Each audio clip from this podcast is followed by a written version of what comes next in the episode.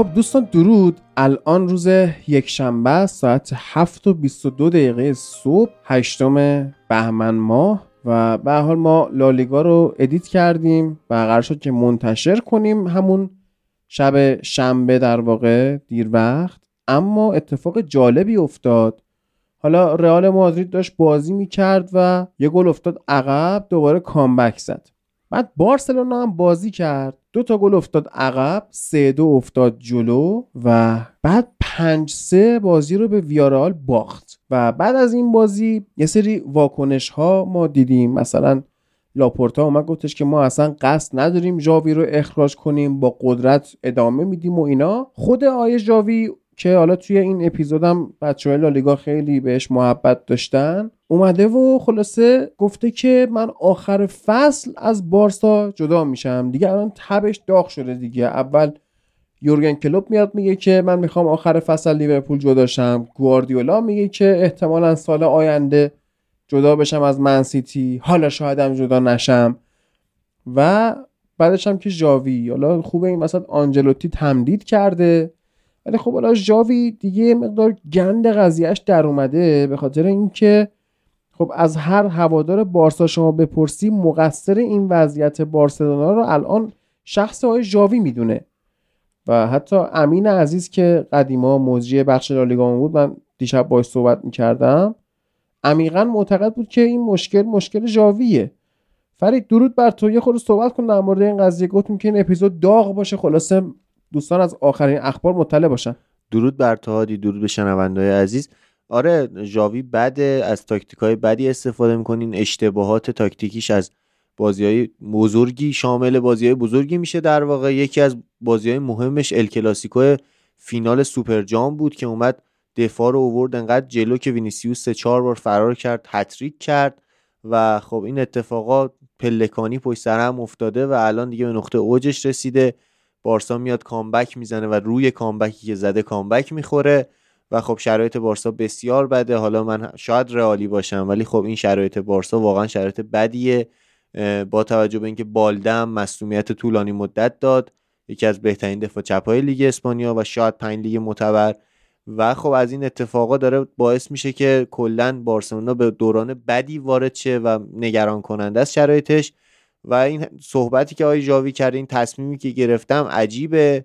اولا که خب یعنی چی؟ یعنی تا آخر فصل قراره تو بمونی؟ حالا اینکه تو تا آخر فصل چه بلایی سر بارسلونا میاری، اصلا میتونی سهمیه چمپیونز لیگ بگیری یا نه، با توجه به اینکه بیلبائو خیلی خوب شده، اتلتیکو مادرید داره رقابت میکنه و خب ژیرونا هم که کنار رئال قرار داره و نگران کننده است، شاید حتی سهمیه هم نگیرن و نصف طرفدارای بارسلونا حتی مطمئنن که جلو ناپولی هم اینا شکست میخورن و هضم میشن تو لیگ قهرمانان و خب تک تک جام‌ها رو دونه به دونه دارن از دست میدن.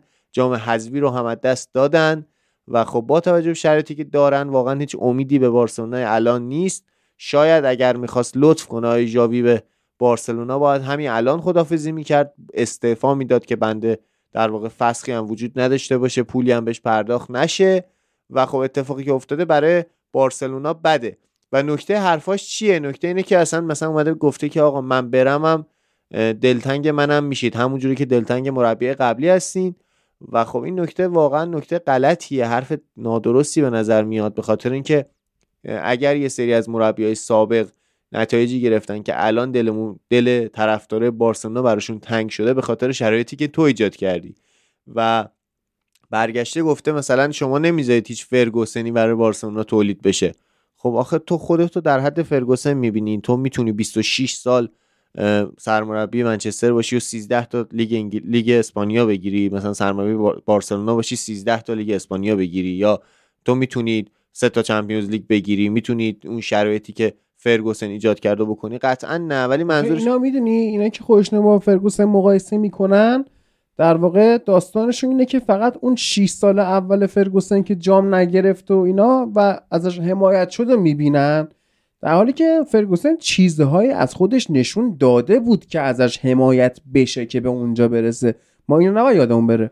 بله این قطعا نکته مهمیه. و اینکه چجوری اون تیمی که آقای ژاوی ساخت پارسال یکی از بهترین خط دفاعی تاریخ لیگ اسپانیا بود، چجوری به این اوضاع وحشتناک دوچار شده. توی 21 بازی 29 گل خورده و خب شرایطی که داره اصلا شرایط خوبی نیست، گل زده بالایی هم نداره، از نظر خط حمله هم ضعیف، لواندوفسکی افت کرده. یه سری از نکاتی که بارسایی‌ها میگن اینه که این همه افت بازیکن‌ها طبیعی نیست و احتمالاً مربی تقصیر داره. مثلا میگه آقا لواندوفسکی سنش رفته بالا، پدری و گاوی مصدوم میشن، ولی رافینیا ما شرایط بهترش رو تو لیز دیده بودیم، فران تورس شرایط بهتری داشت، کلی از بازیکن‌های بارسلونا تو تیم‌های قبلیشون شرایط بهتری داشتن، حتی کانسلو. و خب این که میبینیم همه با هم افت کردن، گوندوغانی که اون شرایط رو داشت الان به چه شرایطی در واقع دوچار شده، و این یعنی که مربی داره بد نتیجه میگیره. کادر فنی که آورده، بدنسازی که از تیم اسد قطر اومده، قطعا نمیتونه برای بارسلونا گزینه خوبی باشه. و خب اگر بخواد این شرایط ادامه داشته باشه، این فصل که هیچ جامی نمیگیرن، هیچی، شاید اصلا سهمیه چمپیونز لیگ نگیرن که با توجه به شرایط مالی بارسلونا خیلی شرایط بحرانی میکنه. من بعید میدونم فرید که سهمیه نگیرن، یعنی به هر حال لالیگاست و به هر حال 3-4 تا تیم بالایی تغییر ناپذیرن به نظر من، و تو فرض رو بر این بذار که بارسا سهمیه چمپیونز لیگو میگیره، اینو جواب بده که آیا واقعا کلوب میخواد بره بارسا؟ ببین اولا که 10 تا حالت داره، حالت نه که حالا 10 تا، یعنی کلی حالت داره. حالت اول اینه که کلوب همونجوری که حرف زده فصل بعد رو استراحت کنه، یا حداقل تک فصل، شاید اصلا بیشتر از یه فصل بخواد استراحت کنه. حالت دوم اینه که اصلا استراحت هم نکنه یا بکنه. آیا میخواد بره بارسلونا؟ من بعید میدونم. به نظرم گزینه اصلیش سرمربیگری تیم ملی آلمان بعد یوروه که اگر تو یورو هم نتیجه نگیرن برای جام جهانی با کلوب ببندن. حالا اگر این شرایط هم پیش نیاد، آیا واقعا میخواد بره به اسپانیا؟ اگر بره اسپانیا، شرایط بارسلونا شرایطی هست که کلوب بتونه توش نتیجه بگیره؟ چقدر از بازیکنایی که الان تو تیم بارسلونا هستن میتونن برای کلوب در واقع مفید باشن؟ میدونیم که تو لیورپول هم تقریبا همه رو انداخت بیرون، یه تیم دیگه ساخت، ولی آیا بارسلونا قدرت مالی این شرایط رو داره اینکه بیاد همه رو عوض کنه؟ بعید میدونم. پارسال اینا اومدن کلی اهرام مالی بزن، لورج بزن، فلا اینا، حالا تونستن یه قهرمانی لیگ بیارن، ولی وضعیت امسالشون از نظر درآمدزایی خیلی داغونشون کرده، خیلی افتضاحه، مخصوصا که خیلی احتمالش زیاده که جلو ناپولی هم حذف بشن. و خب یعنی اگه بخوان به 1/4 هم نرسن، یعنی یه چیزی نزدیک زیر 40 میلیون درآمد امسالشون از لیگ قهرمانان هم میشه. و خب من بعید میدونم که اصلا خود آقای لاپورتا بخواد مربی که بخواد از اول همه رو بریزه بیرون رو بیاره. کلوب خیلی مربی خوبیه، بعید میدونم بیاد بارسا، یا اگه بیاد حداقل 2 سال دیگه است. و خب این 2 سال میخوان چیکار کنن؟ و خب اینی که گفته میخوام تا آخر فصل بمونم، آخر فصل برم، در واقع یک اشتباهیه که داره برای خودش زمان میخره دیگه. شاید اگر نمیگفت 2 هفته دیگه اخراج میشد و خب با گفتن این حرف برای خودش تا آخر فصل زمان خریده. ولی من موافق نیستم که قطعا سهمیه میگیره. بیلبائو بسیار تیم خوبی شده، آیه والورده داره فوق‌العاده نتیجه میگیره تو اون تیم، و خب اتلتیکو مادرید هم که داره میاد سراغ این که بارسلونا رو بزنه کنار، و همین دوتا کافیه که بارسلونا از شرایط صعود قطعی به لیگ قهرمانان بیرون بره و خارج بشه. و خب با توجه به سوسیداد و بتیس و والنسیا، اینا همه این تیم‌ها میتونن نتیجه خوبی رو در واقع کسب کنن. همین لاس پالماسی که الان با رئال بازی کرد تیم خوبیه، این تیم‌ها میتونن اذیت کنن این بارسلونا رو. و من بعید میدونم که با این شرایطی که دارن، با این امتیازگیری‌های وحشتناکی که دارن تو این چند هفته اخیر، بتونن نتیجه خوبی بگیرن. بارسایی‌ها هم دیگه خودشون واقعا خسته شدن این شرایط، و خب کاش میرفت، یعنی کاش قبل از اینکه اخراج بشه بره. بعد الان یه سوال، الان این گفته من آخر فصل میرم، الان 3 تا بازی بعدی رو ببازه، چه اتفاقی میفته؟ آیا واقعا میخوان تا آخر فصل صبر کنن، یا این بدتر نمیکنه اوضاع بارسلونا رو، بدتر نمیکنه اوضاع خود ژاوی رو؟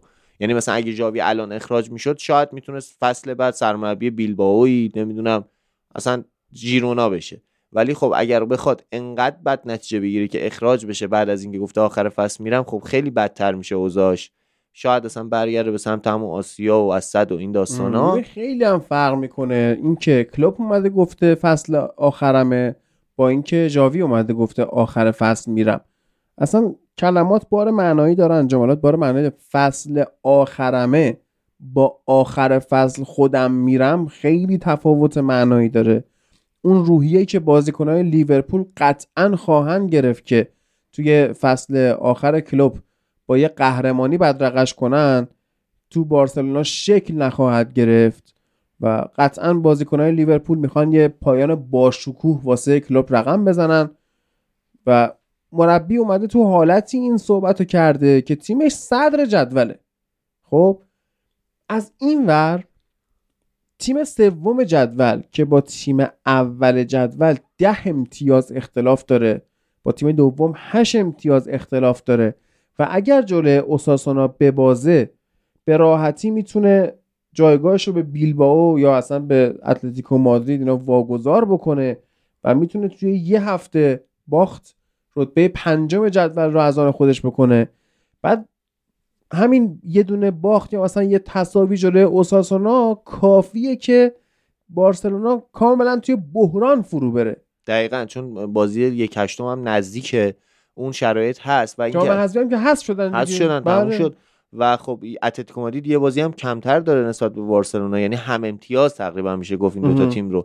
و خب با توجه به این شرایط، با توجه به اینکه بیلبائو بسیار تیم جذابی شده، با توجه به اینکه والورده داره با بهترین در واقع راندمان از این بازیکن‌ها بازی میگیره، ایناکی ویلیامز توی غنا حذف شدن 24 ساعت بعد جلو بارسلونا اومد این بازی فوق‌العاده رو انجام داد و خب با این شرایط من بعید میدونم که منطقی باشه برای بارسلونا که تا آخر فصل هم با ژاوی ادامه بده و کاش خودش میرفت، چون نمیدونم واقعا خیلی برام عجیبه مربی که پارسال تونست اون خط دفاعی عجیب و بسازه چجوری انقدر بد شده امسال. این نبودن گاوی خیلی توی اون پرس تیمی و اینا مهمه. دقیقاً. خیلی مهمه، اما واقعا آیا نبودن یک بازیکن باید انقدر بهت ضربه میزد؟ نمیدونم. ببین اصلا این که پدری و گاوی انقدر مسئولیتشون طولانی بوده، همونجور که گفتی گاوی در واقع پوشش دهنده دفاع بود، هر موقع دفاعی کنار نفوذ زیادی میکردن این گاوی بود که نزدیک به دفاع میموند و از اون فضا در واقع محافظت میکرد که اگه تیم توپ رو از دست داد از اون فضای خروج بازیکن‌های فول بک آسیب نبینن. الان میبینیم که مجبور میشن با فول بک های دفاعی مثل جولز کنده یا حتی آراوخو بازی کنن برای اینکه با نفوذ اونا فضای زیادی خالی میشه، مجبورن اینا رو بگن عقب‌تر بمونن و خب این بده دیگه، این شرایط منطقی نیست. بالده هم مصدوم شد رفت تا 2-3 ماه دیگه و خب هیچ بازیکن خوبی هم ندارن، ولی خب هم خریدایی که خواست رو براش کردن، یه پست 6 نگرفت که همچنان داره در واقع ناله میکنه سر اون داستان، ناراحته اینکه یه پست 6 خوب نداری. اوریول رومئو گرفتن ازش یعنی براش و خب خوب نبود و خب بقیه بازیکنایی که خواست رو براش گرفتن، فیلیکس گرفتن، کانسلو گرفتن، گوندوغان گرفتن، کلی بازیکن داره، یعنی اسکوادش خیلی اسکواد بدی نیست. بچه‌ها خودشون تو لالیگا گفتن، حالا بچه‌ها میشنون، ولی نکته اینه که گفته بودن که آقا مثلا رئال داره شوامنی دفاع وسط بازی میده، ما 2 تا دفاع وسطمون ربات داده بودن و خب بارسلونا دیگه در این شرایط نیست واقعا، یعنی حالا یه پدری مصدوم شده بود، یه گاوی الان مصدومه و اونقدر اوضاع اسکوادش بد نیست و خب با توجه به این نتایجی که داره میگیره بهترین حالت اینه که زودتر قطع ارتباط کنن تا شاید بتونن این فصل رو نجات بدن، حداقل سهمیه رو قطعی کنن. اون نکته اینه که وقتی گفته من ته فصل میرم، هم واسه خودش فرصت خریده که حالا یا در واقع تیم بیشتر به گند کشیده بشه یا اینکه بتونه به حال یه جورایی جبران کنه با خاطر خوش جداشه، یا اینکه اگه دید داره خیلی اوضاع خیت میشه اخراجش بکنن، باید جریمه فسخی هم بهش بدن دیگه. یعنی یه کاری کرد که اگرم خواستن از شرش خلاص شن پول بگیره. شاید واقعا اینجوری باشه. حال تو قطر حلوا خیرات نمی‌کردن که برای پول رفت اونجا دیگه، مزه کرده به نظر من. شاید این گزینه هم باشه، ولی خب من الان به نظرم که باید سریعا این ارتباط قطع شه، حتی اگه بخوان فسخ رو پرداخت کنن. البته که میتونه یک تاکتیک 2 نفره‌ای بین آقای لاپورتا و ژاوی باشه که زمان بخرن ببینن آخر فصل آیا کلوب چی کار میکنه، آیا میشه روش سرمایه گذاری کرد یا نه.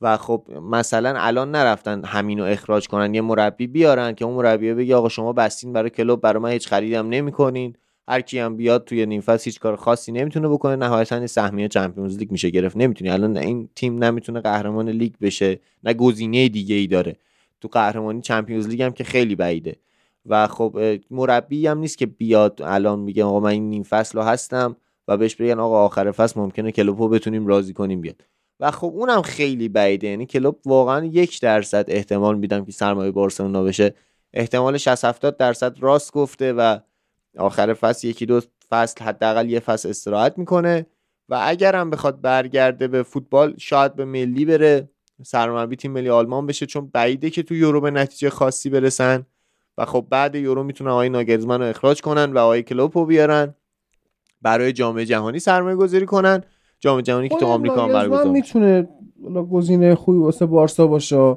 سن کم و کار آکادمیک و تاکتیک جذاب و بریم ببینیم چی میشه و حالا خیلی هم فکر نمی‌کنم مربی پرتوقعی توی خریدها باشه، یعنی میشه واقعا به اینم فکر کرد که کلوپ بره مربی تیم ملی آلمان بشه بعد از یورو و ناگلزمن رو بیارن بالا سر بارسا، بگن آقا پروژه شروع کن ساختن دیگه. آخه اینی هم که میگه یعنی آخر تابستون که یورو تمام میشه، یعنی دیگه مرداد وسطای مرداد یورو تمام بشه، همونجا در دم اخراج کنن آی ناگلزمنو و همونجا بگن آقا حالا بارسا ناگلزمن خیلی اونقدر دیگه در دم که یورو تمام بشه که اصلا آلمان خیلی حتی صعود از مرحله گروهی هم شاید سختش بشه با این وضعیت اسکوادش. میزبانه تو بازی اول حذفی ممکنه ترتیبش داده بشه و همونجا اونو اخراج کنن دیگه، یعنی تا آخر یورو هم احتمالاً نمیکشه اخراج ناگلزمن، یعنی همونجا هم بشه سرمایه بارسلونا بشه دیگه. خب اینجوری نیم فصل پیش فصل رو از دست نمیده. پیش فصل رو همه تیمای بزرگ از دست میدن با حضور بازیکناشون تو یورو. بازم به نظرم مربی که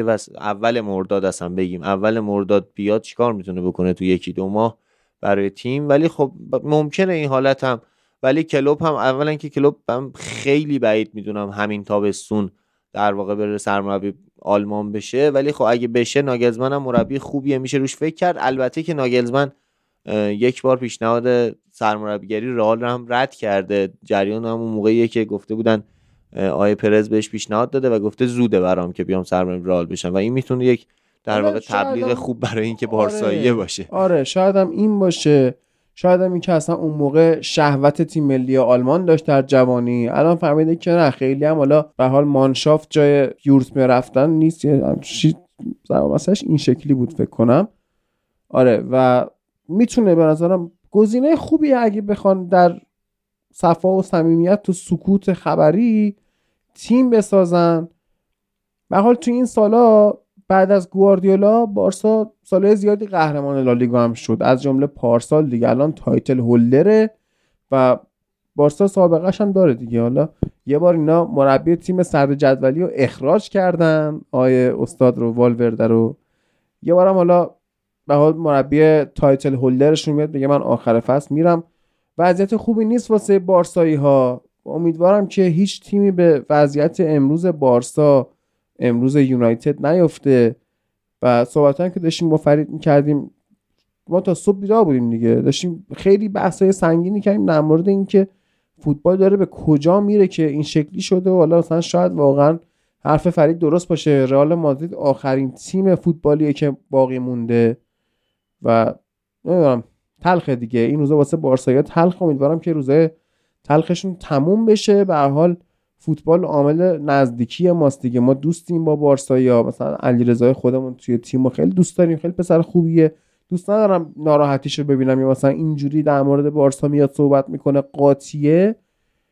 و مثلا میبینیم تو قسمت قبلی لالیگا دیدیم که کنده خوب دفاع نمیکرد، درست دارم میگم دیگه، بله کنده توپا رو لو میداد. حالا این حرفایی که ما هر هفته به بازیکن‌های من یونایتد میزنیم، ولی کلا میخوام بگم که وضعیت بارسا خوب نیست و باید یه فکری به حالش بشه. یعنی خیلی وضعیت هر دنبیلی شده، از اونور ماجرای بلا تکلیفی سوپرلیگ و آلین کردن رئال و بارسا، اینا توی یه سایدن با هم توی سوپرلیگ، بعد یا یعنی این وضعیت افتضاحی که با هم به قول این رپرها بیف پیدا میکنن سر داوری، که این میاد میگه اینجوری، اون میاد میگه شما داور فامیل شماست، اون یکی میگه داور فامیل شماست.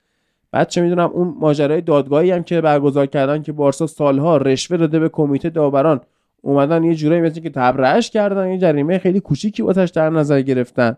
حالا اینا اومدن به رئالی ها دارن ضد حمله میزنن در مورد داوری. حتی بازیشون جلوی ویارئال، مثلا گل ویارئال که رد شد خیلی احمقانه بود، قطعی اون گل درست بود، نمیدونم چی و داور آفساید گرفت، منم نفهمیدم راستش، ولی خب اگه برای رئال بود الان فوش می‌خوردیم. بله اینجوریه که وضعیت افتضاح مالیشون یه طرف، این که حالا به عنوان قهرمان‌های لالیگا الان اینجای جدولن و توی چمپیونز لیگ هم حالا اصلا کار به این روزها نکشیده بود فرید، زمانی که داشتیم اپیزود قرعه کشی مرحله حذفی لیگ قهرمانان رو ما ضبط می‌کردیم، من خودم کسی بودم که گفتم احتمال میدم که ناپولی بارسا رو بزنه، درست؟ و حالا میبینم که وضعیت این شکلیه. خب من این روزای بارسا رو ندیده بودم، صرفا امید نداشتم بهش، الان میبینیم که نه، کاملا ممکنه اتفاق بیفته. دقیقاً از نظر پنجره نقل و انتقالاتی زمستونم ناپولی خوب خرید کرده، شرایطش هم خوبه نسبت حواشی اوسیمن هم که رفت شد. آره دیلورنتیز برگشت که آخر فصل یا میره رئال یا میره انگلیس، من نمیدونم حالا چرا باید اسم رئال هم بیاد این وسط. و خب آره به نظرم ناپولی شرایط بهتری داره، تیم منطقی تر و تیم تاکتیکی تر و درست تری داره و اگر اینجوری پیش بره احتمال زیاد، یعنی همون جوری که ما قبل ال کلاسیکو گفتیم با ریاضی رئال باید راحت بارسلونا رو ببره، الانم با ریاضی احتمالاً باید ناپولی صعود کنه. حالا اینکه چه اتفاقی میفته نمیدونیم، البته که شخصیت بارسلونا ممکنه کمکشون کنه، ممکنه که تو نیوکمپ بتونن کار رو در واقع برگردونن، بتونن پیروز مسابقه بشن، ولی خب شرطشون بعد اگه بتونن هم ناپولی رو حذف کنن اتفاق خاصی نیافتاده، اینا نمیتونن تو لیگ قهرمانان نتیجه بگیرن، نه دیگه میتونن به رئال مادرید و ژیرونا برسن و دیگه جام دیگه ای هم ندارن، کوپا دل ری رو به راحتی از دست دادن، شرایط کوپا دل ری جوری بود که میتونستن یه دونه جام امسال بگیرن و از این شرایط بحرانی با یه جام بیان بیرون، اما دیگه اون رو از دست دادن و تو پنجره هم امیدی ندارن به خرید، بازیکن خاصی جذب نمیشه چون پول ندارن. ولی خب این که بگیم پول نداری و اینا بهونه خوبی برای ژاوی نمیتونه باشه که هر کنفرانسی میشه میاد میگه ما پول نداریم، رئال داره از داوری سود میبره، کوفت زهرمار، اینا جواب نمیده. یعنی من بازی با ویارئال رو میگم، من اصلا کاری با داوری ندارم، بازی با ویارئال گل ویارئال درست بود رد شد، اگرم درست نبود حالا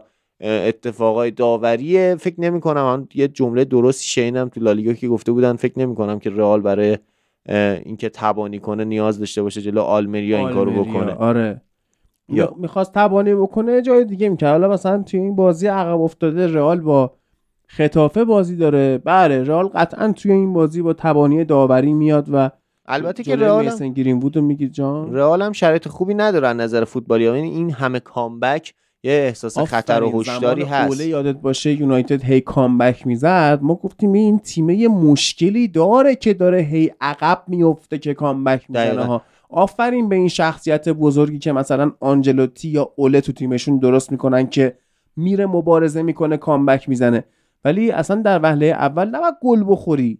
دقیقاً. ولی خب حالا توی این با آلمریا رو که ما بد بودیم، ولی تو این بازی که حالا دیشب بود بیلینگام محروم بود و یه سری مثلا سبایوس بازی کرد، برایم دیاز به عنوان جانشین بیلینگام بازی کرد و یه سری اون تیم دومم آسیب پذیر نشون داد.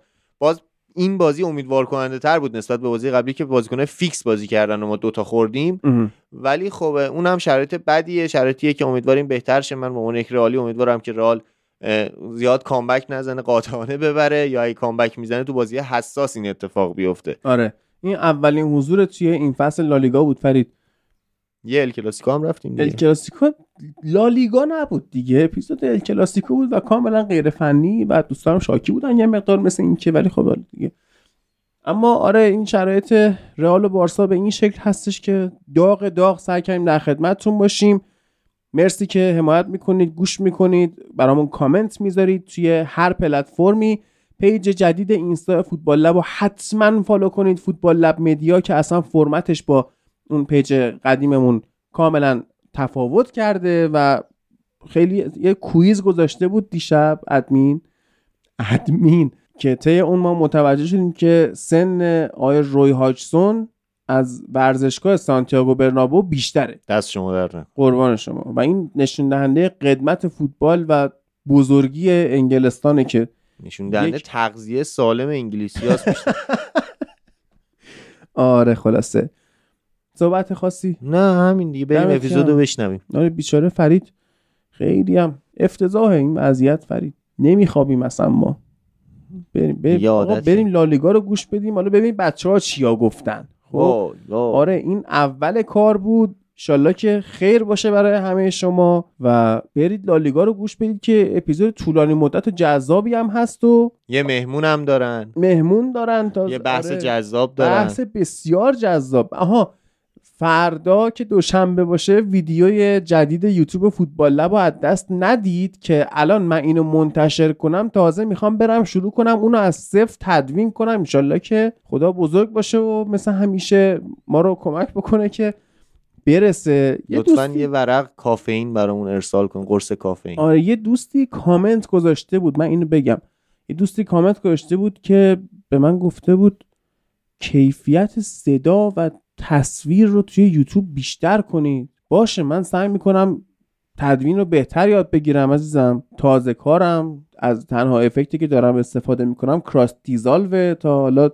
بقیه رو یاد بگیرم، ولی فکر نمی کنم بتونم کیفیت صدای بهتر از اینی که الان دارید میشنوید یا توی ویدیوها میشنوید بهتون ارائه بدم دیگه. اون شرمنده دیگه، نداریم از این کیفیت صدا بالاتر تو هیچ پادکستی که نداریم، هیچ توی هیچ یوتیوبی نداریم. یعنی نمیدونم آیا توقع ESPN و BBC مچاف ددی میخواید ببینید اینا؟ البته این که ما رو با اونا مقایسه کنم خیلی جذابه. آره ولی خب دیگه با این امکاناتی که ما داریم فکر میکنم تمام چیزیه که میشه حداقل تو زمینه کیفیت صدا ارائه داد دیگه همینه. یعنی صدای منو با لینکر مقایسه کنی مال من حتی رساتره دیگه. وقتشون رو نگیریم بریم سراغ لالیگا.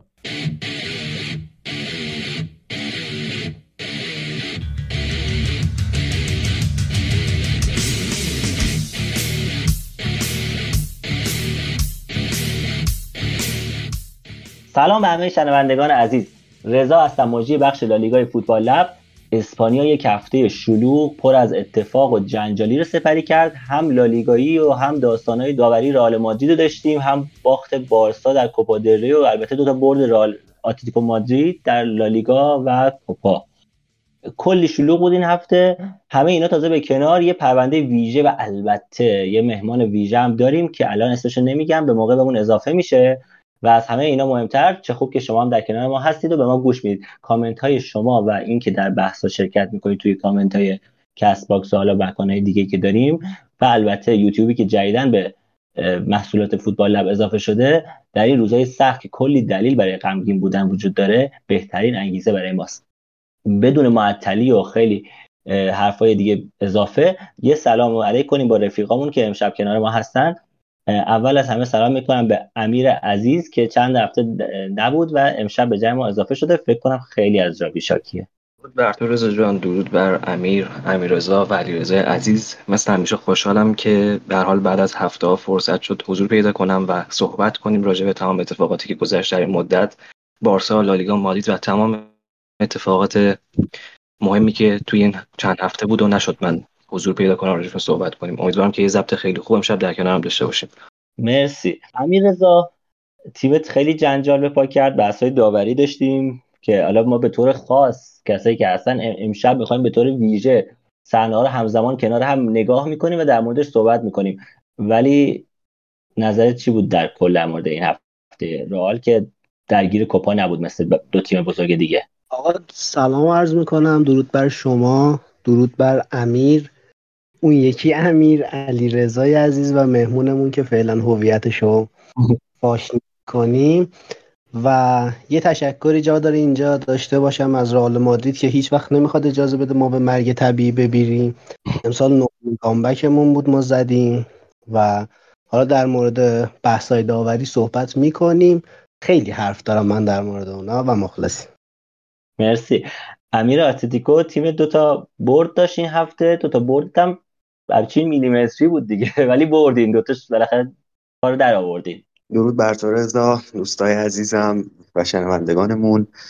برگشتیم به تیپیکال دیگو سیمونه دیگه کلین شیت کردیم و نمیدونم با یه دونه گل داریم میبریم و ولی خب همون زجر کشیدن همچنان پاورجا دقیقه 95 میان پنالتی میگیرن بعد وار کنسلش میکنه. خلاصه که یکم به حالت تیپیکال دیگو سیمونه رسیدیم و یکم امیدهامون برای اینکه این فصل رو بدون جام تموم نکنیم مقداری بیشتر شده.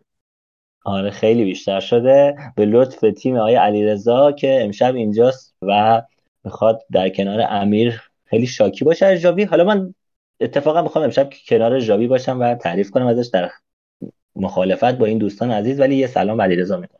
سلام به تو رضا، سه امیر و شنوندگان خوب فوتبال لب. خیلی خوشحالم تو جمعتونم بعد از مدت ها. جمع بزرگیه و مهمون خیلی خوبی هم داره. خیلی بزرگه، مرسی. میریم سریع سراغ رقابت‌های لالیگا که این هفته برگزار شد. اولین بازی دپورتیو آلاوز به مساف کادیز رفت تو استادیوم خودش. کادیز 5 ماهه که نبرده تو لالیگا. تو این بازی آقای سرخیو گونزالس بعد از 17 بازی نبردن جای خودش رو به ماریسیو پلگرینو داده بود که از قبل که این آقای ماریسیو پلگرینو قبل از این که مربی کادیز بشه مربی تیم نهم لیگ شیلی بوده. واقعا نمیدونم چرا الان رفتن همچین مربی رو برداشتن آوردن. سابقه مربیگری تو لگانس و ساوتهمپتون آلاوز را هم همین آلاوز رو هم داشته قبلا و اینجا اولین باخته شد دشت کرد. آلاوز اوموردیون رو روی نیمکت گذاشته بود و به کیک گارسیا 34 ساله بازی داده بود و در نهایت آیه ریوخا بود که در دقیقه 50 که روی نقطه پنالتی که روی همین کیک گارسیا اتفاق افتاده بود تونست گل اول و تنها گل بازی رو بزنه و آلاوز 1-0 کادیز رو ببره. بازی دوم رایو وایکانو بود که در خونه خودش به مساف لاس پالماس رفته بود. هفته بعد که با رئال بازی داره این لاس پالماس، بیشتر در مورد لاس پالماس و سبک بازیشون زیر نظر آقای پیمنتا صحبت می‌کنیم. تیم واقعا خوبی، اکثر بازی‌ها مالکیت رو دارن. فکر کنم بعد از رئال و بارسا بیشترین مالکیت رو توی این فصل داشتن. این آقای مولی رو باز هم تونست یه بازی خوب خودشون بده و گلشون در دقیقه 35 زد و گل دوم رو هم مونوز در دقیقه 83 به ثمر رسوند. رایو والکانو خیلی موقعیت داشت ولی نتونست از هیچ کدومش استفاده کنه. یه اخراجی هم داد و این بازی رو باخت. ویارئال در خونه خودش به مساف مایورکا رفت. سولوس 7 گل رو برای تیمش در دقیقه 45 به اضافه 1 وقتای اضافه زد، وقتای اضافه نیمه اول، و لیابرس گل مایورکا رو در دقیقه 91 زد تا مایورکا این بازی رو نبازه. گونزالو گویدس اولین بازی خودش رو برای ویارئال کرد. ویارئال از نظر گلزنی اوضاع بدی نداره ولی مشکلش بیشتر به نظر من گل خوردنه که نتونسته فکری به حال اون بکنه. بیشتر حالا رفته یه دونه مهاجم دیگه اضافه کرده. گویدس در حد فاصله 2018 تا 2022 بازیکن والنسیا بود اگه یادتون باشه که به ولورهمپتون یا هم وولفز رفت و توی 1-2 فصل اخیر قرضی برای بنفیکا بازی کرد و در 14 بازی اخیرش برای بنفیکا گلی نزده و حالا ویارئال رفته این آقای گویدس آورده که بتونه کار واسش در بیاره. همین گویدس دقیقه 91 قبل از اینکه مایورکا گلشو بزنه یه تک به تک داشت که از سمت چپ کوبید به تیر دروازه و در نهایت همون توپ برگشت و رفت توی دروازهشون و گل خوردن. این شاید اولین تاثیر گویدس برای ویارئال بود. والنسیا از گویدس گفتیم، بریم سراغ والنسیا، تیم قبلی همین آقای گویدس که 1-0 بیلبائو رو برد. بیلبائو 3 ماه بود که نباخته بود. 6 بازی لالیگا چند تا کوپا رو پشت سر هم برده بود تا رسید به والنسیا. حالا با این برد والنسیایی که 4 بازی پشت سر هم داره میبره و روی نوار برد قرار داره. امیر فکر کنم از وقتی که اون بازی 5-6 بازی قبل بود که والنسیا توی موقعیت خیلی خوبی قرار داشت توی جدول که میتونست به بتیس حمله کنه، بالای سر بتیس باشه، بازی رو باخت یا مساوی کرد که تو برگشتی گفتی والنسیا بی ارزه است. بعد از اون دیگه اینا دارن میبرن همینجوری یا مساوی میکنن، کلا باخت نداشتن. رضا اون هفته ما دقیقاً صحبت کردیم، گفتیم 6 تا تیم اول لالیگا غیر قابل دسترسن. یک گپ بزرگی بین 6 و 7 ولی دیگه این رتبه 7 رو میتونین بگیرین. چرا دارین مثلا اینقدر، یعنی هر تیمی رو نگاه می‌کردی توی اون رده می‌دیدی اسکواد والنسیا خیلی سر حال تره، هافبک‌های خیلی خوبی دارن نسبت به ویارئالی که نمیدونم دنی پارخو کاپوئه دارن، اینو نمیتونن تکون بخورن، دوتا بولدوزر وسط زمینه. یکم والنسیا سر حالتر بود و دیگه انتظار داشتی آقا اینا بیان این جایگاه رو بگیرن و هی نمیگرفتن. دقیقاً فرصتی که مثلا پیش میومد که آقا شما 1 امتیاز فاصله داری برو بالا، نمیرفت بالا و بالاخره روی یه دوری افتادن و دارن میرن بالا و واقعاً نقش پپلو رو ما باید ازش تمجید کنیم. این بازیکن احتمال خیلی بالای تابستون ترانسفر میشه، هم خاوی گوئرا هم پپلو، دو تا هافبکن که خیلی چشم من از والنسیا گرفتن امسال. آره هوگودورو تونست دقیقه 61 گلشون رو بزنه که یکی بهترین بازیکناشون بوده. پپلو هم که واقعا اصلا هر چی در موردش تمجید کنیم کم گفتیم، ولی من فکر میکنم حضور کریستیان ماسکرا و گابریل پالیستا توی عنوان زوج دفاعیشون تو مرکز خط دفاع تونسته یه همگونی و یک شیمی خوبی بین این دوتا به وجود بیاره و الان دیگه دارن بهتر کار میکنن نسبت به اوایل فصل که والنسیا نظر دفاعی اوضاع خوبی نداشت. برسیم به بازی پنجم، سلتا ویگو تو خونه خودش 1-0 به سوسیداد باخت. سوسیداد 4 بازی بود که در لالیگا نبرده بود، با اینکه بالای جدول و اوضاع خوبی نداشت، روی ریتم بدی قرار داشت. در این بازی هم با ترکیبی از بازیکن اصلی و ذخیره‌اش رو در روی سلتا قرار گرفت. گل 3 متری برایس مندز فوق‌العاده بود. کسایی که این گل رو ندیدن از دست دادن. یک گل بسیار زیبا رو، یکی از بهترین گل‌های این هفته بود مسلماً، گرچه این هفته از اینجا به بعد گل‌های خوبی داشت. گل‌های چند تا گل والی دیدیم، چند تا شوت از راه دور دیدیم، کلا چند تا گل خوب دیدیم این هفته. مندز 27 ساله تا 2 فصل پیش برای سلتا بازی میکرد، به همین دلیل بعد از گلی که زد اصلا خوشحالی هم نکرد. و البته روز خوب رمیرو دروازه‌بان سوسیداد هم بود. شاید بودیم که سلتا موقعیت خیلی زیادی داشت و رمیرو تونست همشون تقریبا مهار کنه و نذاره که سلتا ویگو گلی رو بزنه و این بازی رو در نهایت سلتا ویگو 1-0 باخت. یکی از صحنه‌ها که خیلی خیلی خوب یادمه تک به تک لارسن بود تو نیمه اول، یه دونم اواخر کار رمیرو خیلی توپ خوب گرفت. اوساسونا 3-2 خطافه رو برد. خطافه که یه تایمی رو نوار خوبی افتاده بود، اون مثلثی که ما در موردش صحبت کردیم که لاتاسا، گرین‌وود و مایورئال بود و از دست داده، الان داره چند وقته با 4-4-2 بازی میکنه. گرین‌وود یه خط عقب‌تر برده. اوساسونا برای اولین بار تو این فصل موفق شد که 2 بازی پشت سر هم تو لالیگا رو ببره و خطافه هم دومین باخت پیاپی خودش رو دشت کرد. ایگرمونوز برای اوساسونا خیلی خوب بازی کرد، یه گل فوق‌العاده از پشت محوطه جریمه به ثمر رسوند که اگه ندیدین این رو هم به نظرم برید ببینید، گل فوق‌العاده‌ای بود. یه جورایی ول داد دیگه، تقریبا مثل همون گلی که رئال خورد. گل سوم اوساسونا هم خصوص آرسو از سمت راست نزدیک نقطه کرنر زد که اونم فوق‌العاده عجیب غریب و خوش شانسی بود دیگه، یعنی رفت نزدیک محوطه کرنر در حالی که بازی 2-2 بود. دقیقه 80 آرسو نزدیک محوطه کرنر بود، بازیکن خطافه یه هولی هم تازه به مطبخ داد، این دیگه سانت تون هاگیر واگیر گوشه کرنر کشید که به طرز عجیب غریبی تو پیچ می‌خورد و رفت از بالای سر دروازه‌بان خورد به تیرک دوم و رفت توی گل. اینم از اون بازی‌های خاص بود. در نهایت میرسیم بازی هفتم لالیگا، بازی رئال مادرید در آلمریا، جایی که کلی بحث و سر صدا و داستان و اصلا هر چی بگیم حاشیه داشت. خیلی این بازی رو شرمسار و شرمگین و هر چیزی که بتونیم بگیم صفتی برای رئال خوندن و گفتن که رئال باید شمسار باشه بابت این بازی، ولی من نظرم چه متفاوته، میشه روش صحبت کرد. اول کلیاتی من در مورد بازی بگم. بازی حواشیش خیلی بیشتر از متن مسائل فنیش بشه شما، ولی به نظرم در مورد مسائل فنیش اول باید صحبت کنیم، بعدش بریم سراغ حواشیش که میتونیم کل بچه‌ها با هم بهش بپردازیم. یک نیمه اول افتضاح از رئال مادرید دیدیم. رئال تو نیمه اول هیچ شوتی به چارچوب آلمریا نزد، واقعا افتضاح تنها چیزی که میشه در موردش گفت. نیمه دوم اما رئال یه ذره اینتنسیتی بیشتری داشت، یه ذره که نه واقعا خیلی اینتنسیتی بیشتری داشت، شخصیت و دی ان ای خودش رو به نمایش گذاشت، تونست بازی رو برگردونه. و حالا سوالی که برای من مطرحه، میخوام در این مورد بیشتر با امیررضا صحبت کنم، اینه که این نیمه اول ضعیف رو باید پای آنجلوتی بنویسیم یا نیمه دوم خوب رئال؟ واقعا کدومش پای آنجلوتیه؟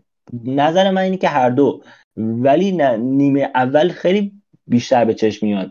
آلمریا تیم ته جدول، مدت هاست که هیچ بردی نداشته، مدت هاست که اتفاق خوبی واسش نیافتاده، حتی توی مساوی هم عاجز.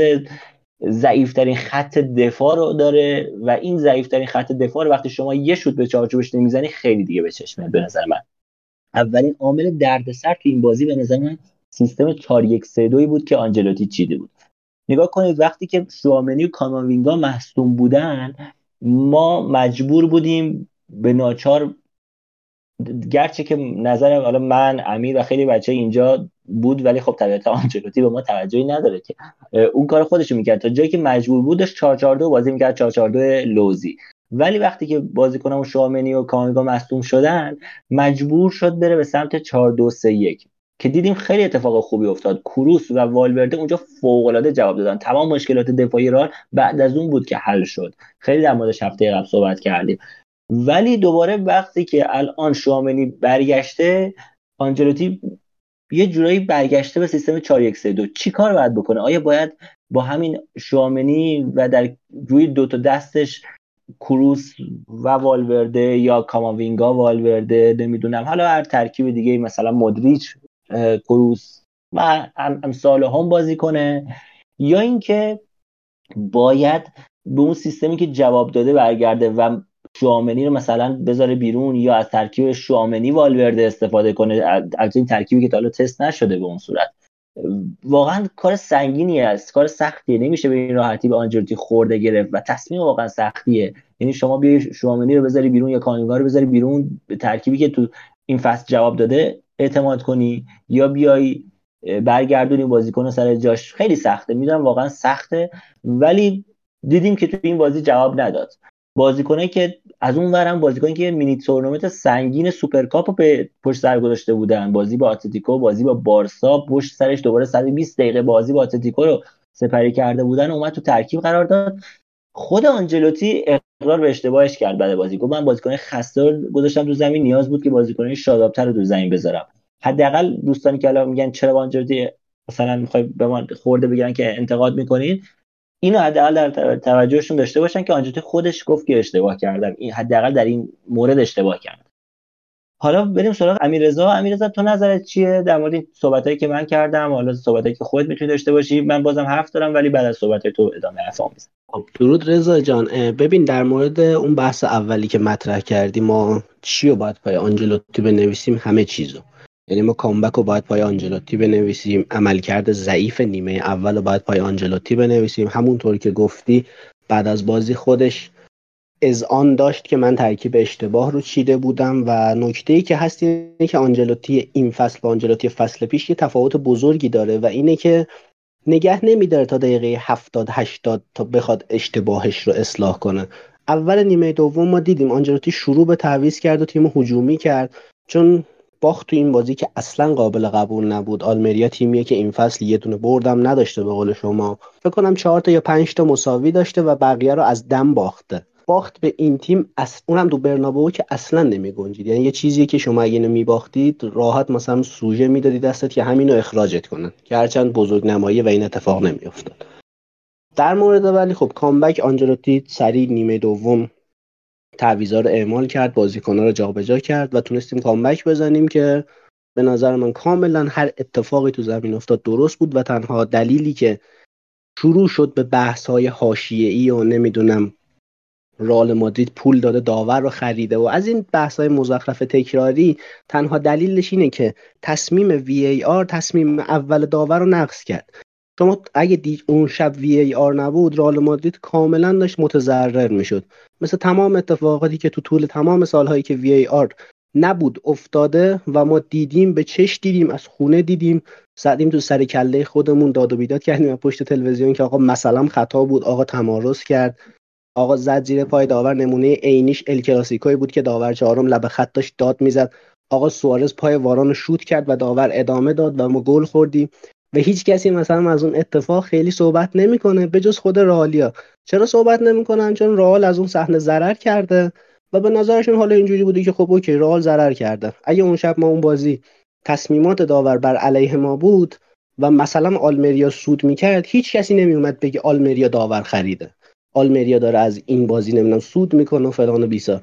ما روی کاغذ اون بازی برنده بودیم از قبل، هیچ نیازی به تطمیع داور برای بردن آلمریا نداریم حداقل.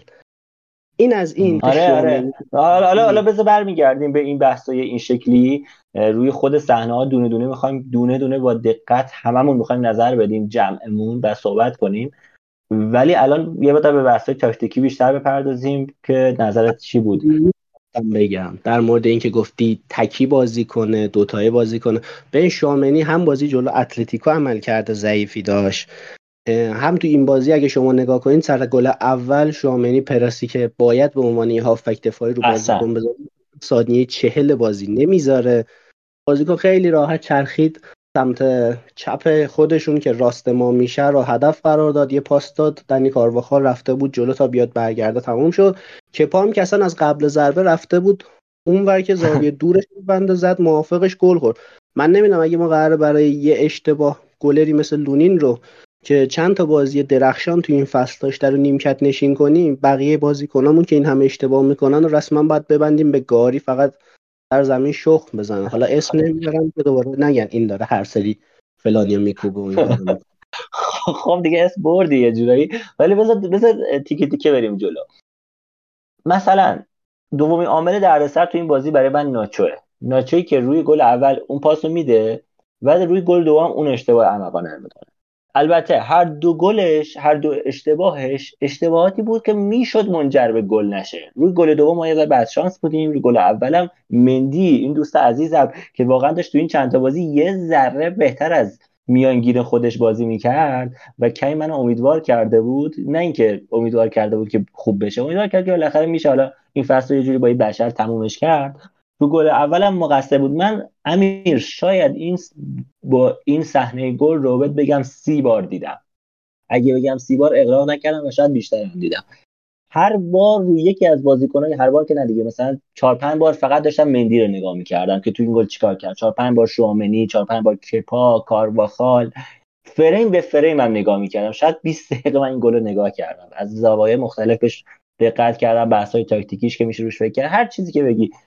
حالا چیزی که خلاصه بخوام خیلی سریع در موردش صحبت کنم این بود که ناچو اشتباه میکنه، مندی هم اونجا واقعا دیر میجنبه، یعنی فاصلهش با اون بازیکنی که صاحب توپ شد برابر بود و شاید باید آمادگی بیشتری هم برای این اشتباه میداشت، ولی آمادگی ذهنی بازیکن حریف دیدیم که بیشتر بود. بعدش هم نتونست اون پرسی که باید بذاره. در مورد ناچو هم در مورد شوامنی هم صحبت کردی که باید اون پرسو میذاشت و واقعا کند عمل کرد، نذاشت. رودریگر هم اشتباه کرد روی این گل، ولی من با قاطبه طرفدار رئال یک کمی زاویه دارم، نمیگم خیلی، کمی زاویه دارم که به نظرم کپا اونقدر مقصر نبود. واقعا رمضانی تو اون صحنه جست زاویه مخالف رو گرفت و بعد در نهایت به زاویه موافق زد، یه مقدار متفاوت بود. یعنی شاید نظر من اینه که اونقدر که بهش سخت گرفتن واقعا کپا روی گل اول مقصر نبود و همینجا بخوام در مورد گل دوم صحبت کنم، روی گل دوم واقعا ول داد، یعنی مقصر اصلی روی گل دوم به نظر من ناچو بود که اون پاسو داد ولی دیگه بدشانسی بود. گل دوم ول داد طرف و رفت تو سکنج. اون سکنج معمولا جایی نیست که دروازه‌بان بتونه به راحتی تو بوتوش در بیاره. نظرت چیه؟ جان ببین ما سر گل دوم ببخشید شما نرفتید سر گل دوم من بیام.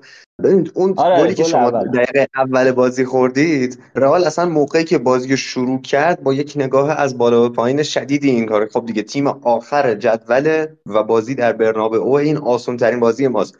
شما اگر یک خط میکشیدید و اندازه میگرفتید فاصله مندی تا کارواخال رو، یک مقداری برابر با عرض زمین و حتی بیشتر بود، یعنی به محض اینکه سوت زده شد شما وایدترین حالت خودتون رو گرفتید و اون گپی که بین دفاع سمت راست شما رودریگر و کارواخال بود خیلی زیاد بود و وقتی شما مثلا مندی همه میدونیم که خیلی خاصیت هجومی نداره، خیلی باز نمیشه، موقعی که رئال میخواد بیلداپ انجام بده یه حالت نامتقارنی میگیره، مندی میمونه عقب، کارواخال خیلی باز میشه میره جلو و خب اینجا شما یه خورده از اون هافبک دفاعیه انتظار دارید که نه که بیاد کامل جای کارواخال رو بگیره، ولی خب حواسش به اون ناحیه باشه، چون اگه توپ اونجا از دست رفت، ترنوور رخ داد، دیگه کارواخال نمیرسه. گرچه اگر شما صحنه رو ببینید به محض اینکه اون پاس اشتباه داده میشه کارواخال شروع میکنه دویدن به سمت برگشتن. دقیقاً اینجا هیچ تفسیری متوجه کارواخال نیست، یعنی در این هیچ شکی نیست. کارواخال فقط یه جایی نزدیکای 1/3 میانی یه ذره سرعتش کم میکنه. بهت میگم من 4-5 بار هر بازیکن دیدم، اگه تو هم احتمالاً دیدی، یه ذره سرعتش کم میکنه که مثلا شاید کارواخال 1 قدم یا نهایتا 2 قدم عقب انداخته باشه این کار. ولی من دقیقاً نگاه کردم لحظه‌ای که توپ میره کارواخال کاملا آمادگی ذهنی داره و استارت میزنه با ماکسیمم سرعت به سمت اون حفره‌ای که وجود داره، ولی رودریگر و شوامنی به نظرم اونجایی که از گپ‌های درگیری بود ایجاد کرده بودن. آره دقیقاً اون کانال میانی بازیکن صاحب توپ داره تو کانال میانی پیشروی میکنه شوامنی در لحظه که داره میرسه بهش دیگه باید خیال رودریگر از چند ثانیه قبل، چند صدم ثانیه قبل راحت شده باشه، حرکت رو به سمت راست شروع کنه که آقا کانال میانی دیگه پایینه، من برم یارگیری کنم. تنها یار آزاد رمضانیه که داره حرکت میکنه و نمیره و یه جوریه که این دیگه یار کارواخاله، من کاری بهش ندارم. خیلی خیلی دیر رال به خودش میاد که آره یه رمضانی هم داره از اون ور فرار میکنه، بریم اینو بگیریم. و به نظر من سخته که بگیم مقصر رودریگر بود، ولی بزرگترین تقصیر یکی رودریگر بود یکی شوامنی. این که آرایش این رئال طوری بود که اون گپ بزرگی که بین رودریگر و کارواخال بود کاملا نادیده گرفته شده بود. و میدونیم رمضانی بازیکن قدریه تو آلمریا، یکی رمضانی یکی آریباس که بازیکن خودتون بوده، اینا بازیکن‌های زهرداری ان و همون ثانیه‌های اول زهر اولش ریخت. درست امیررضا نظرشو بشنویم. رضا من خب میخواستم یه مخالفتی باهات سر کپا بکنم که میگیم مقصر نیست، واقعا مقصره. یعنی پنالتی نیستش که شما گارد اونور رو بگیری گلر از مثلا نزدیک یک ثانیه قبل تر بخوابه رو به سمت اونور. فوتبال آقا 11 متر دروازه بیشتر از نقطه پنالتی شما حساب کن، بیا عقب‌تر نزدیک فکر کنم 17 18 متر باید فاصله داشته باشه دیگه تا خط دروازه، اصلا نباید از همون اول میرفت اون سمت. یعنی نمونه این گل مثلا کدومو بهت بگم، ما بازی جلوی سیتی فکر کنم یه دونه گل از چیز خوردیم تو بازی برگشت اون سالی که قهرمان شدیم، یه همچین اتفاقی افتاد که سر شوت کورتوا آماده بود که بره به سمت دور، منتها بازیکنشو فکر کنم کی بود، خدایا سیلوا بود کی بود، زد به زاویه نزدیک و ما گل خوردیم، همون گل اولی که سیتی دو بهمون زد.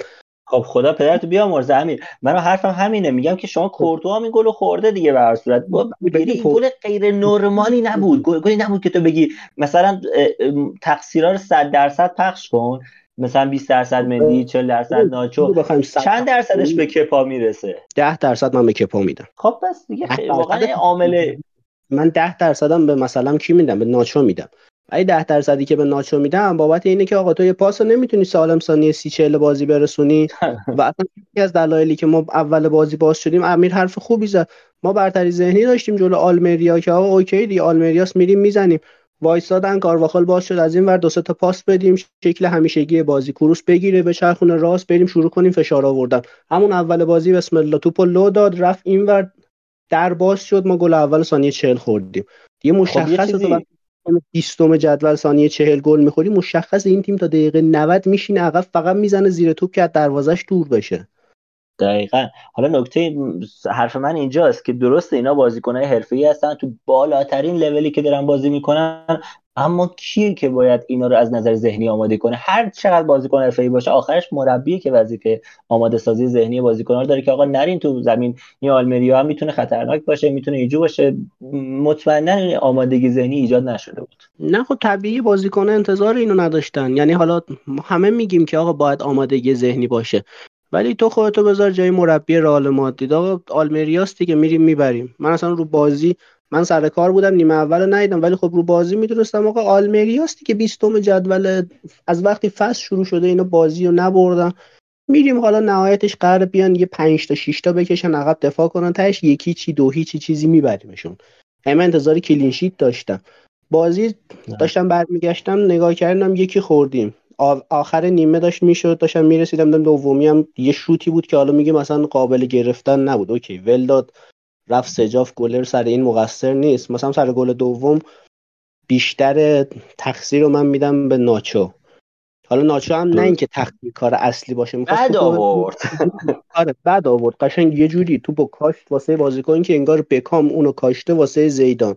یه دونه تو گلای زیدان یه هایلایتاشو نگاه کنید، یه دونه داره بکام از راست میکشه رو چپ زیدان، زیدان همونو سرزد میکنه تو گل، اینم دقیقاً مثل همون قشنگ بلند کرد واسه بازیکنم گذاشت سجاف ما.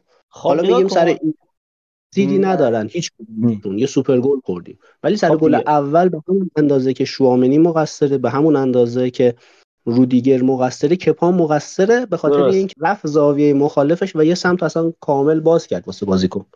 خب میدونی که من خود حداقل تو میدونی که حالا من چند بارم اینجا هم گفتم دیگه که من خودم به لونی بیشتر از کپا اعتقاد دارم و نظرم اینه که لونی دروازه‌بان اصلی ما باید باشه، ولی به نظر این همه هجمی که علیه کپا شد تو این هفته منطقی بود با توجه این دو گلی که در مجموع الان در موردش صحبت کردیم. حالا نظر امیرم میپرسید در مورد گل دوم که کپا خورد.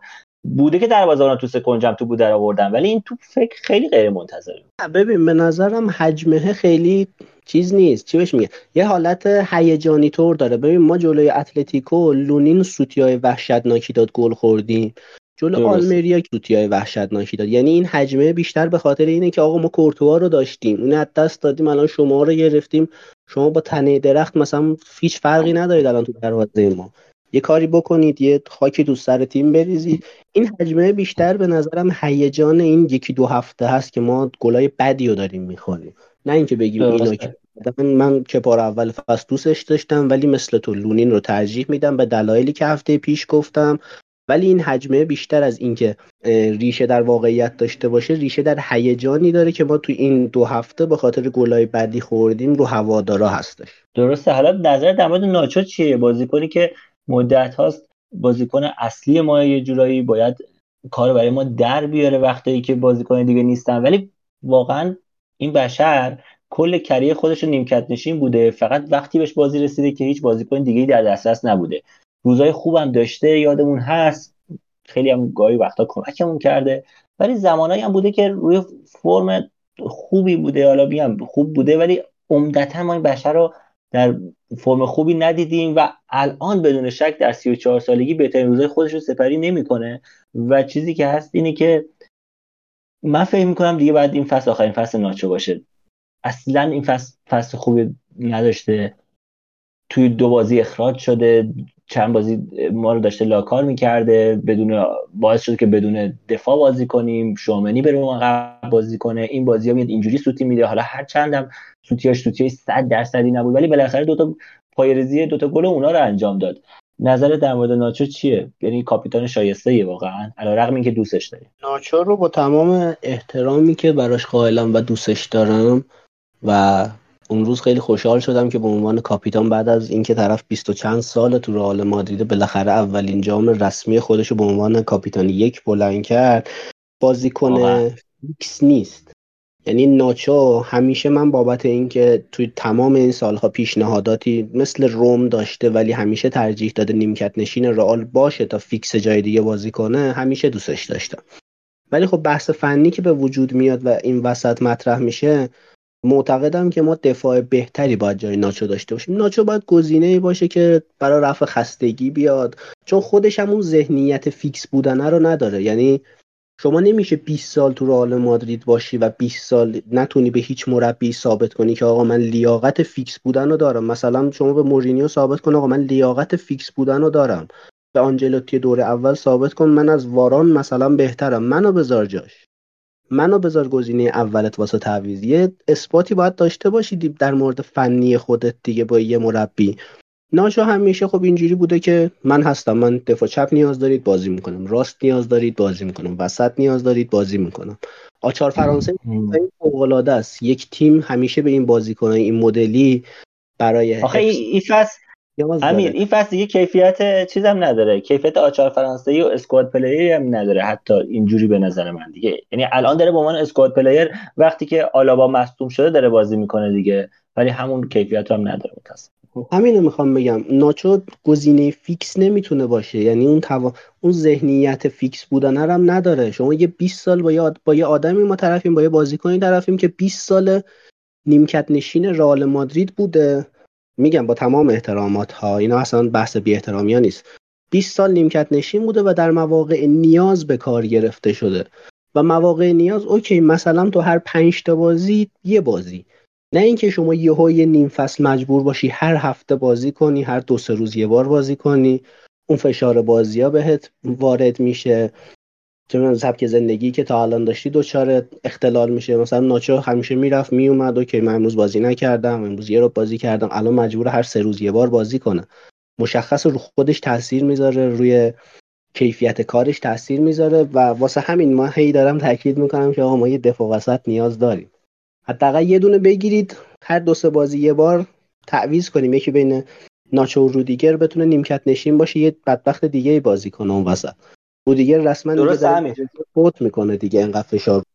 دقیقاً. حالا بذار در مورد من چیزی اول بازی صحبت کردم که تو بحثمون کنار رفت، میخوام تو و امیر اتلتیکو خیلی خلاصه و سریع نظر بدید که اگه جای آنجلوتی بودید چیکار می‌کردید؟ برمیگشتید به اون 4-1-2-1-2 اول فصل یا اون 4-4-2 لوزی، یا اینکه 4-2-3-1 که با وجود کروس و والورده داشت خیلی خوب جواب میداد و با وجود همین دو بازیکن یا نهایتا مثلا کروس شوامنی والورده به این سبک ادامه میدادید، یا این چیزی که الان هست و فکر می‌کنیم یه ذره باگ داره. شرایط فعلی و با توجه به فشاری که رو شوامنی و مجموعه اعضای تیم هست بابت این مقطع فصل، من اون دوتا دبل پیوت رو میذاشتم و شوامنی و کروس رو میذاشتم که شوامنی وظیفه تخریب داشته باشه، کروس بگیره توپ پخش کنه، بعد اینا جابجا بشن دیگه. حالا یه بازی شوامنی بشینه بیرون والورده بازی کنه، یه بازی کروس بشینه بیرون والورده بازی کنه، مودریچ بازی کنه،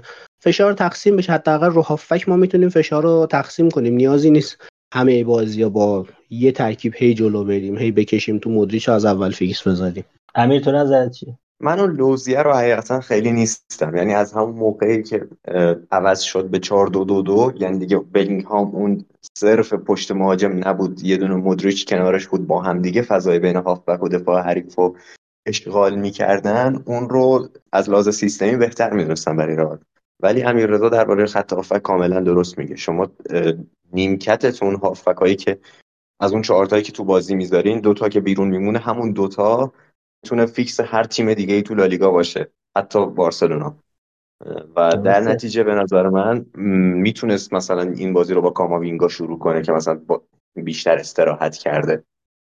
آره و شوامنی حقیقتاً بهش گرفت همین بود که از بازیکن‌های با تراوت استفاده نکرد. شما اگه آردا گولر رو این بازی نمیخوای بازی بدی، کی میخوای بازی بدی واقعا آقای کارلو آنجلوتی؟ کی میخوای گولر رو بازی بدی؟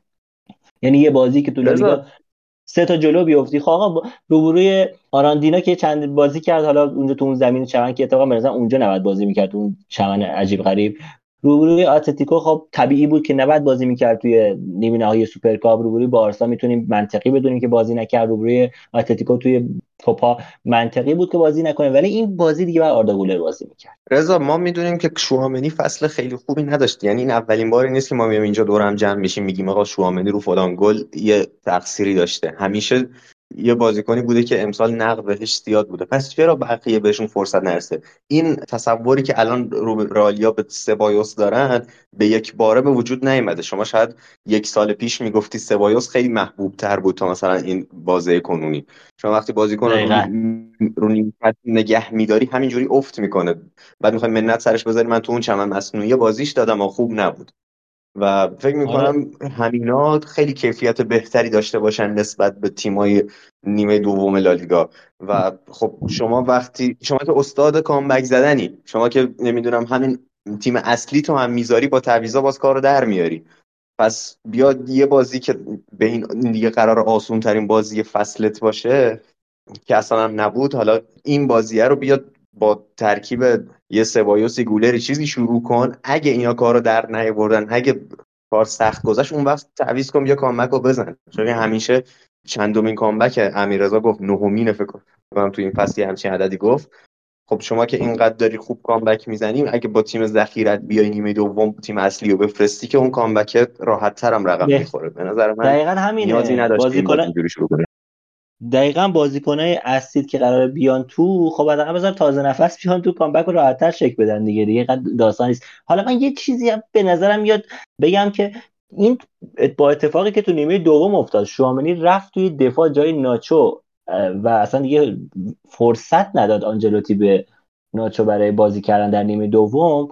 من یه چیزی رو به نظرم ارزش امتحان کردن داره، این که مثلا شوامنی بره جای ناچو یا حالا گاهی جای رودریگر یکی از زوج دفاع وسط‌های سنترال بک‌های ما باشه و اون زوج کروس والورده سر جای خودش بمونه و حالا گاهی کاماوینگا باشون با یکی از اینا جابجا بشه. اینم میتونه جذاب باشه به نظر من، میشه حداقل تستش کرد.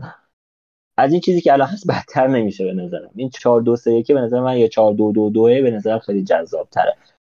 دیگه بیش از این سیستمی جذابه، ولی خب شاید از اون ور یکم بحث منیجینگ پیش بیاد دیگه. یعنی بازیکن طرف چندین سال هافبک بازی کرده، علاقش اینه که اینجا بازی کنه و خود آنچلوتی هم موقعی که میاد میگه من میخوام اینو بذارم دفاع، میگه خودش طرف خیلی راضی نیست. این نشون میده که اون پشت پرده ها یارو خیلی موافق این کار نبوده. شاید حالا مثلا آنجلوتی از خودش یه ابهاتی نشون بده این کارو برای یه مقطعی انجام بده، ولی خب نمیخواد هم رابطه خودشو خراب کنه با ستارهای تیمش. دقیقاً همون اتفاقی که با کاموینگا تو دفاع چپ میفته همینه. ولادر از گاهی با پاچه‌خواری یا با تعریف کردن اینا سعی می‌کنه راضیش کنه، ولی در نهایت این اتفاقیه که باید بیفته و برگرده سر جای اصلیش بازی کنه. بیش از این معطل نکنیم، بریم سراغ صحنه‌های مشکوک این بازی. بچه‌ها دونه دونه بیاین بالا نظر بدین. میدونم که صحنه‌ها رو الان همه داریم، میتونیم روش صحبت کنیم. اولین صحنه مشکوکی که اتفاق افتاد صحنه‌ای بود که آقای فران گارسیا از سمت راست سانت میکنه، توپ میخوره به دست بازیکن آلمریا. روی صحنه اولم فکر کنم داور نمیگیره، ولی بعدن توی ویارئال بهش میگن برو ببین و در نهایت میگیره. صحنه رو فکر کنم الان همتون دارین میبینید همزمان.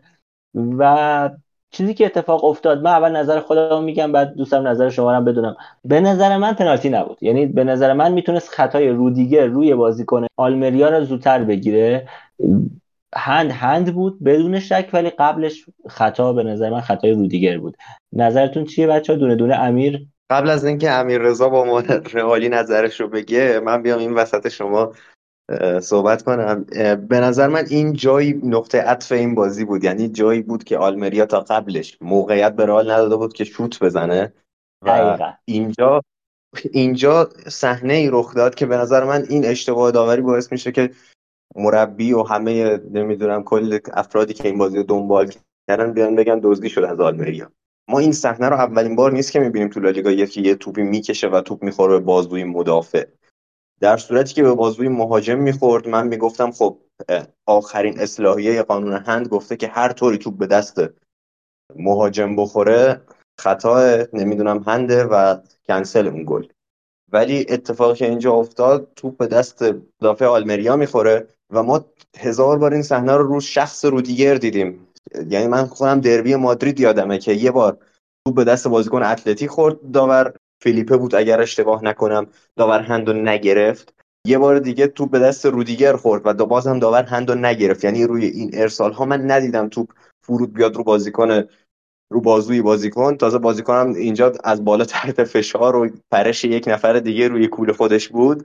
من ندیدم این صحنه هند گرفته بشه تا به این روزی که بازی آلمریا رو دیدم. در نتیجه به نظر من آلمریا با یک 5-4-1 که خیلی خوشگل داشت دفاع می‌کرد و من یه تقسیم وظیفه بسیار خوب بین خط هافبک و خط دفاع این تیم می‌دیدم تا قبل از این دفاع وسط سمت راست. وظیفه داره که اون فضای جلوی خودش رو هم پوشش بده تا وقتی که وارد زون هافبک جلوش میشه توی 5-4-1 که آلمریا. این رو تصور کنید موقعی که مثلا وینیسیوس اونقدر برمیگشت که دیگه اون وظیفه از دفاع سلب می‌شد، هافبک میومد خیلی سریع جاشو میگرفت. خیلی دفاع منظمی من از این تیم دیدم، یعنی تیم 20م لالیگا هم داره خوب دفاع میکنه و به نظر من این صحنه ای بود که آلمریا کامل دیگه شیرازش پاشید و دیگه مثل قبل دفاع نکرد و این پنالتی به نظر من تمام صحنه‌ای که اینجوری دیدم هیچ وقت پنالتی گرفت نشده بود تا این بازی.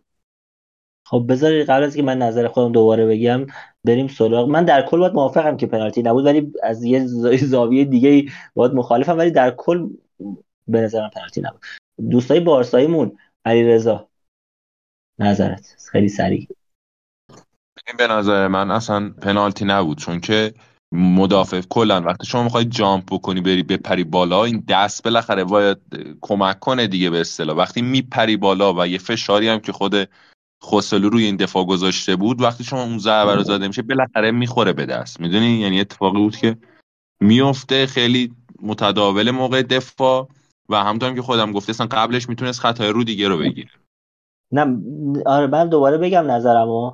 من به نظرم فقط با شما دوتا زاویه دارم، از این جهت که این دست دیگه خیلی باز شده. الان من دارم نگاه میکنم، خودتونم احتمالاً تصویر جلو روتونه، حالت صلیب داره دیگه بازیکن الان کامل و کامل توپ میخوره به حالا من نمیدونم این پشتش، اونجایی که پشتش آرنجه داخلش چی میگن از آناتومی بدن، ولی اونجا به نظرم دیگه خیلی پنالتیه، چون واقعا بدنش بزرگ کرده.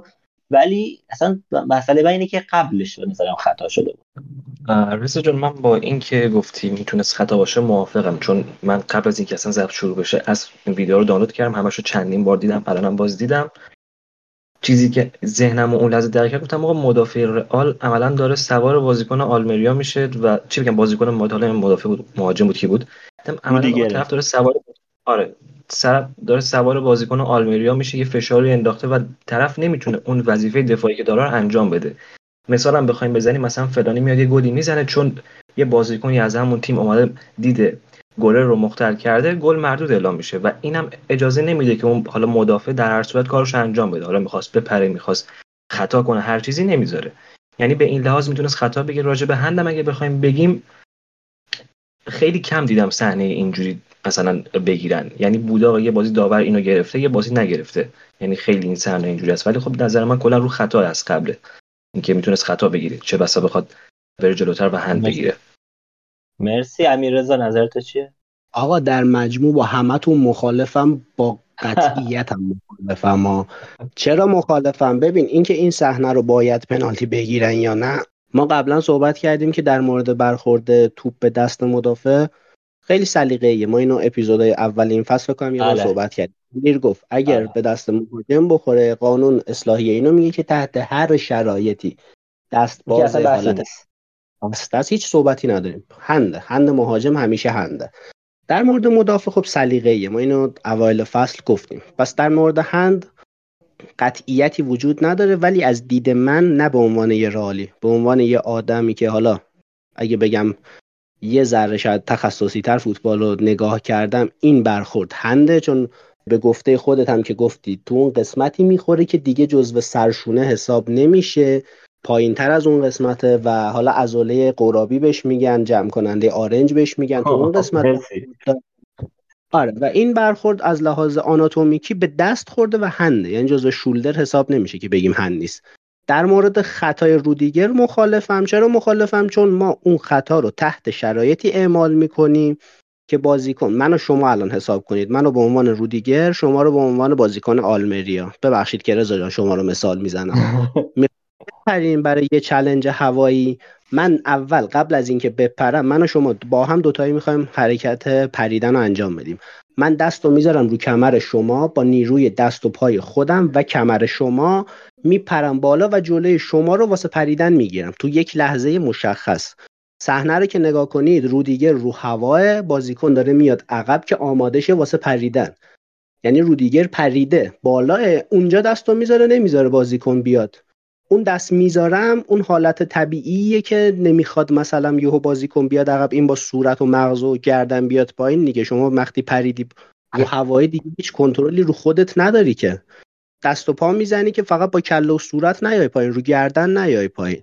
و این از نظر من خطا نیست، دقیقاً به همین خاطر که رودریگر رو هوا، قبل از اینکه بازیکن بخواد بپره، رودریگر پرشش رو انجام داده، هیچ خطایی لحظه پرید انجام نداده که بگیم این خطای رودریگره. رودریگر پریده دیگه رو هوا، کاری نمیتونه بکنه و فقط دستو تعادلش رو حفظ کنه. این اصلا نمیتونه خطای رودریگر باشه. من یه چیزی میگم، شما و شنوندگان عزیز من نخندید لطفا.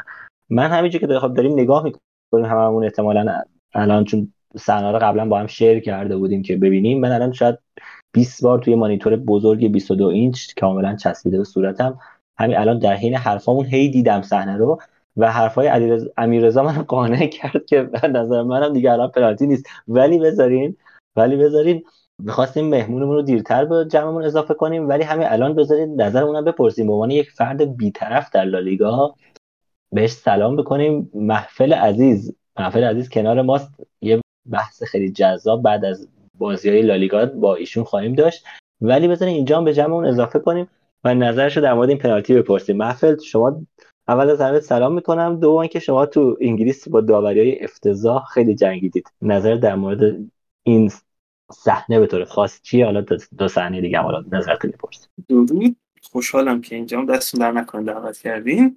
حالا این صحنه رو رودریگر اونقدر فشار زیادی نذاشته که بشه خطا گرفت و هندم که کاملا طبق قوانین فوتبال فشار باید جوری باشه که بازیکنی که زیر دست روی شونشه تعادلش کاملا از دست بده، ولی اینجا تو صحنه پرش تعادلش از دست نداده بود، یعنی بعد اینکه فرود اومد رودریگر تعادلش از دست داد که خب یه چیز نسبتا طبیعی، خطا نمیتونست بگیره اونقدر. هندش هم که هند کامل دست از سیلوهی بدن خارج، چه هنده، حالا این مهم نیست تحت چه شرایطی بخورم.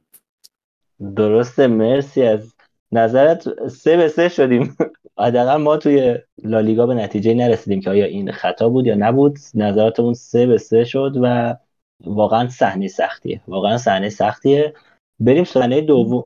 اصل لالیگا نیست محفل، باید نظرش 2 تا است. اینم میتونه باشه، آخه ما هم چون طرفدار رئال هستیم نظرمون میتونه نصف حساب بشه و وقت دوباره باز درآور نشه. خیلی پیچیده شده. و حالا بریم سراغ صحنه دوم. اول یه بار اینجا از امیرم تشکر میکنم که این صحنه فوتبال و فول مچ از ESPN فکر کنم دانلود کرده بود. با تشکر از ESPN عزیزم و امیر اتلتیکو عزیز که این صحنه رو کات کرد برای ما تو گروه گذاشت که به طور خاص از زوایای مختلف بتونیم ببینیم. صحنه دومی که خیلی در موردش صحبت شد، به نظر من که خیلی دیگه جای بحثی نداره. صحنه‌ای است که آیا آریباس میره گل رو میزنه، ولی توی وسط زمین بازیکن سیاه‌پوست کی بود بچه‌ها، من الان تو ذهنم نیست که کدومشون بود، یه خطایی روی بلینگهام انجام میده، یه ضربه تو صورت بلینگهام میزنه که توی VAR این صحنه دیده شد و خطا گرفته شد و گل مردود شد. من خیلی سریع یاد گلی افتادم که ما به سویا زدیم سال پیش که تقریبا همچین چیزی بود که تو محوطه جریمه ما در این حد تو برگردوندن عقب و پنالتی زرد ما گرفتن، توپی که به نفع ما حالا پنالتی شده بود یا گل شده بود الان یادم نیست. به نظر من خیلی تابلو که این خطای واسن جای بحثی نداره. امیر نظرت؟ این فکر نمی‌کنم کلا صحبتی دربارش حداقل ما اینجا داشته باشیم، ما اینجا بحثی در راجبش نداریم. چیز واضحی بود، اگر هم حالا بحث اینه که چند توپ میاد عقب و نمیدونم VAR چقدر میتونه برگرده، من یه چیزی رو فصل 2021 همون اوایل که VAR اومده بود شنیدم، این بود که تا 3 تا توپو میتونه برگرده عقب. یه هم چیزی، یه چیز دیگه هم اخیراً شنیدم که ترنوور بر رخ بده، مالکیت توپ باید عوض بشه و این حرفا. ولی خب این صحنه دقیقاً شما اون پاسی که بعد از همون بازیکن سیاه‌پوست که علیرضا فکر کنم گفت که لوپی بود، آره همون بازیکن پاسو میده به جناح چپ و همون توپ میاد گل میشه، یعنی به 3 نرسید اصلا کار. و فکر نمی‌کنم خیلی بحثی راجع به این صحنه وجود داشته باشه. گل آلمریا کاملا مردود بود و آقای آریباس دروازه خالی رو زد و خوشحالی هم نکرد و مردود شد دیگه. درسته. بچه‌های دیگه هم نظراتشون به ترتیب بیان بگن، اگه توضیح خاصی دارن فکر کنم همه موافق باشن. آره هیچ بحثی نداریم، کاملا خطا بود. علیرضا؟ آره دقیقاً منم خواستم همینو بگم، چون ببین ضربه رو زد دیگه، کامل زد به صورت بیلینگام و مشهود بود این قضیه که خطاست. خب پس روی این که بحثی نداریم، میریم روی صحنه سوم که خیلی دیگه روش بحث داره، فکر کنم اینم میتونیم خیلی روش بحث کنیم. صحنه‌ایه که وینیسیوس توپو سانت میکنه، وینیسیوس تو میزنه توی دروازه و بعد اعلام میشه که حالا بره به وار چک میکنه و چیزی که حرفی که زده میشه اینه که آقا این گل صحیح هست. نظر شما چیه؟ امیر دوباره از تو شروع میکنه. آقا به نظر من وینیسیوس بعد از اینکه این گل رو پذیرفتن باید بهش بر میخورد، باید قهر میکرد، نمیدونم باید یه اعتراضی به سبک خودش انجام میداد، چون اگر اینجا رو جزء به قول رضا شولدر وینیسیوس حساب کردن و گفتن نه اینجایی که باهاش گل زدی هند نیست، این یک توهین نجات پرستانه و آناتومی گونه ای از درون داره که آره تو جزء گونه انسان ها نیستی. و به نظر من اینجا باید یه دونه از اون واکنشا خودش نشون میداد. ویدیویی که ما داریم از 4 زاویه این رو نشون میده، در 3 زاویه شما به نظر من در 3 زاویه شما استخون بازو رو میبینید که باهاش گل زده میشه و در یکی از زاویه ها که فکر کنم از پشته به نظر میرسه که با شونه زده و اونم به نظرم بخش زیادش به خاطر اینه که شما سطح بالای توپ بیشتر پیداه، یه بخش عمده ای از توپ پشت وینیسیوس قایم شده و نمیتونیم ببینیم. از اون 4 تا نمایی که ESPN نشون میده به نظر من 3 تا شما هند میبینید. و یک بحث دیگه ای که تکمیل کنم حرفامو اینه که اون تصاویری که هواداران رئال در توییتر نمیدونم در اینستاگرام در تلگرام منتشر کردن که آقا اینجا رو میبینین این شونه آبی از اونجا به بعدش زرده، وینیسیوس با اون زرده نزده با اون آبیه زده، من اصلا حالا نمیدونم این تصاویر از کجا اومده، از چه آناتومی در اومده، ولی اون چیزی که ما موقع خطکشی آفساید های لالیگا میبینیم چیز متفاوتیه. یعنی اون خطکشی که میکنن میگن آقا ما خط تا برای پرسپکتیو از اون جایی میکشیم که نهایتاً بازیکن با اونجا میتونه گل بزنه و اون جایی که میتونه بازیکن باهاش گل بزنه جز جاهایی که وینی باهاش گل زد نبود. من این صحنه گل رو مردود میدونم.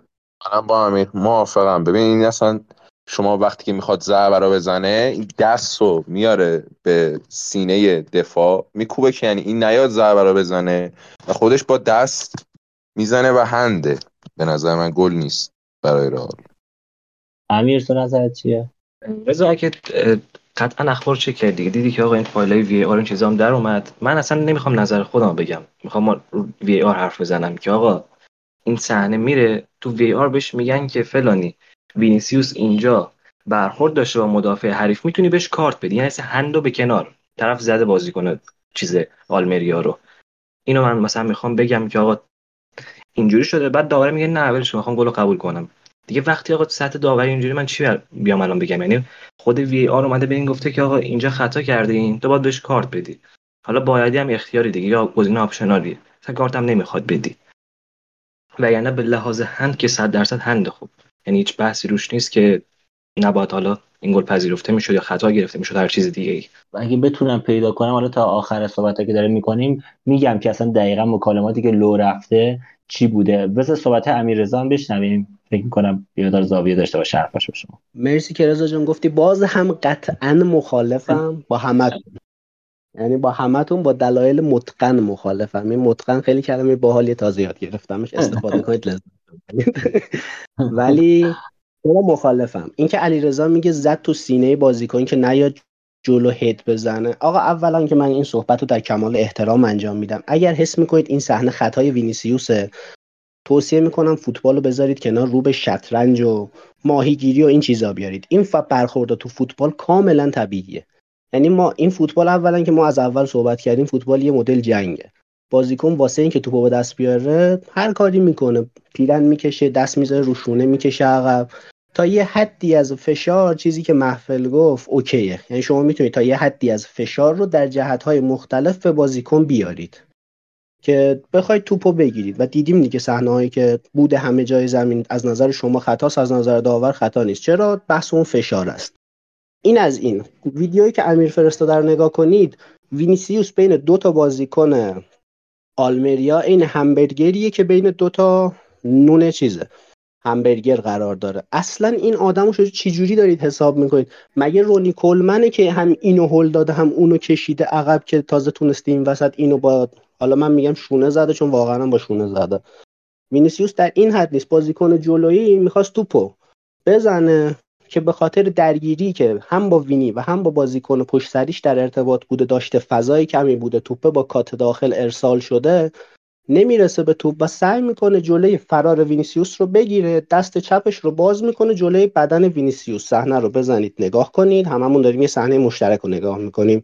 زوم کنید، اگه با گوشی نگاه میکنید استاپ کنید، زوم کنید رو بدن وینیسیوس، کامل اینو میبینید که دستو باز کرده که جلوی حرکتشو بگیره. کاملا حرکت اوکیه تو فوتبال. امیر نگاه کن، امیر یه صحنه هست، اولین صحنه که ما داریم میبینیم هر با هم صحنه‌ای که فاصله است، ولی صحنه دوم که ثانیه فکر میکنم الان بگم 8 دقیقه یا 9 دقیقه اتفاق میفته، من زوم کردم. واقعا سخته، واقعا خیلی سخته. دارم نگاه میکنم، چیزی که میبینم انگار که من با خطا مخالفم، راستش اصلا کلا بحثو بگم من با خطا مخالفم، ولی احساس میکنم توپ داره به یه ذره بالاتر از آرنجش میخوره، یعنی چیزی بین بازو و آرنجش داره میخوره. نظر تو فکر می‌کنم فرق داره؟ منم تو این زاویه، البته متاسفانه نمیدونم چرا این صحنه یه جوری انگار تو زوایای مختلف داریم چیزای متفاوت میبینیم، ولی تو این صحنه‌ای که تو ثانیه 10 داریم توپ داره میخوره به دست وینیسیوس، من دارم حد میبینم. تو با این مخالفی؟ بله من بازم با این مخالفم، چون ببین صحبتی که امیر کرد، امیر اتلتیکو گفتش که ما یه حدی از دست رو توی آفساید گیری ها حساب میکنن توی وی ای آر و دیدیم. ببین یه نمونه واضحی از این که دارم میگم و مثلا عکسشو دیده بودم، فکر کنم بازی فرانسه آرژانتین تو جام جهانی بود که یه صحنه رو برای آرژانتین دقیقاً آفساید گرفته بودم به خاطر همون اندازه‌ای که بازیکن آرژانتین که حالا نمیدونم چی بود، من فقط تصویر کامپیوتری رو دیدم، فریز کرده بودن که آقا انقدرش مثلا تو آفساید، دقیقاً به اندازه یه سرشونه منتها از سمت بازوش، و این واقعاً این قسمت جزوی از سرشونه حساب میشه. شما هر جای جهان بری اینو انجام بدی جزوی از سرشونه حساب میشه، مگر جهان سوم و جهان چهارم که بگن نه دیگه دست از دقیقاً از جایی که سرشونه شما تموم میشه دسته، همش هم دسته. یعنی نه الان فکر کنم امیرم چیزی گفت، امیر رضا بحثی که داشت این که این داره پایین‌تر میخوره از اون سرشونه. اون سرشونه رو فکر کنم هممون یه حدی باش موافقیم. من جفت صحنه ها رو استوب کردم، اسکرین شات گرفتم. این صحنه‌ای که امیر فرستاده من ممنونم ازش هستم. من از اول صحبت‌های امروزم کجا فرستاده؟ ویدیو رو داریم میگی. با هم داریم ویدیو می‌کنیم دیگه. آره. من ویدیو رو دارم. اول صحبتامون که شروع کردیم در مورد داوری صحبت کردن، هر کدوم حداقل 5-6 بار نگاه کردم. فریم به فریم این گل وینیسیوس رو نگاه کردم، چه از دوربین جلو چه از دوربین عقب زوم کردم و الان دقیقاً همون صحنه‌ای که شما دارید میگی جلوی چشمه، در حالت زوم هم قرار داره و این دقیقاً به قسمتی اصابت میکنه که جزء سرشون است. حالا میخوای من اسکرین اینو میگیرم، همین الانم تو گروه میفرستم، حالا خواستید برید ببینید، در موردش دوباره صحبت میکنیم. امیدوارم که حداقل ارسال بشه. آره من یه بحث دیگه باز کنم. ما الان تا الان درباره آناتومیش صحبت کردیم، حالا من میخوام بحث حرکت شناسیشو بیارم وسط.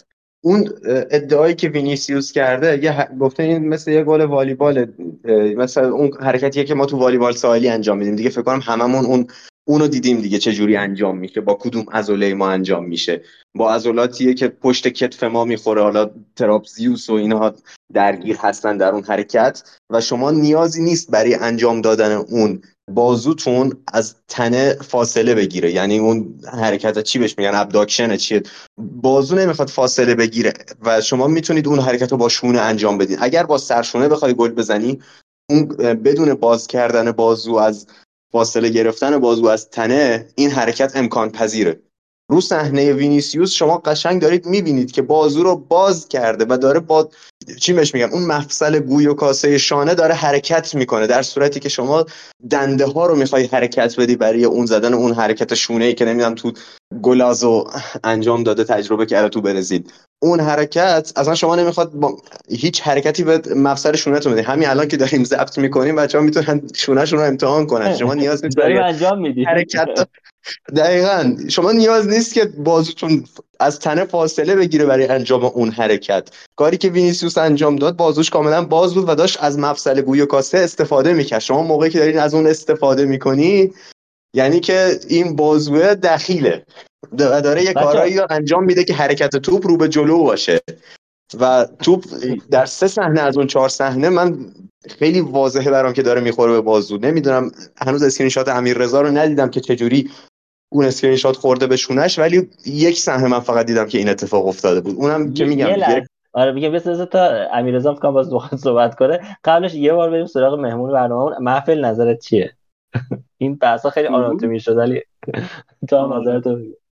من نظرم با امیر اتلتیکوی که دقیقاً چون عملا دستش رو از بدنش آورده بیرون که با دست رو بزنه و توی قوانین فیفا هم حالا عکسش آپلود نمیشه توی دیسکورد که نشونتون بدم، دقیقاً از اون نقطه‌ای که دست از بدن جدا میشه یه خط عمود میکشن، هرچی از اون پایین‌تر باشه هنده و اینجا پایین‌تر از اونه و خیلی هم به نسبت پایین‌تره، یعنی حتی رو مرزش هم نیست که بگیم اوکی هند نیست. نگاه کن یه چیزی من بگم. مرسی محفل، مرسی. من یه چیزی بگم، استنباط من اینه که این توپ میتونه بخشیش به اون قسمتی خورده باشه که هنده و بخشیش به اون قسمتی خورده باشه که هند نیست. مثل اینکه مثلا فرض کنید شما توپو مثلا فرض کنید یه حالت عجیب غریب در نظر بگیرید، فقط میخوام تو ذهنتون بیاد که توپ بیاد بخوره همزمان به رونتون یا مثلا زانوتون، همزمان و به انگشتای دستتون هم بخوره و هر دو با فشاری که هر دو ایجاد میکنند بره توی دروازه یا حالا نره توی دروازه، جلوشو بگیره. آیا باید هند گرفت؟ خب بخشش پا خورده، ولی اگه مثلا اینجور نباشه که اول به پا بخوره بعد به مثلا دست بخوره، چون بالاخره به دست هم خورده دیگه، باید هند باشه. من حسم اینه که درسته بخشش به اون کتف خورده ولی بخشش هم به دست خورده و اونجا طبیعتاً هنده. حالا باز بچه‌ها صحبت دارن میتونن ادامه بدن. این عکسی که محفل برای من فرستاد همون عکسی است که بگم هممون تو این چند روز دیدیم. الان من تو گروه دوباره میفرستمش. چیزی بگم ببین، من راجع به این فشاری که من صحبت کردم و گفتی بالاخره فشار میاره، ببین دقیقاً از همون فشاره استفاده میکنه و دستو میچرخونه. خب یعنی بتونه یه ضربه به توپ بزنه. من حرفم همین بود، یعنی تو میای دستو کف دستو که میذاری به سینه دفاع وسط آلمریا که نام کی بود، بعد این دستا میچرخونی و ضربه رو میزنی که حالا توپ بره توی دروازه. رضا جان اینو من بگم، امیر اتلتیکو یه صحبت خیلی خوبی رو باز کرد، کنزولوژی حرکت رو گفت که خیلی به ما کمک میکنه. ببین شما در حالتی که امیر گفتی میخوای ابداکشن دستتو داشته باشی، دستت از بدنت جدا بشه و سرشونت حرکت کنه، شما نیازی نیست از دنده هات استفاده کنی. کاری که اینجا انجام میده 4 تا عضله است. این تو آناتومی رشته‌های تربیت بدنی خیلی معروفه که میگن 4 تا عضله‌ای که میان اینا رو تکون میدن چیه. دست انقدرم باز نمیشه که تو بگی باز شده. ما در مورد صحبت که کردی این حرکت مثل اون حرکته، آره مثل اونه، ولی شما تو فوتبال ساحلی یا حالا چیزی که گفتی داری یه سری حرکت نمایشی انجام میدی و هدفت اونجا فقط صرفا اینه که مثلا توپ رو هوا بمونه. آره نیازی نیست شما مثلا یه تقه کوچیک با شونت هم به توپ بزنی، توپ رو هوا میمونه. ولی تو فوتبالی که داری بازی میکنی نیاز داری که این صحنه رو تبدیل به گل کنی. طبیعیه که این یه ذره به سمت جلو میچرخه. جلوتر چرخیدن این باعث نمیشه که توپ به جایی بخوره که جزوی از هند حساب میشه. حالا مثلا اگه صحبت رضا رو ملاک قرار بدیم، در بدترین حالت این توپ به قسمتی خورده که بخشیش جزوی از شولدره و بخشیش جزوی از بازوه. منتها چون ما این وسط هیچ دوربینی اون صحنه رو انقدر نمیتونه دقیق بگیره که بگیم آره قطعاً به اینجا خورده یا قطعاً به قسمتی خورده که شما میگید هنده، طبیعیش همینه. اختلاف نظر وجود داره و اختلاف نظر اینجا دقیقاً به خاطر همینه که حالا مثلا میگم ببین تمام صحنه‌هایی که اون بازی رخ داد ما از تصمیم اول داور ضرر کردیم و VAR باعث اصلاحش شد. پنالتی رو نگرفت، گل آلمریا رو سالم گرفت، این گل رو که اصلا اولش خطا گرفت که بحثی سرش نداریم. بعدن که حالا عکسش رضا تو گروه فرستاد، این عکس مطرح شد که آقا این اصلا این قسمت از جزء هندبال حساب نمیشه. اومدن گفتن اوکی جزء هندبال که نتونستیم اینو قرار بدیم، پس چیه آقا جریان اینه، خطا کرده. داورم گفته وینیسیوس کارت داره، بذارید بهش کارت بدیم. اصلا داور VAR ما قبلا هم صحبتشو کردیم جزء وظایفش نیست و حق نداره توی کارت زرد دوم دخالت کنه، وگرنه نمونهش بازی اتلتیکو جلوی خودمون دیپاول باید اخراج میشد. مگه داور VAR دخالت کرد که دیپاول اخراج بشه؟ داور VAR توی این قسمت اصلا نمیتونه دخالت کنه. اون صحنه ترجمهش حالا جایی که من خوندم این بود که اگه داری احتمال خطا رو در نظر میگیری اینا رو برو دوباره خودت چک کن، یعنی با در نظر گرفتن. بگم امیر رضا بذار من صحبت‌های داور، البته اینم خودش داستانی شد که اصلا به شدت شاکی شدن داورا، هیئت داوران، حالا این داستانایی که بود فدراسیون فوتبال و لالیگا سر این که چرا اصلا این معلوم نیست چجوری اینقدر سری لو رفته این صحبت‌ها و یه مقدار ناراحتی سر اینها به وجود اومد. ولی صحبتایی که سر صحنه گل وینیسیوس شد، صحبتایی که هرناندز کرده این بود که من بازبینی صحنه در کنار زمین رو توصیه میکنم تا بتونی احتمال عدم خطای هند را ارزیابی کنی. توپ به شانه راست وینیسیوس برخورد میکند، این را میتوانی بررسی کنی. توپ به شانه او برخورد میکند، خطای احتمالی در حمله را ارزیابی کن. یعنی چی؟ یعنی خلاصش اینه که وار بهش میگه آقا برو، چیزی که ما دیدیم اینه که توپ به شونه خورده و خطای احتمالی وینیسیوس رو بررسی کن. من اینجا رو برای دوستایی که توهم توطئه دارن رو دارم صحبت میکنم. اگه فرض بگیرین شما بگین که داورای وار کسایی بودن که از طرف رئال مادرید میخواستن این بازی در بیاد، حالا نمیگیم پول گرفتن یا هر چیزی، میخوایم به طور خیلی سادهش این بازی رو مثلا در بیارن به رئال، این جمله آخر دیگه نباید گفته میشد دیگه. میگفت خطای احتمالی در حمله رو باید چت دیگه ارزیابی کن. میتونست بگه آقا ما دیدیم به شونه خورد، تو هم برو چک کن. ولی این جمله به نظر من خیلی جمله کلیدی اتفاقا. اونایی که اینو لو دادن دستشون درد نکنه، نشون میده که شاید واقعا این اشتباهات داوری یا اختلاف نظرایی که ما حالا همینجام تا یه حدی داریم اونجام مثل اینکه وجود داشته. هرناندز ماستو میگه که من با تو موافقم، توپ به شانه برخورد کرد، یه فریم دیگه از صحنه مورد نظر به من بده. حالا احتمالاً فرمو میده، بعدش میگه عالی، او با شونش تو ضربه میزنه و این گل درسته، من میخوام گل صحیح اعلام کنم، هیچ خطایی صورت نگرفت. یعنی تو اون لحظه اینا رو بررسی میکنم. ولی خب یه مسئله هم هست دیگه، اونجا اون استرسه، اون فشاره، اون تماشاگرها و همه اینا وجود داره و اینکه این داور واقعا کم تجربیه، دومین فصلی که در تو لالیگا سود میزنه، بازی مهم خیلی خیلی کم سود زده و طبیعتا اینجا وقتی که وی‌آر فرا خوندش، معمولا ما اینجا خود من حداقل فکر کنم 4-5 بار تو بحث لالیگا گفتم که یه جوری روند وی‌آر و واکنش داورا به وی‌آر که وقتی داوری رو فرا میخونن، داورا پیش‌فرض و دیفالت ذهنیشون اینه که باید تصمیمشون رو طبق نظر وی‌آر عوض کنن. بلایی که سر فقانی توی جام جهانی اومد، من دیگه صحبتی ندارم، ولی کلا فکر میکنم که حداقل چیزی که میشد اینجا توی کار ببینیم، نظراتی که ما اینجا با هم برآورد کردیم، ضمن اینکه نظر همه بچه‌ها برام محترمه، اینه که دو صحنه اول در مجموع شاید درست بوده و صحنه سوم که گل وینیسیوس بود جای بحث داره و جای حالا میتونیم بگیم نادرست بوده مجموع نظرات ما. و اگر همینجور باشه یه 2-2 که حالا البته گل خب دوم ما وینیسیوس زده شد، شاید اگه زده نمیشد یه کار، اون گل سوم که کارواخال زد اصلا زده نمیشد که بخواد کار 2-2 هم بشه. ولی به هر صورت به نظرم بازی‌های بدتر از این هم توی لالیگا بوده. من دیگه صحبتی ندارم، بچه‌ها هر کسی حرفی داره بزنه دیگه، اینو جمعش کنه.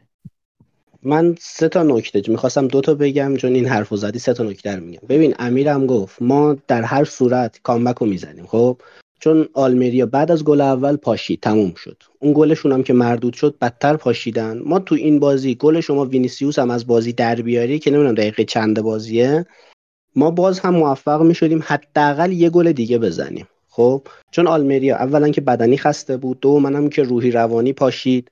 ما تو برنابئو به تیمای بزرگتر از آلمریا کامبک زدیم، اینجوری نیستش که تیم ناتوان باشه تو زدن کامبک، اونم جلوی این آلمریای داغون این فصل. این نکته اول. نکته دوم اینه که کی بیشترین چی بهش میگن تنش رو بین تیم‌ها با لالیگا داره؟ قطعاً رئال مادرید و بارسلونا. از بین این دوتا کی بیشترین تنش رو داره با لالیگا و خاویر تباس به طور مشخص. ببین تو این چند روز من از بارسایی‌ها زیاد چنیدم که مصاحبه تباس رو برای من منشن میکنن که گفته من یه مادریدیستای فلانم و 20 سال. سوال من اینه که کی این وسط با تباس بیشترین زاویه رو داشته سر قوانین؟ طبیعتاً این تنشه بین رئال مادرید و تباس بیشتر از همه بوده. ما سر جریان حق پخش با تباس مشکل داریم، تنها تیمی که تقریباً اجازه. بارسلونا اگه یادتون باشه چند هفته پیش سر شوخی هم گفتیم که بارسلونا گفته اگه پول بدید اجازه میدیم تو رختکن بیاید، تو رختکن فیلم بگیرید از بازیکن‌ها، حق پخش رو بهمون بیشتر بدید، این کارا رو می‌کنیم. و رئال مادرید قاطعانه رد کرد، آنجلوتی توی مصاحبهش کامل رد کرد و ما یه تنش خیلی شدید بین فلورنتینو پرز و خاویر تباس و لالیگا رو این وسط سر حق پخش داریم. و از نظر شما خاویر تباس میاد با کمیته داوران و همه اینا لابی و فساد، یه سری فساد درست حسابی انجام میدن، اونم به خاطر پرز، اونم به خاطر تیمش و اونم جلوی آلمریای رده 20م. واقعا توهم توتر رو مغز یه سری دوستان اثر میذاره. اصلا منظورم بچه‌هایی که تو پادکست هستن نیست، ولی من خیلی دیدم اینو توی فضای مجازی، مخصوصا توی توییتر. یکی نوشته بود تیمن رسما نماینده پادشاهی اسپانیاست. من واقعا دیگه نمیدونم به این جمله چقدر بخندم که حق مطلب ادا بشه. و دیگه صحبتی ندارم، اگه بچهای دیگه هستن صحبت‌ها رو تکمیل کنن. اگر صحبتی از سمت من بوده که بی احترامی برداشت کردید، من همینجا عذرخواهی کردم اولش، باز هم عذرخواهی میکنم، اصلا منظوری نداشتم از صحبتام. نه اتفاقا ما خیلی وقت بود که بچه‌ها همیشه با هم همه موافق بودیم، هادی گفت بابا شما یه ذره با هم مخالفت کنین، ناخواسته بالاخره یه بهانه‌ای جور شد که یه ذره هم شده با هم مخالف باشیم. بچه‌ها اگه صحبتی کسی دیگه داره در این مورد بگه و بریم سراغ بازی باقی. من بحث اون توهم توتعه رو که کامل رد میکنم. چیزی که وجود داره و توی جام جهانی برای من ثابت شد، بعد از اون روزی که وی‌آر رفت چک کنه رونالدو کارت قرمز بده جلوی ایران و در اومد داور زرد داد، یکی از مضحک‌ترین صحنه‌های بود که من از وی‌آر دیدم. فهمیدم که آقا بحث ترس، بحث توتعه نیست و هر چقدر تنش بین رئال مادرید و لالیگا وجود داشته باشه، اون اگه چیزی باعث بشه سعی کنن صحنه‌ها رو به نفع رئال مادرید بگیرن، ترسه، نه توتعه و نمیدونم پول و این مسخره بازی‌ها. و اینجا باعث میشه یک سری صحنه‌هایی که به چشم هوادار، به چشم بیننده شاید خیلی 50-50 یک خورده به نظر بیاد. صحنه‌هایی که قبلا نمی‌گرفتن، صحنه‌هایی که مشابهش تصمیم دیگه‌ای گرفته میشد، اینجا این آزادی رو به خودشون میدن که یکم از مرزی که قبلا رعایت میکردن فراتر برن. وی‌آر قصد هیچ وقت حق نداشت کارت قرمز بده. حالا این هیچ ربطی به رئال مادرید نداره، من نمیخوام مغلطه کنم، هیچ وقت همچین حقی نداشت و اونجایی که ترسیدن از این مرز فراتر رفتن.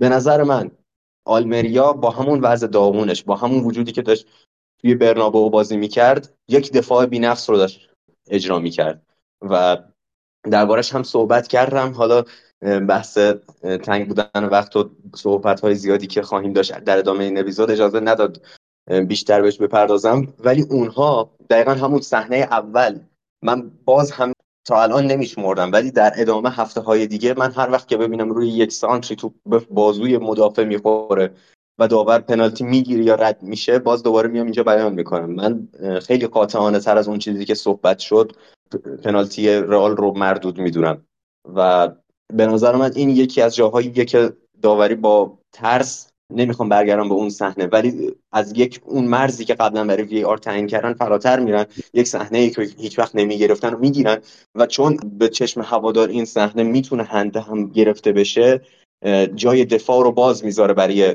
چه تیم داوری چه افرادی که در رسانه‌های مختلف میخوان از رئال مادرید دفاع کنن. به نظر من صحنه اول و سوم اشتباه واضح داوری بود و ما مشابه اینها رو قبلا دیدیم و باز هم میبینیم و تنها جاهایی که از این قانون فراتر میرن جاییه که ترسیده باشن. خب یه نکته رو اضافه کنم، تجربه من اینو نشون داده و یه چیز جالبی که این هفته هم دیدم اینه که معمولا توی فصل خیلی وقتا اشتباهاتی میشه، چه تو ایران چه تو فصل جای تیمای دیگه جای دیگه، و بعد نظرات متفاوتی بیان میشه. وقتی که میان آخر فصل یه ورژن دیگه از جدول رو کنار هم میذارن و نشون مردم میدن که آقا این جدولی که اگر اشتباهات نبود، مثلا یادتون میاد که برنامه 90 معمولا این کارو میکرد و آقا اگه مثلا این اشتباهات داوری با توجه به نظراتی که داور مثلا موجود در برنامه ما داده دوباره چیده بشه نتایج، این جدول رو ما خواهیم داشت. ولی جدول معمولا اونقدر تغییر نمی‌کرد، یعنی اینجور نبود که بگی مثلا تیم چهارم میاد تیم اول یا تیم اول میره تیم سوم، معمولا اینجور نیست. منم این هفته یه جدولی در لالیگا دیدم که در صورتی که وار نبود چه اتفاقاتی میافتاد که میتونم بگم که تقریبا اتفاق خاصی نیافتاده بود، یعنی همین جدول با یکی دو امتیاز بالا پایین وجود داشت و اینجور نیست که بگی حالا رئال مادرید یا بارسلونا یا تیم ایکس و ایگرگ آنچنان بهره‌مند شدن یا اونقدر ضرر خوردن از وار. وار قراره که کمک کنه که اتفاقای بهتری بیفته، ولی حتی من بدون میگم اگه وار هم نبود متوسط اشتباهات دوباره یه چیزی میشد که همین جدولی که در حالت عادی حالا چه با وار چه بی وار میدیدیم رو ببینیم. این نظر باز کلی منه. خب اگه اجازه میدیم بچه‌ها حرفی ندارن ما از این عبور کنیم بریم سراغ بخش بعدی که میرسیم به بازی بارسلونا که 8 بازی این هفته بود. بارسلونا 4-2 میزبان خودش بتیس رو در بنیتو ویامارین شکست داد. بارسایی که اول 2 گل زد توسط فران تورس و بعد 2 گل توسط ایسکو خورد و در نهایت با 2 گلی که در وقت‌های اضافه زد توسط فلیکس و تورس و هتریک تورس در این بازی اتفاق افتاد، تورس 4-2 ببره. بارسا روی مودی افتاده که یا 4 میزنه یا 4 میخوره. توی چند بازی اخیر این اتفاقاتی بوده که واسش افتاده. عمق دفاع بتیس با وجود پزیا و پاپاستودوپولوس، این اسمش هم گفتنش سخته، این بشر بسیار آسیب‌پذیر، دو تا بازیکن فکر کنم 35 سال 38 سال هر کدومشون سنشونه، میگین سنی عجیب و غریبی دارن. قبل از اینکه فران تورس هم گل اول بزنه فکر کنم که دو تا صحنه دیگه هم اینا تو اون عمق نفوذ داشتن و بجز اون شوتی که فکر کنم یامال زد بقیه توپا همه از عمق حرکت کرد و واقعا بتیس از اون ناحیه آسیب پذیر و بعد یک فکری رو برای به حال خودش بکنه. چیزی که تو این بازی دیدیم میانگین گل بخش XG 2.96 برای بارسا در برابر 1.14 برای بتیس بود که نشون میداد که نتیجه میتونه نتیجه عادلانه باشه. نیمه اول افتضاح رو میتونیم بگیم که از بارسا دیدیم ولی یه جورایی جبران کرد افتضاح. حالا به نسبت شروع خوبی که داشت در ادامه بعضی که کار رو از دست داد یه مقدار نیمه اولشون به هم پیچید، اون چیزی که باید بازی میکرد نبود، دوتا گل زدن ولی بعد نیمه دوم افتضاح داشتن تا اینکه آخر نیمه دوم تونستن گل رو بزنن. نیمه اول خوب بودن، نیمه دوم افتضاح بودن نظر من، ولی در انتهای نیمه دوم دقیقه 90 و 92 تونستن گل بزنن و کارو برگردونن. میخوایم هم اینجا در مورد این بازی صحبت کنیم و هم در مورد بارسلونا در جام حذفی و کوپا دل ری که تونست که 4-2 به اتلتیکو بیلبائو باخت. اول یه مقدار در مورد بتیس صحبت کنیم، بعدش بریم سراغ اون بازی. من در مورد اون بازی هم خیلی حرف زدم. من حقیقتش از بعد از ال کلاسیکوی سوپرکاپ اسپانیا با خودم عهد بستم که دیگه بازی بارسا رو تا زمانی که ژاوی مربی این تیم باشه نبینم و موفقم بودم تا الان. نمیبینم اصلا فعلا بازیای بارسا رو، حتی ممکنه بازیشون جلوی ناپولی هم نبینم. فوقش نمیدونم دیگه خیلی بخواد بهتر کنم اصلا بشینم بازی چیزی از این تیم ببینم، چون واقعا بارسا شبیه یک تیم بی‌هویت با یک مربی درجه چندم حتی اروپایی اصلا نمیشه گفت. طرف تاکتیکش در حد تیم دست دو هم نیست، با هزاران زور و زحمت اصلا مهم نیست رقیب ما قهرمان اروپاست یا تیم دست چهارمیه، با هزار زور و زحمت باید گل بزنیم و گل میخوریم قشنگ، اصلا مهم نیست که جلومون کی بازی کنه، هر تیم باشه یه گل راحت میزنه. و نه فقط این، کلا به قول معروف سیر شدم، اصلا میلم نمیره بشینم بازی بارسا رو ببینم. یعنی اگر بخوام انتقاد به ژاوی کنم اول از همه یه بحثه، اگر بخوام دوباره نکته‌های دیگه رو بگم یه بحثه. مثلا الان شما سر گل بازی گل دوم بتیس اگر صحنه رو ببینی، قبل از اینکه مثلا اینا توپو بگیرن یارو با استوک میره پای پدری و عملا اینجوری توپو میگیره، بعد این صحنه تا چکم نمیشه. یعنی عملا وقتی من دارم بازی رو میبینم احساس میکنم دو تا شاخ رو سرمه، گاوم که دارم این بازی بارسا رو میبینم، گاوم دارم این لیگ رو دنبال میکنم. و بعد جایی مثلا زیاد مصاحبه میکنه میگم دلتون برای من تنگ میشه فلان میشه، هر کی رفته دلش تنگ شده. نه واقعا کسی دلش برای مربی که در فاصله 2 ماه 3 تا باخت 4 گل داره تنگ نمیشه. و اینکه مثلا ما هی میام از ژاوی انتقاد میکنیم، از اول فصل هم گفتیم من قرار نیست مثلا بیام راجع به بازی بارسا بتیس صحبت کنم، بازی بارسا بیلبائو صحبت کنم. یعنی آقا تمام بازی صحنه مشکوک خودشون دارن، نکات خودشون دارن، ولی بی خیال. اصلا بارسا شبیه تیمی نیست که بخواد صحبت فنی راجعش بشه. یارو میاد کامنت میذاره بارسا مثلا یک تیم به قول معروف بازیکناش اصلا نمیدونن چیکار کنن، این مشکل رو باید بازیکن‌ها رفع کنن. برعکس آقا این مشکل از ژاویه. شما بیا با مادرید مقایسه کن. رضا ما اول فصل با هم دیگه صحبت کردیم، گفتیم ما بارسا در صورتی که 2 تا جام ببره داخل اسپانیا، جام‌های داخلی و برسه یکیشون به یک جام، یک فصلی که نسبتاً خوب و فشاری رومون نیست که از 2 جام الان حذف شدیم. بسیار بسیار فشار روی ژاوی و کادرش و بازیکن‌ها هست. و اسکواد بارسا رو بررسی کردیم، جالبیش اینجاست. گفتیم آقا کانسلو رو گرفتیم، بالده هست، آراخو هست، کنده هست، کریستنسن هست، اینیگو مارتینز هم هست. به چه دفاعی، چه اسمایی، چقدر بازیکنای خفنی. اومدیم گوندوغان رو گرفتیم، پدری بود، گاوی بود، دیونگ بود. مثلا یه پست 6 فقط نتونستیم برای ژاوی بگیریم.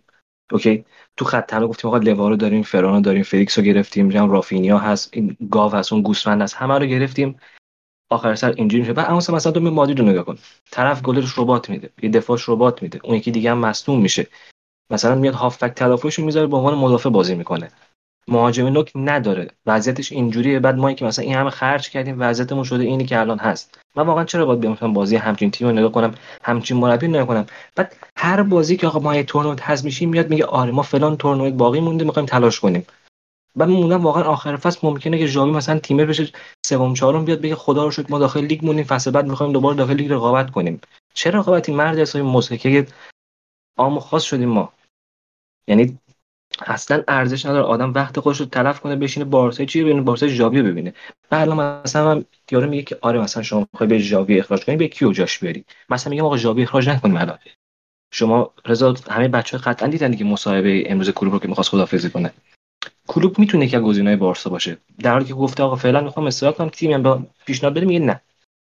حالا شاید تا تابستون نداش عوض شد، شاید نشد، ولی خب گزینه‌های دیگه است، مورینیو هست، کنته هست، فیلیک هست، اصلا کنته رو به درک مربی دیگه هستن. الان بهترین بره هست برای اینکه بارسا بخواد مربیش عوض کنه و اگه دست نجنبونه این تیم کلا به باد میره.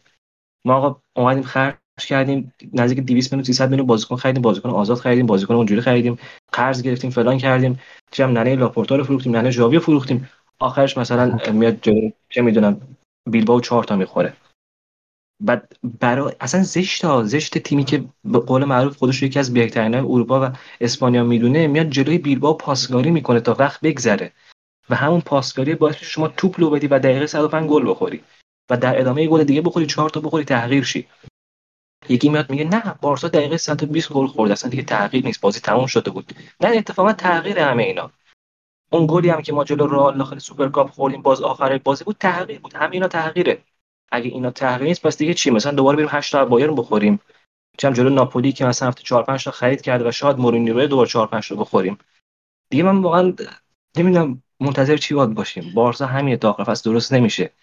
از اول فصل من گفتم ژاوی اینجوری ژاوی اونجوریه، نتیجه‌شو داریم الان می‌بینیم. یعنی این روزا رو من دیده بودم. فصل پیش آقا اوکی ما می‌بردیم، دفاعمون خوب بود. الان دفاعی پاشیده تموم شد رفت.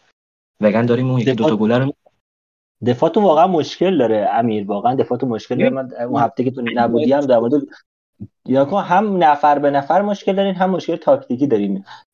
ولی اگه اجازه بدی یه نفسی تو بگیری من اینو بگم سری بگو آره، چون کلا من میگم اومدم فقط همینا رو بگم و برم امشب.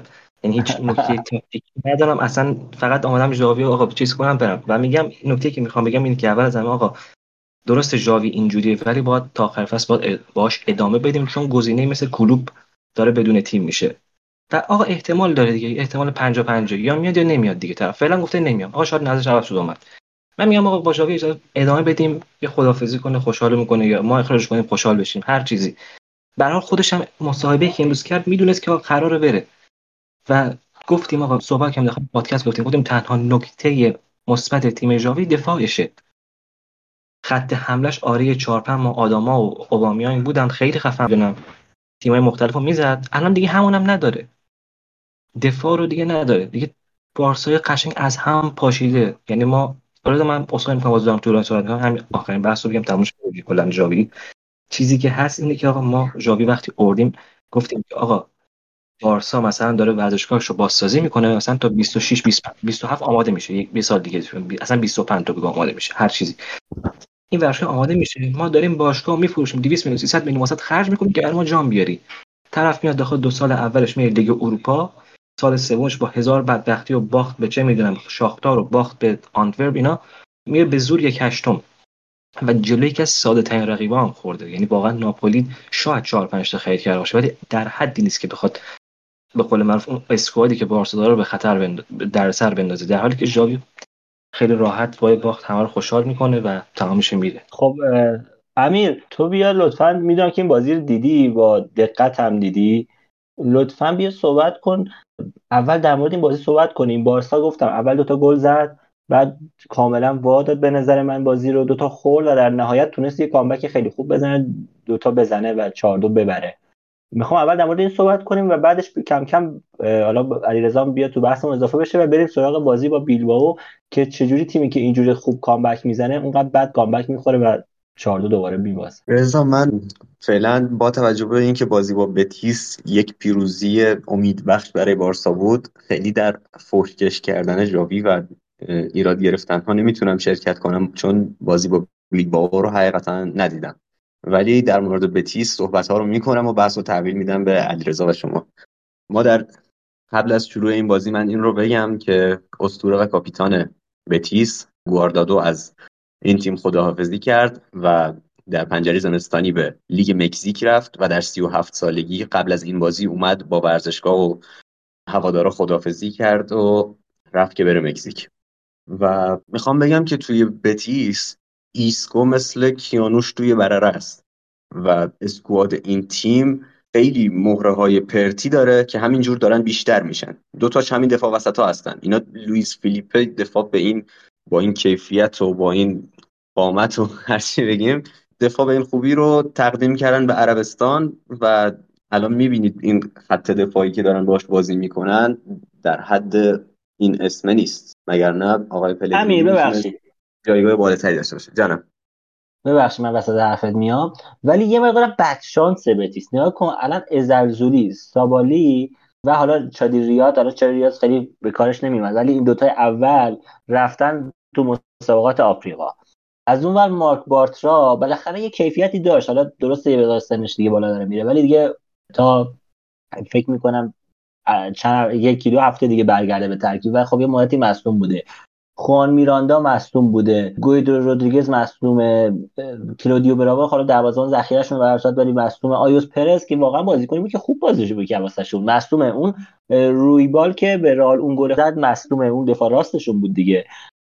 واقعا یه لشکری از مصدوم این داستانا بهش اضافه شد، یعنی قشنگ یه نصف تیمم بیرون داره بنده خدا.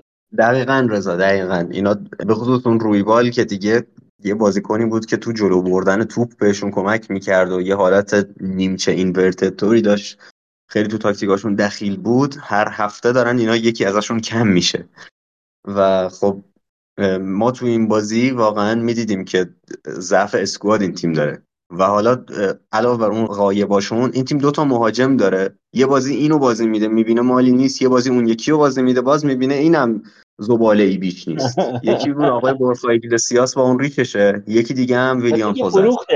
کدومو؟ ایگلسیاس بذار علیرضا فکر کنم اطلاعاتش کامل‌تره، میگفت فکر کنم 8 میلیون به لورکوزن فروخت، درست علیرضا؟ آره 8 میلیون، اونم اختیاری، یعنی شما بیا ببر اگر خوشت اومد 8 میلیون بیز به حساب باشگاه. یعنی اینا ترکوندن تو بحث مذاکراتشون همون دیگه، خیلی راحت بازیکن میدن. لوئیس هنریکه هم از این تیم رفت و از قاره خارج شد.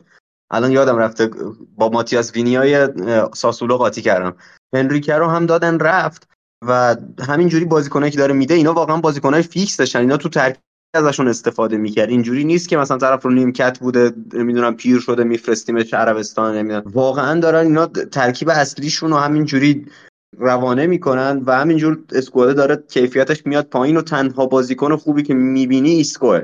یعنی شما گل‌هایی که بتیس زده به بارسا، من نمیخوام صحبت فنی راجبشون بکنم، ارسال‌هایی هستن که شما نمیدونی چه جوری ایسکو توی اون زاویه میتونه ضربه به توپ وارد کنه. واقعا توی یه زاویه‌های بدی این دوتا گل رو زد و گل‌های بتیس خیلی بحث تاکتیکی نبود، واقعا باید مدیون ایسکو باشن. تنها نکته تاکتیکی که گل‌های بتیس داشت به نظر من اینه که اینها انقدر محوطه بارسا رو شلوغ کردن که معلوم نبود یارگیری که دفاع بارسا میخوان بکنن به سمت با محوریت کدوم باشه. بالاخره یکی آزاد میموند و اشتباه بارسا این بود که خیلی وقتا ایسکو بازیکنی بود که آزاد میموند و قبل از اینکه ایسکو وارد محوطه بشه یک سری بازیکنان دیگه‌ای مدافعین رو به خودشون جلب کرده بودن تا لحظه ورود ایسکو با آزادی همراه باشه. ما مشکل شیشه دفاعی بارسا رو از همون اول می‌دیدیم. دقیقه 17 18 بود که فکر کنم مارک روکا پشت توی زون 14 بارسا صاحب توپ شد و خیلی راحت ضربه‌شو کشید، ولی خب ضربه با کیفیتی نبود و راه به دروازه نداشت و ما می‌دیدیم که کلاً اگر صدک وضعیت بلوکه کردن هافبک دفاعی بارسا رو ببینید، نه دیونگ شیشیه که این فرو به عهده بگیره و نه گوندوغان و این صحبت تکراریه. میرم سراغ گل اولی که بارسا زد. من میگم مهاجماشون اصلا توی پرسینگ شرکت درست حسابی ندارن. یعنی ما صحبت کردیم که موقعی که گوندوغان شیش بازی میکنه توپو وقتی بهش میدن در حالت نیمه چرخیده هم باشه نمیتونه کامل به چرخه بره رو به جلو، چون پشت سرش مهاجم حریف همیشه پرسش کرده. اتفاقی افتاد این بود که توپو میآورد میداد در همون حالت نیمه چرخیده، دیونگ و گوندوغان توپو تقدیم میکردن به فول بک های بارسا، حالا کنده از این سمت و اگر اشتباه نکنم بالده از اون سمت، توپو میدادن به اونها و بعدش هافبک توپو از مدافع دفاع وسط دریافت میکنه، میسپاره به فولبک و خودش شروع میکنه یک حرکتی رو به سمت جلو و وقتی به سمت جلو حرکت میکنه دیگه مهاجم دنبالش نمیکنه. این اتفاقی که دقیقاً ما با گوندوغان، کنده و ویلیان خوزه روی گل اول دیدیم که گوندوغان توپو سپرد به کنده، رفت جلو، توپو پس گرفت و دیگه ویلیان خوزه دنبالش نکرده بود. یک گپ خیلی بزرگ فضای قابل توجهی در اختیار گوندوغان قرار گرفت که بتونه بازی ترکیبی رو انجام بده و گل اول رو فران تورس به ثمر برسونه. گل دوم اتفاقی که افتاد یکم ممکنه شانسی به نظر بیاد، ولی باز هم پرس بتیس به طرز مسخره‌ای شکسته شد. اینجا من میخوام به یکی از بازیکن‌های مورد علاقه علیرضا کردیت بدم روی گل دوم. دقیقاً اینها لوئیس هنریکه با خودش گفت خب این کوبارسی و اینا تازه آوردن، بازیکن جوون استرسی، برم پرسش کنم توپو ازش میگیرم. دقیقاً دیونگو رها کرد، رفت کوبارسی رو پرس کنه و همون لحظه پرس بتیس شکسته شد و اونها گل دومو از بارسا خوردن. و امیر آفساید نبود این گل؟ مشکوک بود. اصلا فکر کنم چکم نکردن. علیرضا اگه بیاد این وسط کمک کنه من ممنون میشم، چون یه آخر گل من یادم رفته تا ببینمش شد برگردم به بحث. نگاه کن گلیه که بازیکن فکر کنم گوندوغان میزنه. حالا فکر کنم تو یه گلار ترتیبش شاید داره اشتباه میکنه. این گلیه که گوندوغان فکر میکنم پاس میخواد بده، میخوره بازیکن بتیس، بلاک میشه، میفته جلوی پای پدری، جلوی پای بده که یارت تو در میفته تو نیم فضای سمت راست بارسا.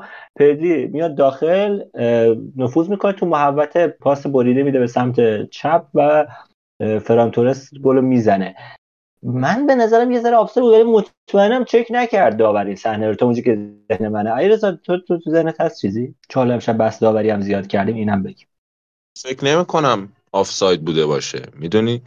حالا یه چیزی من بخوام اضافه کنم حالا به صحبت‌های امیر تا برگرده، راجع به اینکه بارسا پرس نمی‌کنه، این هفته اومده بود پدریو گذاشته بود کنار لواندوفسکی، حالا هم تو این بازی بود هم تو بازی با بیلبائو برسیم بهش میگم، بهش اشاره میکنم که یعنی من عاشق این ژاوی ام، واقعا لذت میبرم. آقا طرف بازیکن آوردی، میدونی که این پتانسیل معصومیت داره، میدونی که این آدم نمیتونه اینقدر دوندگی شدید داشته باشه، ولی تو بازم از این بازیکن همینو میخواد. پدری و گاویو این به همین روش نابود کرده. یعنی آقاش تمام یه سری هافبک ها هستن آقا نمیتونن اون به اصطلاح اون دونده وحشتناکو داشته باشن، خب انجام نده با اون آدم، اصلا نیازی نیست. تو که پرست هم که نصف نیمه است انجام نده، ول کن، بذار یکی دیگه نداره. علیرضا نداره، نگاه کن الان این ترکیب گوندوغان، پدری و دیونگو داره استفاده میکنه، هیچ کدومش هم شماره 6 درست حسابی نیستن. دیونگ داره بیشتر نقش شیشو بازی میکنه و دیدیم که روبروی بیلبائو چه بلای سرش اومد و واقعا بارسا جا داشت خیلی بیشتر بخوره اون بازی، اصلا تو وقت قانونی نابود بشه. ولی خب یه مقدار ببین رضا مشکل ببخشید ببین وسط صحبت آدم هست، ولی ببین تو پرس شما اون اولین رأسش باید مهاجم نوکت درست پرس بکنه، میدونی چی میخوام بگم؟ یعنی پدری به اندازه خودش یا هر هافبک ها واسه شما فرمین لوپز بذار، گاوی بذار، نمیدونم مثلا روبرتو بذار، سر بازی با ال کلاسیکو صحبت کردم راجبش، شما هر کیو بذاری کنار لواندوفسکی فایده نداره، اون آدمو تو فقط مصدوم میکنی، نمیدونم به اصطلاح کارشو حیف میکنی. وقتی لواندوفسکی کاری نمیکنه که آخه فایده نداره. یا مثلا شما بیا روکه رو بذار برفرض یا گویو رو بذار، بگو آقا تو فقط بدو پرس کن، این باز بهتره، میدونی. یعنی حداقل یه تقسیم انرژی شما میتونی داشته باشی، ولی اینجوری نه. و نیا که منم باید موافقم، یعنی اگه اسم لواندوفسکی اینقدر بزرگ نبود، تجربهش اینقدر بزرگ نبود، شاید به قول تو بهتر بود که یه دونه مهاجم جوون نیمه اول بذاره که دوندگی رو بکنه، فشار رو بیاره و حالا یا گل بزنن یا نزننش خیلی مهم نباشه و لواندوفسکی تو نیمه دوم بتونه انرژی بیشتری بذاره. ولی مسئله که هست اینه که این کار نمیکنه. اون وقتی که گاوی بود انگار که این کمبود یه جورایی این دوندگی این بشر که من فوق العاده ازش بدم میاد، ولی واقعا بازیکن خستگی ناپذیر و خوبیه، پوشش میداد. ولی مصدوم شدن گاوی اولا از اون لحظه که مصدوم شد دیگه بارسا نابود شد. بارسا تو موقعیت خوبی تو لیگ هم قرار داشت، از لحظه که دیگه گاوی را دست دادین شما اوضاعتون روز به روز بدتر شد. دقیقاً رضا، کلا گاوی خیلی دوندگیش وحشتناکه، یعنی به اندازه 3-4 نفر واقعاً میدوه، انگار که تو 15 نفر داری تو زمین. و تو این بازی ما بازم وابستگی بارسا به سمت چپا دیدیم، یعنی جایی که بالده هست و این نفوذایی که هی انجام میده، حالا گاهی وقتا میاد در عرض حرکت میکنه، گاهی هم که تو همون کناره لب خط تا اصطلاح میاد استارت بزنه 1 و 2 میکنه با هافبک ها و اینا شاهد بودیم. و حالا به نسبت تونست آسیب بزنه به سمت راست بتیس، جایی که خب بیرین هست، بیرین هم میدونیم که تو بحث دفاعی خیلی افتضاحه بارسا، کلا دفاع بتیس افتضاحه. آره اینا یه دونه شاد ریاض دارن، یعنی داشتن که اینم مصدوم شد یا نمیدونم رفت جام ملت‌های آفریقا. آره اون خیلی خوب بود، اون به نسبت اینا یه لول بالاتر بود و حتی یه خبرم بود که بارسا بخواد برگردوننش، چون یه بند بازخرید 7-8 میلیونی هم بارسا داره و خیلی دفاع خوبی بود اون به نسبت. ولی خب وقتی هم نیست کلا دفاع نابود میشه دیگه. حالا در مورد دفاع شما بیشتر صحبت میکنم، میخوام امیر در مورد این بازی بذار بیشتر با ما صحبت کنه و اینکه من و تو بیشتر در مورد بازی با بیلبائو خیلی با هم حرف داریم، اونجا بیشتر حرفمون رو بزنیم و ضعف‌های بارسا اونجا بیشتر نمود پیدا کرد. حالا ما داریم از لوا صحبت می‌کنیم، کلاً جوانای بارسا و وضعیتشون خوبه. ویتور رو که روی گل سوم خیلی نقش موثری روی 1-2 فلیکس و فران تورس داشت. یعنی دقیقاً همون اون زاویه‌ای که فلیکس براش باز شد و تونست استفادهش کنه از اون حرکت قریب ویتور روکه است. بین دفاع وسط سمت راست اونها و هکتور بیرین یه حرکت اوریبیو کرد، بیرین گفت خب این داره میره تو عمق دفاع ما، من باید برم اینو بگیرم.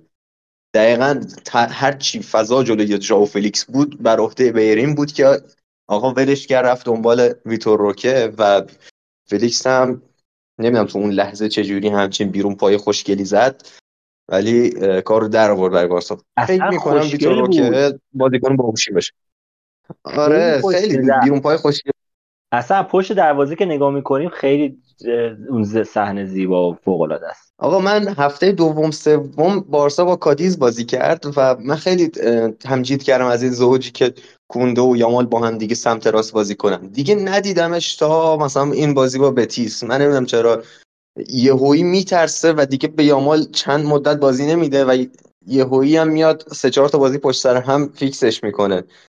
به نظرم اگه یکی در میون اینجوری یا به یامال بازی میداد، این زوجه الان میتونه خیلی ترسناکتر و مخوف‌تر باشه تا اینکه یهو چند هفته بیای کنار هم بازیشون بدی و دوباره همدیگه رو فراموش کنن کلا. این بازی به نظر من این حضور این که مثلا یامال میاد توی نیم فضای راست قرار میگیره، کنده میره لب خط تو فلنک، یا این برعکسش هم بارها رخ میده. این جا عوض کردن ها باعث میشه دفاع بتیس کاملا گیج بشه. بتیس بازی رو 4-4-2 شروع کرد ولی 5-4-1 تموم کرد و دلیلش همینا بود. در سمت راست اینها یامال و کنده بارها جاشون رو با هم عوض میکردن و حالا کنده نسبت به وقتی که آراوخو رو میذاری سمت راست خیلی تو حملات بیشتر شرکت میکنه، خیلی دست یامال باز میذاره و حالا از اون سمت چپ همین اتفاق میافتاد. فران تورس و بالده بارها جاشون رو با هم عوض کردن و این اتفاق باعث شد که لوئیس هنریکه یکم وضعیت تدافعی تری به خودش بگیره، به جای اینکه وینگر سمت راست بتیس باشه عملا وینگ بک شد، اومد عقب، یه جورایی همون مولینای ما، یورنته ما رو داشت بازی میکرد و اینها ترکیب‌های اینا اثرات مثبتیه که تو بازی بارسا اینجا مشاهده شد ولی بعدش مشاهده نشد تو بازی با بیلبائو. و به نظر من این ظرف شیشه خیلی داره باعث میشه که بارسا آسیب پذیر باشه و هر چقدرم که توی حمله بیاد یه نکات مثبتی رو نشون بده اونا از اونور ضربه میخورن. چون وجود گاوی ما میدیدیم که کانسلو چقدر میتونست بدرخشه، وقتی میرفت خیالش راحت بود که اون پشت یه گاوی فضاشو پوشش میده، ولی الان تمام هافبک هایی که بارسا در زمین بازی میده بازیکن هایی هستن که کلا ذاتاً بازیکن هجومن، بازیکن حمله هستن. گوندوغان بازیکن یکی هستن تو محوطه تو بعد ازش بازی بگیری، میاری شیشه عقب به چرخه نه چرخه نمیدونم بیلداپ تو برات رقم بزنه. کلا به نظر من این رفتن گاوی باعث شد که دفاع بارسا به خصوص توی زون 14 به مشکل بخوره. اونها شوت میخورن، اونها وقتی فول بکشون آزادی بهش میدن از اون راه ضربه میخورن و خط دفاع بارسا شاید اگر یه خورده تو 6 وضعیت بهتری داشت میتونست خیلی تیم بهتری باشه. مرسی امیر. حالا بریم سراغ بازی با بیلبائو. اتفاقا نکتهش اینه که این چیزی گفتی من خیلی باش موافقم، میخوام دوستان در موردش صحبت کنم. حالا از علیرضا بپرسیم، علیرضا نظرشو بگی بعد از صحبت‌های من که چه جوریه که واقعا مثلا یهو یامال میاد فیکس بازی میکنه پشت سر هم که تو علیرضا صداش در میاد میگه چقدر داره بهش بازی میرسه، بعد یهو کلا تبدیل میشه به نیمگردنشین، دوباره تبدیل میشه به فیکس، کانسلو تبدیل بازیکن فیکس میشه، چپ راست اینور اونور همه جا میذارتش، بعد یهو دیگه هیچ اثری ازش نیست، الان اصلا نمیبینیمش، یا حتی ژاو فلیکس یه تداومی و یه نظمی تو بازی کردنش نمیبینیم و این خیلی عجیب غریبه به نظر من. و فران تورسی که اول فصلش بازی نمی‌رسید الان تبدیل به مهره فیکس شده. این به نظر من یاد همین بازیکن‌ها رو از ریتم و از آمادگی انداخته، یعنی همیشه بارسا یه تعداد بازیکن آماده و یه تعداد بازیکن ناآماده داره، نتونسته کل اسکوادش رو آماده نگه داره. یکی از نکات دیگه که بود که خواستم الان بعد از صحبت من علیرضا در موردش صحبت کنه و بریم سراغ بازی بیلبائو که بارسا 4-2 باخت در وقت اضافی، در 90 دقیقه 2-2 شد و در وقت اضافه 2 گل خوردن 4-2 شد و از کوپا دل ری حذف شدن تا کوپا دل ری ترکیب خیلی جالب پیدا کنه که حالا در ادامه براتون توضیح میدیم. گل اول بیلبائو گورزتا زد، خیلی یامال مقصر این گل میدونن، یامال اومد توی دفاع یکی دو تا توپو لو داد، هی میومد درستش کنه، بدتر میشد، تو بیشتر نزدیک به دروازه میشد، ولی بعد از اشتباه یامال تو پاس به عقب کلی دیگه توپ ضربه خورد تو محوطه جریمه و شاید بالده، کریستیانسن و دیونگ بودن که میتونستن واکنش بهتری نشون بدن، ولی این کارو نکردن تا در نهایت توپ جلوی پای گروزتا بیفته و اون شوتو بزنه. کلا که این بازی به نظر من نیکو ویلیامز بی‌نظیر بود. اینقدر من از این بازیکن تمجید کردم تو طول فصل و این بازی به نظرم اندازه کل فصل باز این بازیکن زیبا بازی کرد. من خودم به شخصه میدونم که الان کلی از رئالیا به من میتوپن و زاویه دارن با حرف من، ولی من دوست دارم وینیسیوس ما بفروشیم این نیکو رو بخریم. خیلی بازیکن به درد بخورتریه، خیلی بیشتر در خبر تیم، دریبل میزنه، سانت میکنه، شوت میزنه و اصلا هم حاشیه نداره. سیاپوست هم هست ولی هیچ وقت اینقدر بهش کسی نمیاد حجم نجات پرستی داشته باشه. گل اول بارسا روی اشتباه دفاع بیلبائو خوردن، یه اومد بازیکن خیلی با بی‌موالاتی دور کنه که زرنگی و تجربه لوام اونجا کمکش اومد و توپو تونست خیلی قشنگ بلاک کنه توی دروازه. گل دوم که یامال زد، دیدیم ارتفاعات، حالا واقعا اگه اتفاقات بعد این گل نبود یامال شاید خیلی ازش تمجید میشد، ولی حالا داستانایی که بعد از این گل اتفاق افتاد باعث شد که یامال یه جوری سیب بشه و خیلی از بارسایا بی‌رحمانه بهش حمله کنن و این جوون 17 ساله رو نمیدونم چه انتظاری ازش دارن. یامال واقعا توپ عالی کار کرد، کشید توی از فلنگ کشید داخل و یه ضربه زد. دقیقاً بچه یادتونه من میگفتم انتظار دارم وینگرای گلایی بزنن، بکشن داخل بزنن، دقیقاً منظورم همین جور گلی بود که وینگر بعد همچین گلایی بزنه، چیزایی که مثلا از بیل و کریستیانو رونالدو ما تو رئال خیلی میدیدیم از این جور گلا. گل دوم بیلبائو روی سانت نیکو ضربه سر سانست بود که فوق العاده بود، اصلا توپو نمیشد پاریش کرد. تک به تک یامال تو دقیقه 64 بود که هدر رفیق از نکات مهم بازی بود که اونجا بود که عملا بارسا سر این صحنه است که به یامال خیلی حمله کردن و باش مشکل پیدا کردن. گل سوم اینیاکی ویلیام زد که اشتباه سرخی روبرتو به نظرم تو وسط زمین لو دادن توپ نباید فراموش کنیم که واقعا اونقدر مسخره توپو لو داد. و گل چهارمی که به نظرم دستمزد نیکو بود برای این بازی خوبش که واقعا حقش بود بزنه و در نهایت بازی رو 4-2 بردن. علیرضا صحبت کن در مورد این باختی که داشتین و جام حذفی رو هم دست دادید. الان دیگه خیلی کار سختی دارید، شاید ساده‌ترین جامی که میدونستید به دستش بیارین با تجربه حذف شدن رئال اینجا همین جام بود، ولی الان چمپیونز لیگ که خیلی خیلی سخته با توجه این تیمی که شما دارید و لالیگایی هم که فعلا 7-8 امتیاز از تیم‌های صدرنشین عقب دارید. آره رضا، ببین ما این فصل که هرچی میگذره داره اهدافمون لاغرتر میشه، همونطوری هم که امیر اوایل صحبتش گفت، یعنی ما داریم آروم آروم تمام جام‌ها رو از دست میدیم و تو لالیگا هم که یه اختلاف خیلی زیادی افتاده با برای قهرمانی. اول راجع به اون بحثی که مطرح کردی که چرا یامال بازی میده بازی نمیده، مثلا فران تورس میاد راست، یه مدت رافینیا میاد راست، اینجوری هی جابجایی داره. اولش این که ببین اصلا یامال مشارکت دفاعی نداره، هیچی نداره، یعنی واقعا مثل یه بازیکنی که مثلا مثل مسی که اصلا هیچ مشارکت دفاعی نداشت، یا مثلا مثل امباپه‌ای که اون حالا اون سمت چپ وای میسه. خب یعنی اصلا مشارکت دفاعی نداره و اگر داشته میشه مثل گل اول دیگه باریکلا. آره یعنی اگرم بیاد کاری نمیتونه بکنه. خب بعد اگر بخواد این آدم فران تورس رو بذاره وینگر راست خودش، فران تورس در بازی که یه لول پایین ترن، مثلا مثل جلوی رئال قرار نیست بازی کنه، جلوی مثلا اتلتیکو قرار نیست بازی کنه، کلا تیمای تاپ، خب جلو اونا نباشه، فران تورس خیلی هم خوبه، به درد میخوره، تو دفاع هم فوق العاده خوب شرکت میکنه و عالی. مثلا مثل بازی با بتیس، بازی نمیدونم جلو والنسیا، بازی حالا بازی مختلف جلو ویارئال، جلو هر تیمی، جلو کادیز مثلا. و اگر بخواد رافینیا رو دوباره بازی بده، رافینیا فینیشینگ نداره، یعنی رافینیا تمام این ویژگی‌های دفاعی و اینا رو داره، حرکات در عرض خوبی هم داره به نسبت، ولی به جاش فینیشینگ نداره، یک به یک نمیتونه برداره. یعنی این 3-4 تا وینگری که ما داریم در سمت راست هم تمام ویژگی‌ها رو دارن هم ندارن، یعنی یه فلاکت عجب غریبیه. برای همینه که مثلا شما تو یه سری بازی‌ها من میام صحبت میکنم میگم ایول مثلا یامال آوردی تو جریان بازی عوض شد، یا مثلا فران تورس آوردی تو جریان بازی عوض شد، یا برعکس. حالا این سه تایی که با هم تغییرشون میده، به خاطر اینکه هر بازی به خاطر شرایط خودش باید یکی از اینا رو بازی بده. و حالا این ایرادی که دارن راجع به این بازی هم که بخوایم حالا صحبت کنیم، الگوها دقیقاً همون الگوهایی بود که امیر کامل تو بازی با بتیس صحبت کرد راجع بهش، بیلداپ بارسا که همون 3 به علاوه 2 و یه نکته میخوام بگم به صورت کلی، بارسا این فصل خیلی مصدوم داده. حالا تو این بازی هم که خب بالده مصدوم شد از ناحیه همسترینگ و فصل رو از دست داد. من احساس میکنم یه مشکلی داره این روش بازی ژاوی و این تمرینایی که میده. من نمیدونم یا بازی خیلی اگریسیوه، یعنی اون چیزی که از اینا میخواد، یا 3-4 تا کارا با هم میخواد انجام بده. رضا یاد بشه ما یه هفته که راجع به افت بالده صحبت شد و اون دوره پرایم کانسلو بود که بعدش هم مصدوم شد، که گفتیم آقا بهترین ترکیب، حالا امیر گفت البته که بهترین ترکیب بارسا اینه که ژولس کنده سمت راست و کانسلو سمت چپ باشه.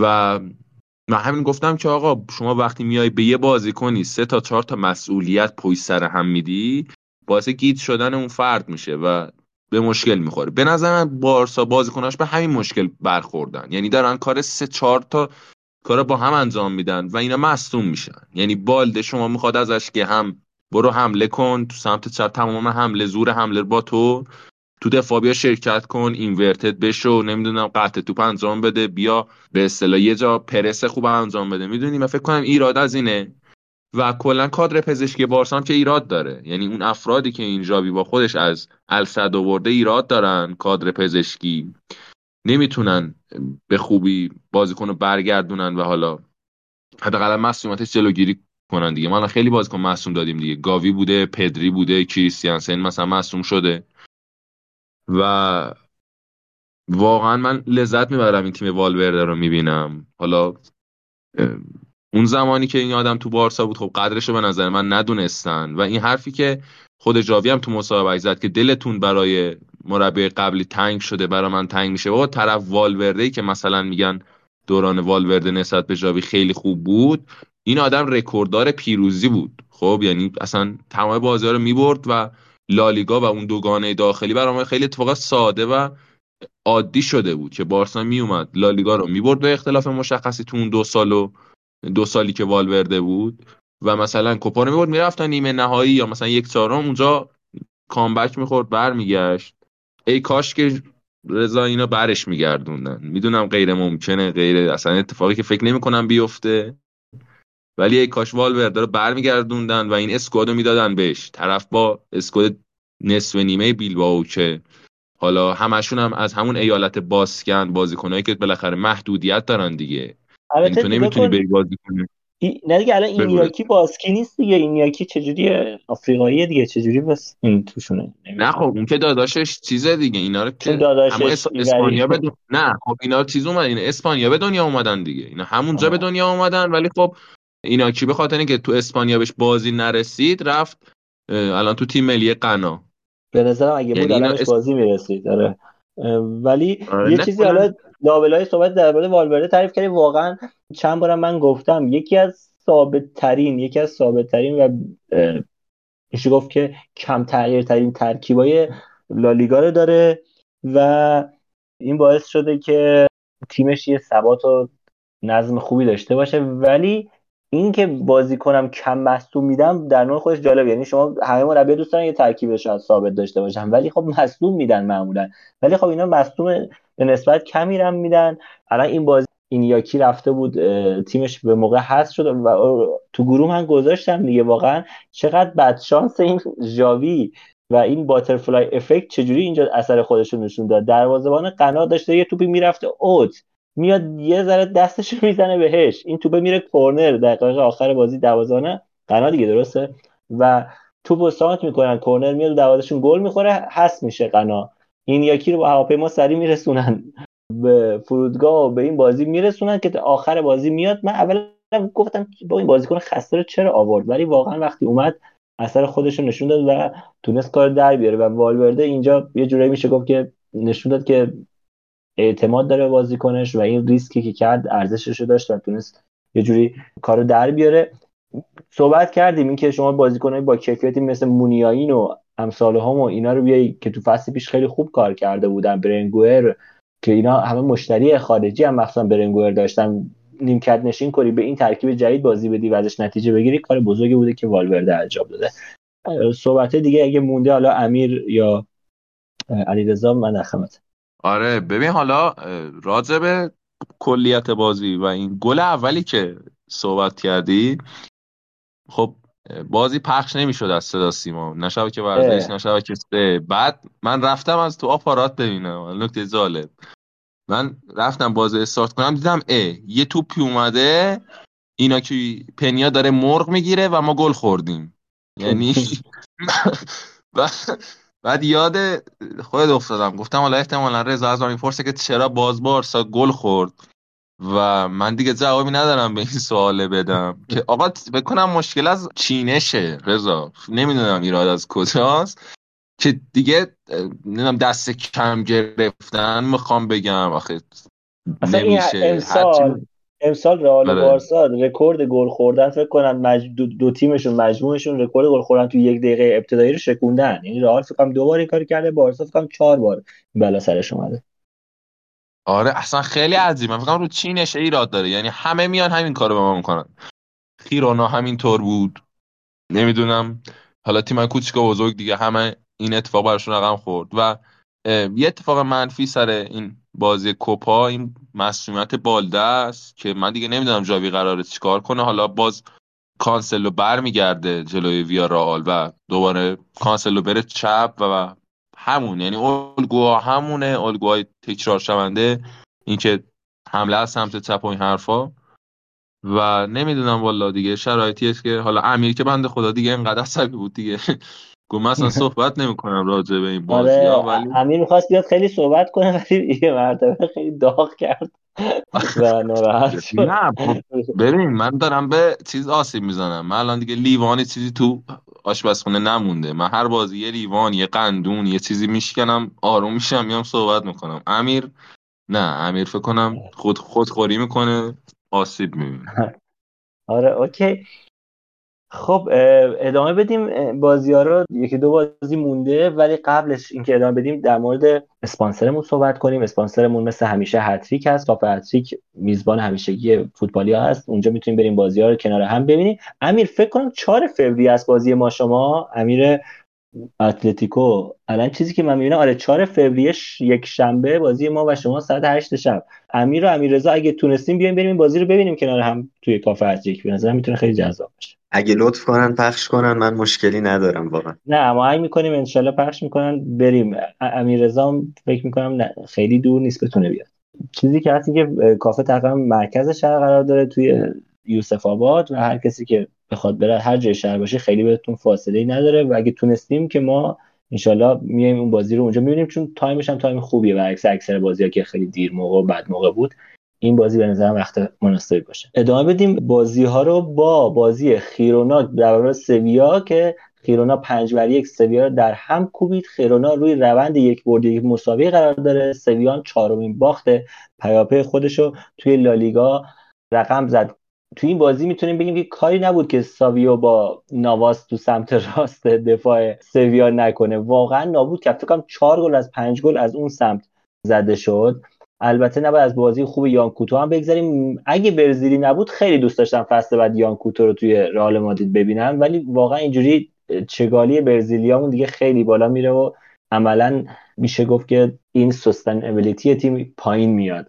و البته دوبیک که با این 3 گلی که زد به طور مشترک با بلینگهام در صدر جدول گلزنا قرار گرفت و گل سوم دوبیک هم که قشنگ توهین به دفاع سویا بود، قشنگ برگشت این ور نگاه کرد اون ور نگاه کرد، گفت کسی نیست از این ور همه اوکی، این حرکت کرد به سمت جلو و ضربه‌اش زد. خیلی گل جالبی بود و گل سومش واقعا سویا دفاعش اوضاع نابسامانی داره. راموس یکی از بدترین فصل‌ها، بدترین فصل خودش داره سپری میکنه. فکر کنم یکی از توپایی که رد شد تو این بازی هم از لای پاش رد شد، خیلی خیلی خیلی افتضاح کار کرد و کلا هم داره افتضاح کار میکنه. کاش اسطوره راموس زودتر بازنشسته بشه، ما این روزا رو ازش نبینیم.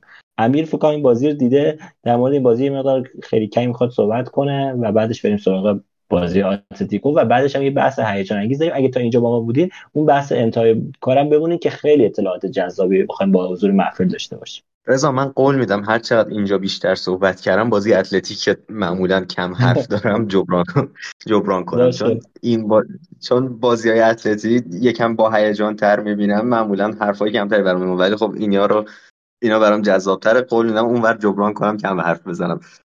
ما گل باشه اولی که خیرونا خورد قشنگ اون کارت قرمزی که الکس گارسیا گرفت بازی قبلیشون اومد جلوم و نبودش توی این بازی قشنگ مشهود بود روی صحنه گلی اولی که خوردن.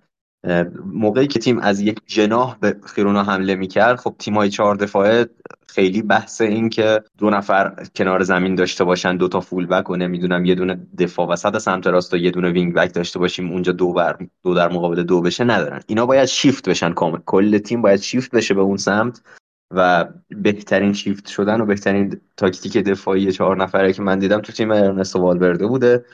و الکس گارسیا معمولا موقعی که یه تیم از یک جناح به خیرونا حمله میکرد بسیار شرکت میکرد تو کارهای دفاعی، بسیار کمکشون میکرد. و اتفاقی که روی گل اولی که سویا زد افتاد این بود که یانکوتو بدبخت داشت از چند جهت جر میخورد، یعنی سوسو و اوکامپوس در اون سمت و دفاع چپشون هم کنارشون، اینا یک مثلث رو تشکیل داده بودن و بیشتر سوسو و اوکامپوس داشتن پاسکاری میکردن. یانکوتو میومد رو پای این، میرفت رو پای اون و این دوتا به هم پاس میدادن و هافبک یک فکر کنم ایوان مارتین بود درست حسابی کمکش نمیکرد. و در نهایت اتفاقی که افتاد اوکامپوس کاملا خالی رها شد، وارد محوطه شد، کاتبک و فرستاد و خیرونا عقب افتاد. ولی خب ضعف دفاعی توی سویا اونقدر زیاد هست که حالا اینا یه گلم جلو افتادن، بازی به بازی دارن یاد میگیرن تازه چجوری دفاع کنن. من نمیدونم آقای سانچز فلورس چجوری همچین ضعفای گنده‌ای تو تیمش دیده میشه، با این سابقه ای هم که تو لالیگا داره. اصلا سرمربی خود اتلتیکو مادرید بوده این آدم. و حالا روی گل اولی که خوردن و بازی مساوی شد، ما میدیدیم که خط دفاع 4 نفره سویا تمام تلاشش رو میکرد که در فشرده ترین حالت ممکن باشه. وقتی این فشردگی رو اعمال میکردن فلنگ های کنار زمین کاملا آزاد میشه و سویا اولش تلاش میکرد با 5 نفر دفاع کنه، ولی اون فولبک سمت چپ خیرونا که خیلی اینورتد بازی میکنه، میگل گوتیرز، یکی از بازیکنایی که احتمالاً مشتری‌های زیادی آخر فصل خواهد داشت، این کلن وظیفه به خیسوس نواس داده شده بود که هر جا این رفت باهاش برو. من میدیدم که خیسوس نواس بنده خدا پیرمرد تا وسط زمین میومد دنبال این گوتیرز، باز نمیتونست توپش رو بگیره، نمیتونست مانع از دریافت توپ توسط میگل گوتیرز بشه. گوتیرز جلو میرفت، عقب میومد، همه جا هم برای خودش توپش رو میگرفت، هر کاری می‌خواست انجام میداد و خیسوس نواس همیشه دنبالش میرفت. این باعث میشد که گوتیرس که یکم حالا از خط حمله خیرونا عقب تر بازی میکنه، نواس رو کاملا به خودش معطوف کرده باشه و خط دفاع 5 نفره سویا تبدیل میشد به 4 نفره. و خب اینها خط دفاعشون اون کارهای رایجی که خط دفاع 4 نفر انجام میشه و من صحبت کردم چند ثانیه پیش رو دیگه انجام نمیداد. اینها دیگه شیفت نمیشدن، یعنی به صورتی که شما توپو میبری کناره زمین اینها باز میشن، دیگه شیفت نمیشن که شما توپو میبری به سمت دفاع راست اینها، دفاع چپشون هم یکم مایل بشه به این ور، نه این اتفاق نمیافتاد. سویا قشنگ باز میشد و فضای بین دفاع وسطاش خیلی زیاد میشد و روی گل اول دویک راحت از این فضا استفاده کرد، یعنی توپو پاس دادن به ساویو، دفاع وسط باز شد، نیانزو اومد که ساویو رو بگیره و یک فضای بزرگی بین راموس و آقای بالده ایجاد شد و دویک تونست از این فضا استفاده کنه و گل اول رو به ثمر برسونه.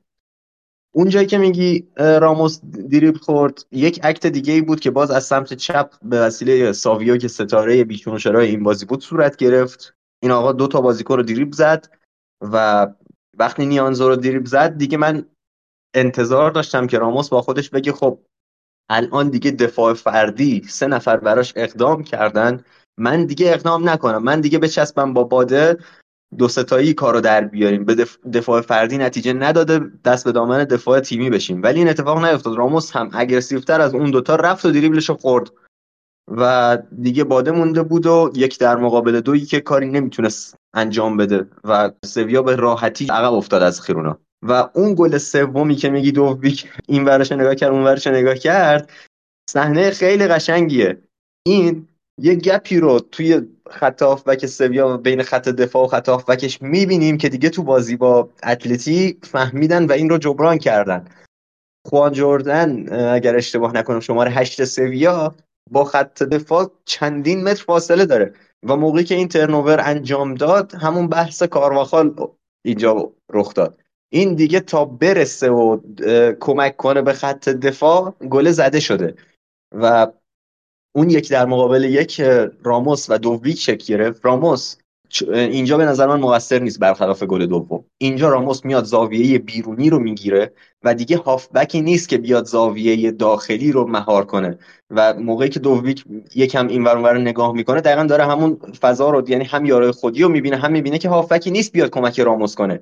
اگه راموس رفت زاویه خارجی رو گرفت من بزنم به داخل، راموس هیچ کاری نمیتونه بکنه و با هوشمندی این دریبل رو انجام داد و ضربه رو انداخت گوشه دروازه سویا و بعد از اون هم از اونجایی که دیگه تیمی که ستا خورد بعدیا رو هم میخوره. من دیگه صحبت تاکتیکی روی این بازی ندارم. در کل ضعف‌های زیادی در سویا دیده شد. اون دفاع من اورینتدی که سر خصوص نواس و میگل گوتیرز انجام شد و اینا با این منمارکشون دفاع 5 نفرشون شد 4 نفره در صورتی که اصلاً آمادگیشو نداشتن و این گپ عجیب غریبی که اینا دادن بین خط هافبک و خط دفاعشون باعث شد که خیرونا با کمترین دردسر در کمترین زمان ممکن بتونه کامبک رو بهشون بزنه و هوشمندی بازیکنان خیرونا رو روی تک تک این صحنه ها ما مشاهده کردیم.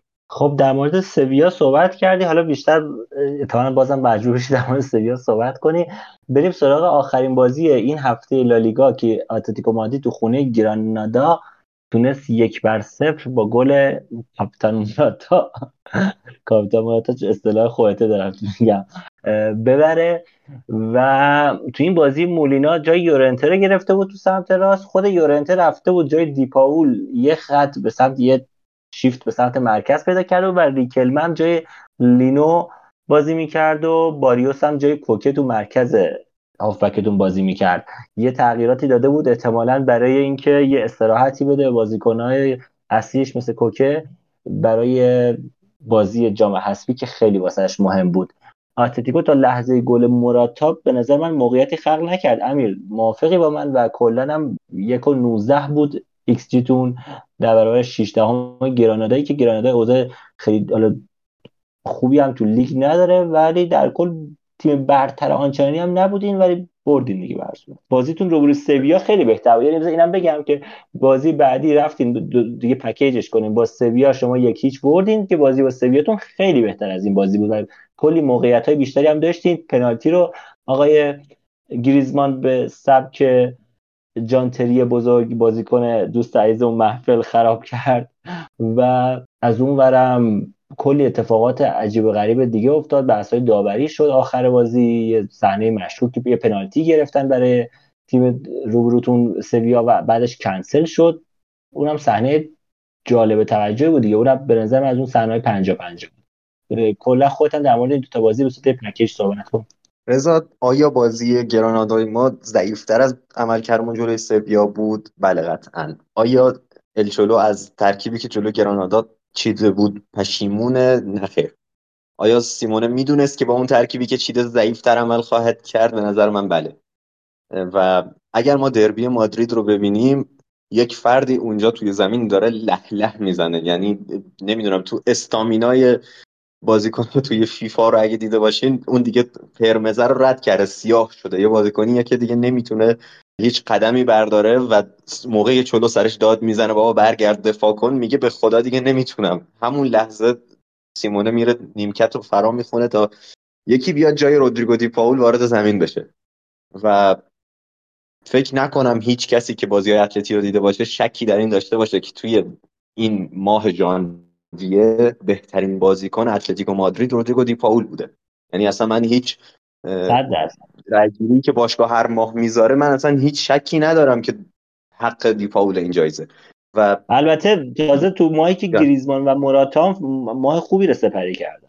ببین گریزمان نسبت به عملکردی که تو ماه‌های قبلی داشته خیلی ضعیف بوده. حالا مثلا بازی سویا دیشب علاوه بر اون لیزی که خورد سر پنالتی عملکرد جالبی از خودش نشون نداده بوده. یعنی یه دونه برگردون خوشگلم زد که نرفت تو گل، ولی آره. از استاندارد خود گریزمان خیلی پایین‌تر بود. ولی دیپاول همه این بازی‌ها خوب بوده. ثبات درست حسابی توی این تیم فقط دیپاول داشته و اصلا به نظر من نیمه اول ما اومدیم که اینا یه استراتی بکنن، شاید با همین ترکیب نصف نیممون یه گلی هم زدیم دیگه کار در اومد. یعنی دارم میگم این همون چیزیه که من دارم میگم آنچلوتی چرا انجام نمیده. یعنی من میگم ما خط هافبک دوممون رو بازی دادیم، باریوس رو بازی دادیم که این فصل از مصدومیت برگشته بود دیگه، نیاز بود یکم بازی کنه جون بگیره. یورنته که بیشتر این فصل نیمکت نشین بوده رو فیکس گذاشتیم.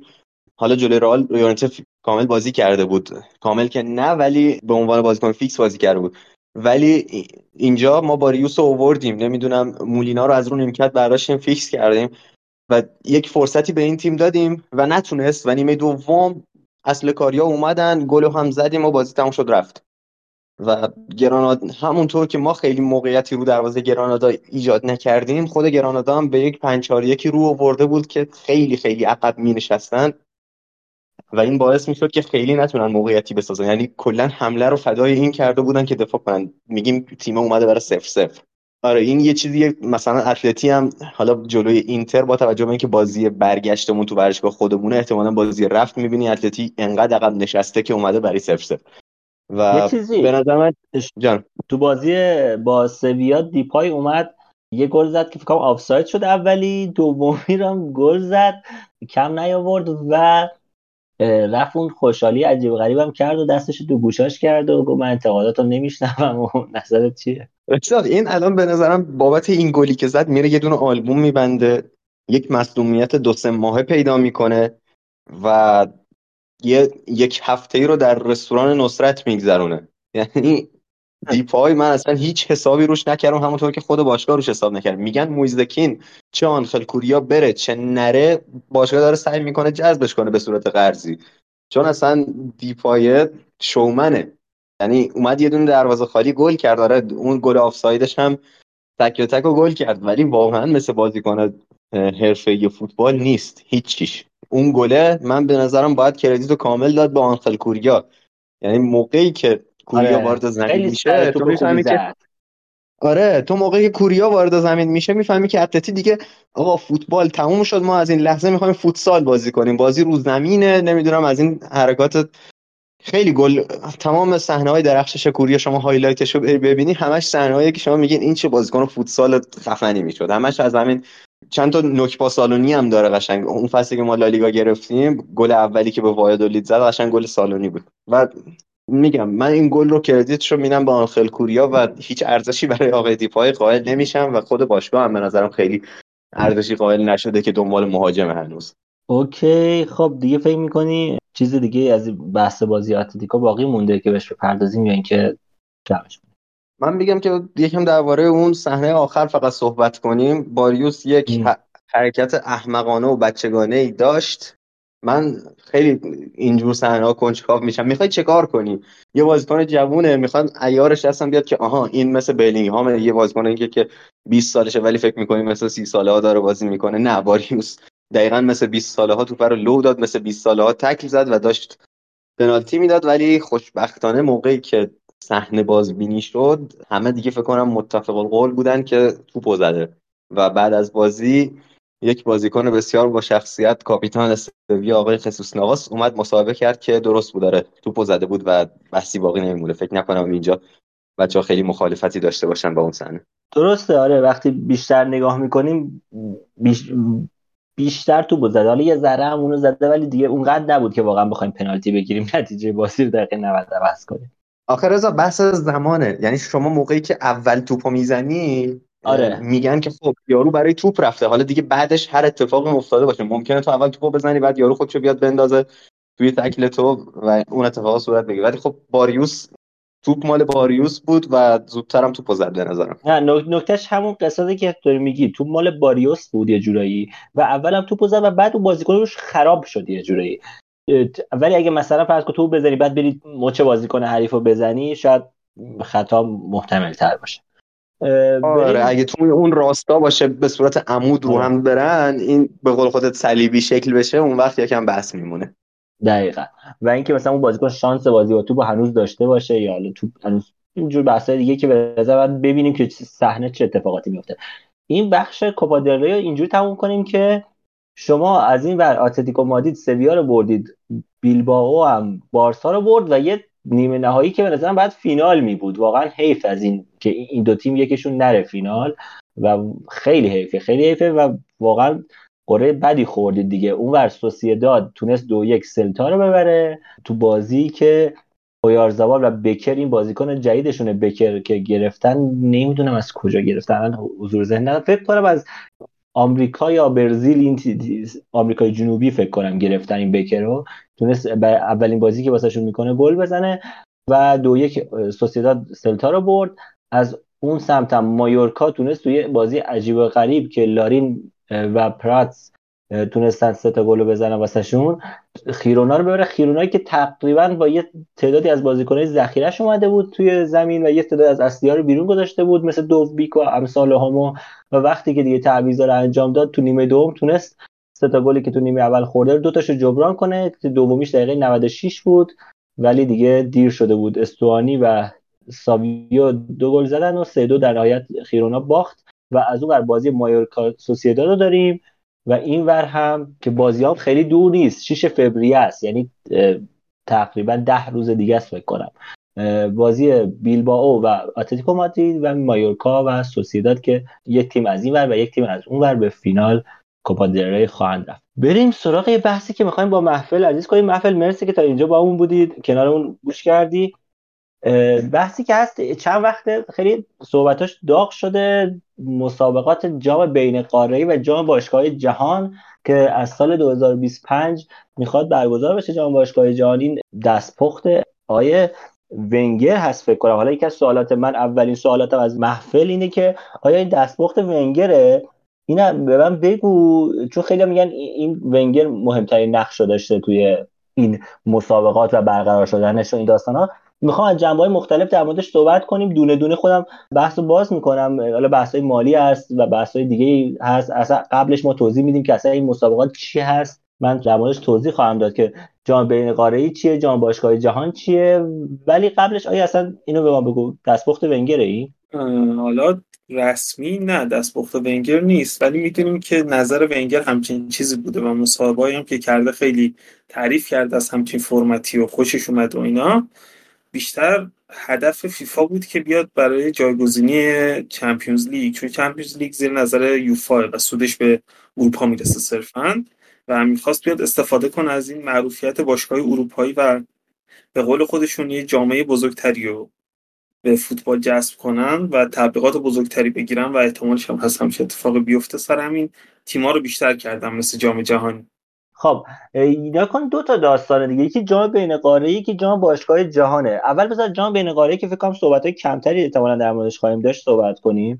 میدونم که تحقیقات خیلی دقیقی کردی. چیزی که من متوجه شدم اینه که جام بین قاره‌ای از سال 2024 همین امسال احتمالاً درسته شروع میشه. قهرمانای 6 تا قاره حضور خواهند داشت، مسابقات به صورت حذفی برگزار میشه و نماینده یوفا عملاً توی حالا فکر کنم فقط فینال هست که میاد، یعنی فکر کنم بقیه تیم‌ها با هم بازی میکنن و نماینده یوفا تو فینال بهشون اضافه میشه. آیا درست دارم میگم؟ اگه توضیحات بیشتری دارید در این مورد. آره، یوفا صرفا نماینده‌اش تو فینال میاد و صرفا این کارو کردن که چون اون مسابقات سالانه باشه و اون درآمدزایی ثابت باشه و یوفا میگه الکی مرحله اضافه قهرمانش بازی نکنه بین سال و دسامبر سال دیگه فکر کنم برگزار میشه. حالا تاریخ دقیقشو جایی ندیدم که زده باشه، ولی 2024 سال دیگه برگزار میشه جای همین جام باشگاه جهان فعلی. آها، پس یعنی این جام باشگاه جهان فعلی به قوت خودش باقی میمونه به صورت به اسم جام بین قاره‌ای.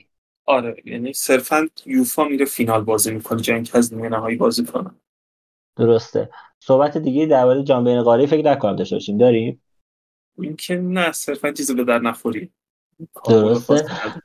درسته. ولی چیزی که خیلی در موردش داره صحبت میشه، بعد از سال 2025 شروع میشه، جام باشگاه‌های جهانه. یه جامیه که 32 تا تیم توش حضور دارن. هر جا من اینو اشتباه میکنم من تصحیح کن لطفا. 32 تا تیم توش حضور دارن و از هر قاره یه تعداد تیم میاد. حالا اینکه مثلا فرمتش چیه، چه جوری میاد، یه مقدار در موردش صحبت میکنیم که هر قاره یه تعداد نماینده مشخص داره که از یه روشای تعیین میشه. مثلا آسیا برندگان جام چمپیونز لیگ آسیاش اولا AFC چمپیونز لیگش از سال 2021 تا 2025 وارد رقابت‌ها میشن. 2021 و 22 که مشخص شده، الهلال و اورواردز. دو سال بعدی شاید ببینیم که 2023 و 24 بخشید 2023 و 24 شاید ببینیم کیه و نفر چهارمش، یعنی سه تاش برندگان جام هستن، چون 2025 دیگه بعد از مسابقات جام باشگاه‌های جهان قرار میگیره. اومدن گفتن بهترین تیم 4 سال اخیر رنکینگ آسیا. حالا این رنکینگ خودش چیه؟ یه داستانای عجیب غریبی داره که حالا در موردش صحبت می‌کنیم. در مورد 4 تا نماینده آفریقا هم دقیقاً مثل آسیاست. الاهلی و کازابلانکای مراکش انتخاب شدن، الاهلی مصر فکر کنم و کازابلانکای مراکش انتخاب شدن و دو تیم دیگه هم مثل آسیا برنده کاف چمپیونز لیگ و بهترین تیم کاف توی 4 سال اخیر، اینا هم اضافه میشن بهشون. از اون ور کنکاکاف هم مونتری مکزیک، سیاتل ساندرز آمریکا و لئون مکزیک تا حالا انتخاب شدن و برنده امسال کنکاکاف چمپیونز لیگ هم بهشون، چمپیونز کاپشون هم بهشون اضافه میشه. توی تیم‌های آمریکای جنوبی هم 6 تیم سهمیه دارن. پالمیراس به عنوان برنده سال 2021، فلامینگو برنده سال 2022 و فلومیننزه برنده کوپا لیبرتادورس 2023 اینا انتخاب شدن. برنده کوپا لیبرتادورس 2024 هم اضافه میشه بهشون و دو تیم برتر آمریکای جنوبی هم از اون ور اضافه میشن. خود آمریکا هم یه دونه نماینده خواهد داشت که هنوز مشخص نشده، فکر میکنم تا اینجا که من میدونم. از اون ورم اقیانوسیه هم یک نماینده داره که از الان نمیدونم چرا مشخص شده که احتمالاً چون بهترین تیم رنکینگ بوده که احتمالاً خیلی فاصله زیادی داشته که اوکلند سیتی استرالیاس انتخاب شده. میرسیم به 12 تیم اروپا که اینجا خیلی حرف و حدیث هست دیگه. چلسی به عنوان برنده چمپیونز لیگ 2021، رئال مادرید برنده چمپیونز لیگ 2022، منسیتی به عنوان برنده چمپیونز لیگ 2022 2023 و برنده چمپیونز لیگ امسال هم به این جمع اضافه میشه. بایر مونیخ، پاریس سن ژرمن، اینتر میلان، پورتو، بنفیکا هم به عنوان بهترین تیم‌های اون رنکینگ هستن. یک تیم آلمانی و یک تیم ایتالیایی و یک تیم اسپانیایی دیگه هم اضافه میشه که بارسلونا و اتلتیکو مادرید بیشترین شانس رو دارن از اسپانیا. از اون ور تو آلمان هم بورسیا دورتموند و لایپزیگ هستن. سری آ ایتالیا شانس بین یوونتوس و ناپولی و لازیو داره میچرخه و البته ردبول سالزبورگ هم به عنوان یکی از 4 تیم یه شانسی رو هنوز داره. مثلا اینا درست بود. و اصلا چرا اینقدر زود پرتغال 2 تا نماینده داره؟ خیلی ذره عجیب غریبه دیگه. آره درست بود. حالا دلیل اینکه پرتغال 2 تا نماینده داره اینه که تو هر قاره‌ای، هر کشوری حداکثر 2 تا نماینده میتونه داشته باشه، مگر اینکه بیشتر از 2 تا قهرمان توی لیگ قهرمانان کشور باشه. سر همین مثلا اگه امسال لیورپول که اصلا هست شده، شما شانس دیگه هم نداریم از انگلیس، درسته؟ فقط سیتی باقی مونده. آرسنال هم مونده. حالا اگه آرسنال قهرمان بشه که خیلی شانسش پایینه، ممکنه یعنی انگلیس 3 تا سهمیه داشته باشه، درسته؟ آره ممکنه انگلیس 3 تا سهمیه داشته باشه. اون وقت از کی کم میشه یه سهمیه؟ از کسی کم نمیشه، از رنکینگ‌ها کم میشه. یعنی از اون ممکن اصلا بنفیکا اصره احتمالاً، چون بنفیکا فکر کنم پایین‌ترین رنکی که گرفته، اونم به خاطر اینکه چون آلمان و اسپانیا و ایتالیا رنکاشون بالاتره و مثلا بارسلونا رنکش توی رنکینگ از اینتر هم بالاتره، ولی خب چون اتلتیکو فعلا ازش بالاتره، اتلتیکو فعلا توی انتخابیه و بارسا انتخاب نمیشه. یه چیزی الان اگه امسال بارسا قهرمان بشه، اتلتیکو دیگه هیچ شانسی نداره برای موضوع. درسته؟ یعنی تیمایی که 2 تا تیمشون قهرمان میشن، تیم سومشون حتی اگه نفر اول رنکینگ هم باشه طبیعتاً تو مسابقات نخواهد. آره درست. مگه اینکه مستقیما قهرمان بشن. رضا به نظرم این دو تیکه رو به هادی بگو یه صدای خنده بذاره. ما بعد باز می‌کردیم می‌خندیدیم به این حرفا، ولی نشد. رو قهرمانی آرسنال تو چمپیونز لیگ احتمالاً خودش اینو میذاره. آره احتمالاً این کارو بکنه. دیگه واقعاً با این اسکواد بارسا و آرسنال بخون چمپیونز لیگ بگیرن، به نظرم کل اروپا رو باید تعطیل کنیم دیگه. طبیعتاً همینطوره. خب بفل میگفتی تارگتش این جامه آقا. مهندس تارگتش این جامه. تموم شد رفت. دیگه لالیگا براش مهم نیست. هنوز میتونه رقابت کنه. آقا اینجا یه باگی خوب دیده میشه. الان این سرویس امتیازدهی که مشخص کردن که نمیدونم این یکی 2 امتیاز میگیره اون یکی 1 امتیاز میگیره. یعنی آقا الان 7 امتیاز اتلتیکو از بارسا بالاتره.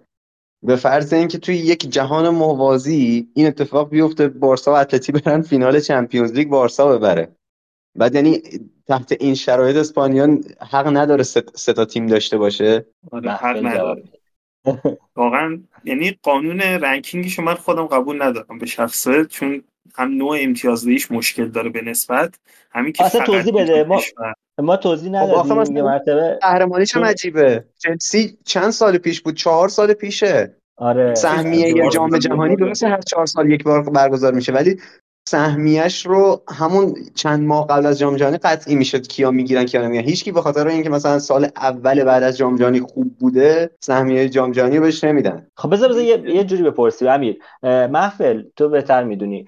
اول اینکه آیا این فرمتی که الان داریم از 2021 یعنی 4 سال قبل 4 تا نماینده چمپیونز لیگ رو می‌خوایم بیاریم توی جام، میدونیم که این مسابقات جام باشگاه جهان قرار 4 سال یک بار برگزار بشه، آیا برای دوره بعد هم همینجور دوباره برگزار میشه یا این چون اولین دوره بوده یا همچین داستانی رو گذاشتن؟ ولی اینو اولا به ما بگو. دوم اینکه این فرمت امتیازدهی رو امیر یه اشاره خیلی خلاصه کرد، میشه بیشتر در موردش توضیح بدید؟ آها، مانا فرمت امتیازدهیش دقیق حفظ نیستم که مسابقه چند امتیاز داشت، ولی بر اساس برد و باخت‌هایی که توی مراحل مختلف لیگ قهرمانان هر قاره میگیرن. یعنی اگه یه تیمی توی کشور خودش قهرمان بشه از این که بره مرحله 1/8 نهایی لیگ قهرمان امتیاز کمتری میگیره توی رنکینگ. و خب این چیز اصلا درست نیست به نظر من.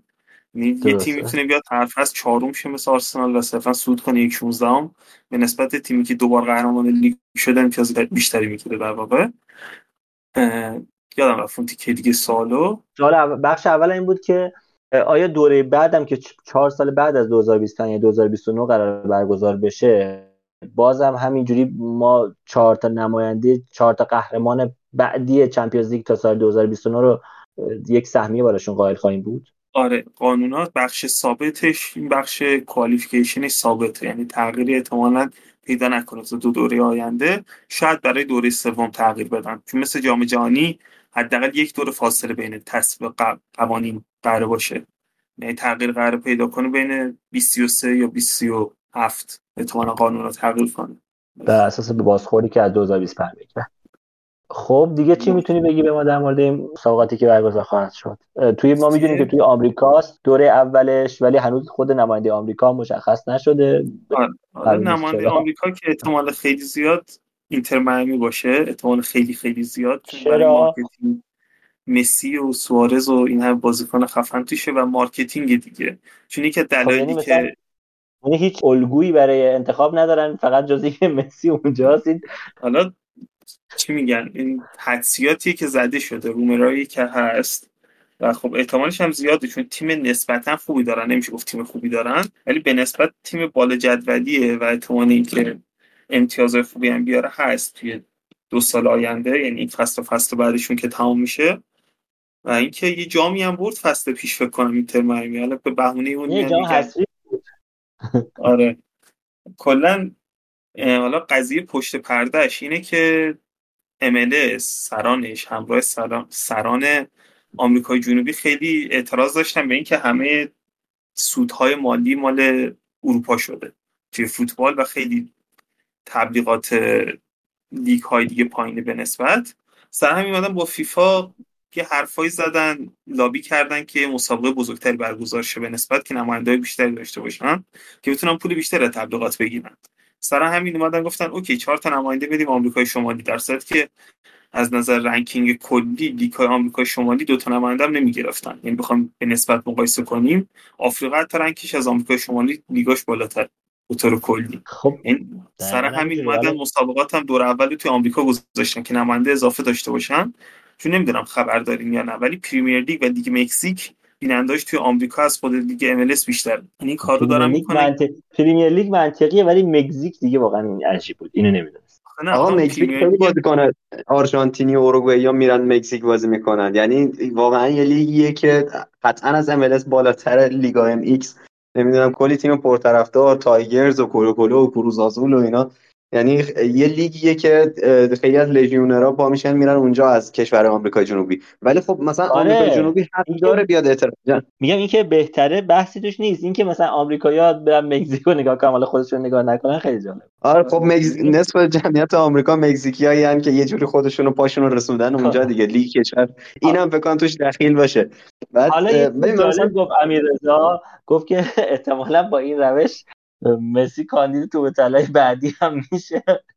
باید نیست آقا، من آمریکای جنوبی رو بهشون حق میدم که یه اعتراضی روی این قضیه داشته باشن. مثلا یه باشگاهی مثل فلامینگو کیفیت فوتبالش، کیفیت مهرهاش در حد مثلا رئال بتیسه، واقعا در حد پنجم ششم لالیگا بیاد بازی کنه پنجم ششمو میگیره. ولی خب این که سهمیش برابر با آمریکای شمالی باشه، نمیدونم 4-5 تا تیم بدیم با آمریکای شمالی دیگه یکم خنده داره، چون دیگه 2 تا تیم از لیگ برزیل بیان، کلا این 2 تا هم از آرژانتین، کل این قاله این که نمیدونم تو جهان نابرابری ختم به خیر میشه دیگه. نمیدونم اون تیم استرالیایی براشون اصلا چی بهش میگن، صرفه مالی نداره این همه راهو بخوام پاشن بکوبن تا میزبان بیاد بازی کنن، همون اول کارم حذف بشن برگردن. حالا بذارید بگم چیزی که الان گفته میشه اینه که 2.5 میلیارد دلار احتمالاً، حالا محفل تو مسائل مالی خیلی دقیق‌تر و درست‌تره، باز احتمالاً بیشتر توضیح میده، 2.5 میلیارد دلار پول تقسیم خواهد شد توی مسابقات که 2 میلیاردش بین همه تیمایی که 32 تیمی که شرکت میکنن و حدس میزنن که اولش 50 میلیون دلار حداقل سهمی باشه که به یه تیم میرسه و برنده هم 100 میلیون دلار میگیره که به نظرم اعداد قابل توجهیه. یعنی شاید باز برای انگلیسی‌ها محفل اینا خیلی مهم نباشه، ولی برای ماها 50 میلیون همین رفتن داخلش هم خیلی خوبیه. از نظر مالی که نقاط قوتش همینه، چون قراردادهای تبلیغاتی که بستن خیلی خوبه و هنوز ممکن از این 2.5 میلیارد هم بیشتر بشه. یعنی تخمین میزنن اگه این سال آینده رنکینگ جوری باشه که تیمایی که غربیان تیمای پرطرفدارتری باشن، مخصوصا از آمریکای جنوبی، چون آمریکای جنوبی فکر کنم اون قانون 2 تا تیم از هر کشور رو دقیق نداره، دقیق دادن میشه تویی که اونجا دادن که تیمای بیشتر از برزیل و آرژانتین بتونن بیان. حالا شرطشو نمیدونم، یعنی یکم عجیب بود اون چیزش، چون کسایی که توضیح داده بودن دقیق معلوم نبود و تو سایت هم درست توضیح نداده بود، چون قهرمان‌ها اکثرا برزیلن و 2 تا تیم از آرژانتین بیاد خب میشه 4 تا برزیل 2 تا آرژانتین که خب بیننده خیلی خواهد داشت، نزدیک 200 میلیون نفر از هم آمریکای جنوبی بیننده ثابت داره که خیلی عدد بزرگی به نسبت حتی پریمیر لیگی که پربیننده ترین لیگ دنیاه و اون عددا برای تیم آمریکای جنوبی واقعا عدد بزرگیه. یعنی کل خرج همه بخش‌های تیم مثل فلامینگو فکر کنم 130 میلیونه توی سال، یعنی همه خرجاش و درآمدش هم تا همون حدود به نسبت تیم مثل همون رئال بتیس که مثال زدی خیلی عدد کوچیکه. یعنی بتیس فکر کنم 250 میلیون 300 میلیون خرج سالانه شه، یعنی اون گردش مالیش نه صرفا درآمدش باشه و خب برای آمریکای جنوبی ها خیلی کمک بزرگی میکنه بهشون 50 میلیون ثابت اولیه. اصلا هدفش هم همینه دیگه، تیمای کوچیکتری که غربیان پولدارتر شن. یعنی یه چیزی تو مایه‌های سوپرلیگ بود که قرار بود به همه پول اولیه گنده بدن که همه پولدار شن، عملاً داره همون کارو میکنه ولی برای بخش بین‌المللی. یعنی فکر کنی 50 میلیون دلار برسه به تیم مثل پرسپولیس، برسه به تیم مثل سپاهان ایران، چقدر تفاوت ایجاد میکنه. محفل جان ببخشید من یه سوالی الان واسم این وسط پیش اومد. این بحث مالی که خب توضیح دادی از دید یه تیم متوسط پایین جدولی کوچیک نمیدونم مال ته آفریقا و آمریکای جنوبی، خب یه مسابقات فوق العاده به درد بخور و خوبیه. شمایی که طرفدار پریمیر لیگی، طرفدار یه تیم درست حسابی هستی، حالا من، علیرضا، بارسایا، ماهایی که یه تیم بهتری داریم نسبت به اون تیمایی که قرار مثلا با 50 میلیون دلار زندگیشون زیر و رو بشه، چرا باید یه همچین مسابقاتی رو قبول کنیم؟ یعنی یکی از دلایلی که داشتید میگفتیدی که میگم مخالفین هستن، مخالفین سوپرلیگ مطرح میکردن این بود که آقا روح فوتبال قرار خدشه‌دار بشه، این مسابقات اینجوریه. الان شما حساب کن ما داریم میگیم چلسی 2021 توی این مسابقات هست، چلسی این فصل لیگ جزیره قشنگ اینجوریه که میبره دهمه، میبازه دهمه، بازی کنه دهمه، بازی نکنه دهمه. چرا باید یه همچین تیمی تو اون مسابقات باشه؟ صرف این که 4 سال قبل اوکی یه تیم خوبی داشتن که تازه اون تیمم خوب نبوده، به خاطر شوک اومدن سرمربی جدید رو جمع کردن، بالاخره تونستن قهرمانی چمپیونز لیگ رو بگیرن و الان تو مسابقاتی که قرار سال 2025 برگزار بشه واسه اینا یه جایگاه رزروی هست که اونا میان اونجا برگزار میکنن. خب روح فوتبال این وسط خدشه‌دار نمیشه یا چه میدونم دیگه این وسط؟ ببخشید علی جان سوالات صحبتتون قطع میکنم. تیمایی که این وسط دارن بهتر بازی میکنن روح فوتبال این وسط هیچ خدشه‌ای وارد نمیشه. مثلا شما اگه قرار بری جلوی یه تیم درجه 2 آفریقا بازی کنی، جلوی یه تیم درجه 1 یا حتی 2 آمریکای جنوبی بازی کنی، سبک بازی اونا رو دیدیم دیگه، مطلقاً کشت و کشتاره. بری یه بازیکن تاثیرگذار تو بزنن ربات صلیبی پاره کنه. چون چیزی که شنیدم مسابقات مثل این که قرار آخر فصل برگزار بشه، استراحت بازیکن‌ها به نسبت کمتره، از اون واسه پیش فصل‌ها کوچیک‌تر میشه، پیش فصل‌ها کوچیک‌تر بشه مصدومیت‌ها بالاتر میاد و همه این سناریوها چیده شده و همه اینها اینجوریه که اوکی فقط تیم‌های اروپایی ضرر میکنن.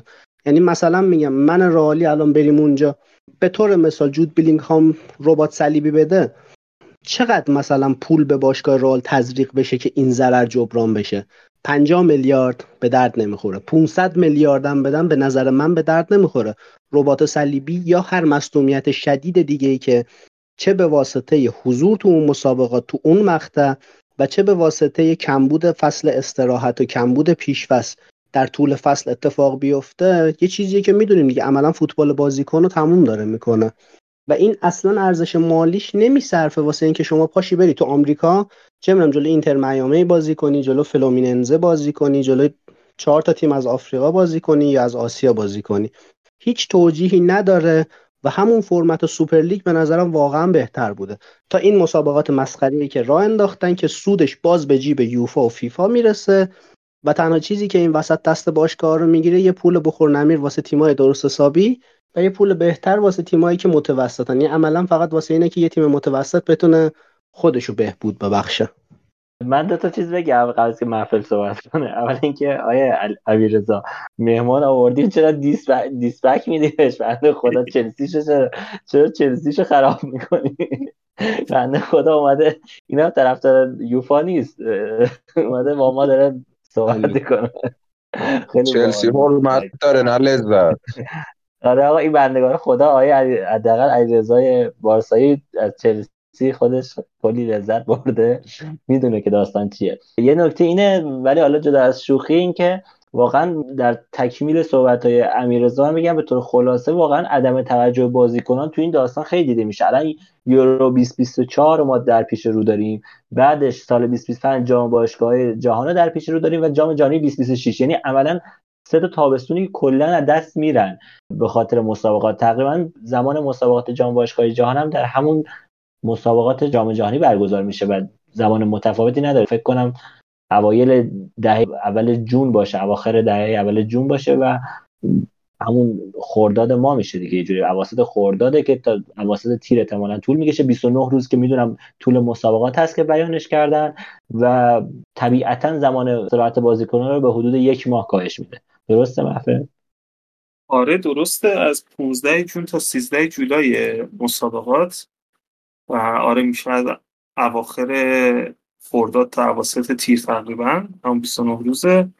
و حالا بحثی که بود سر این که چرا چلسی و اینا، من خودم هم اینو قبول دارم واقعا سیستم کوالیفیکیشنش خیلی مشکل داره. یعنی جلو از این که 4 تا قهرمان و ایناه میتونستن خیلی راههای بهتری بذارن بین اون 4 تا قهرمان، مثلا یه مینی کاپی بذارن که اوکی اگه قهرمانی از اون عقب‌تر بود و به درد نمیخورد حذف شه و سهمیش برسه به کسایی که رنکینگ بهتری دارن، برسه مثلا به تیم دیگه‌ای از همون کشور که اینجوری مثلا لیورپول انگلیس بتونه شرکت کنه. واقعا حرکت بهتری میشد. اینجور نقدایی که همه بهش وارد میکنن و درست هم هست، یعنی همه هم قبولش دارن غیر خود کسایی که برای فیفا کار میکنن.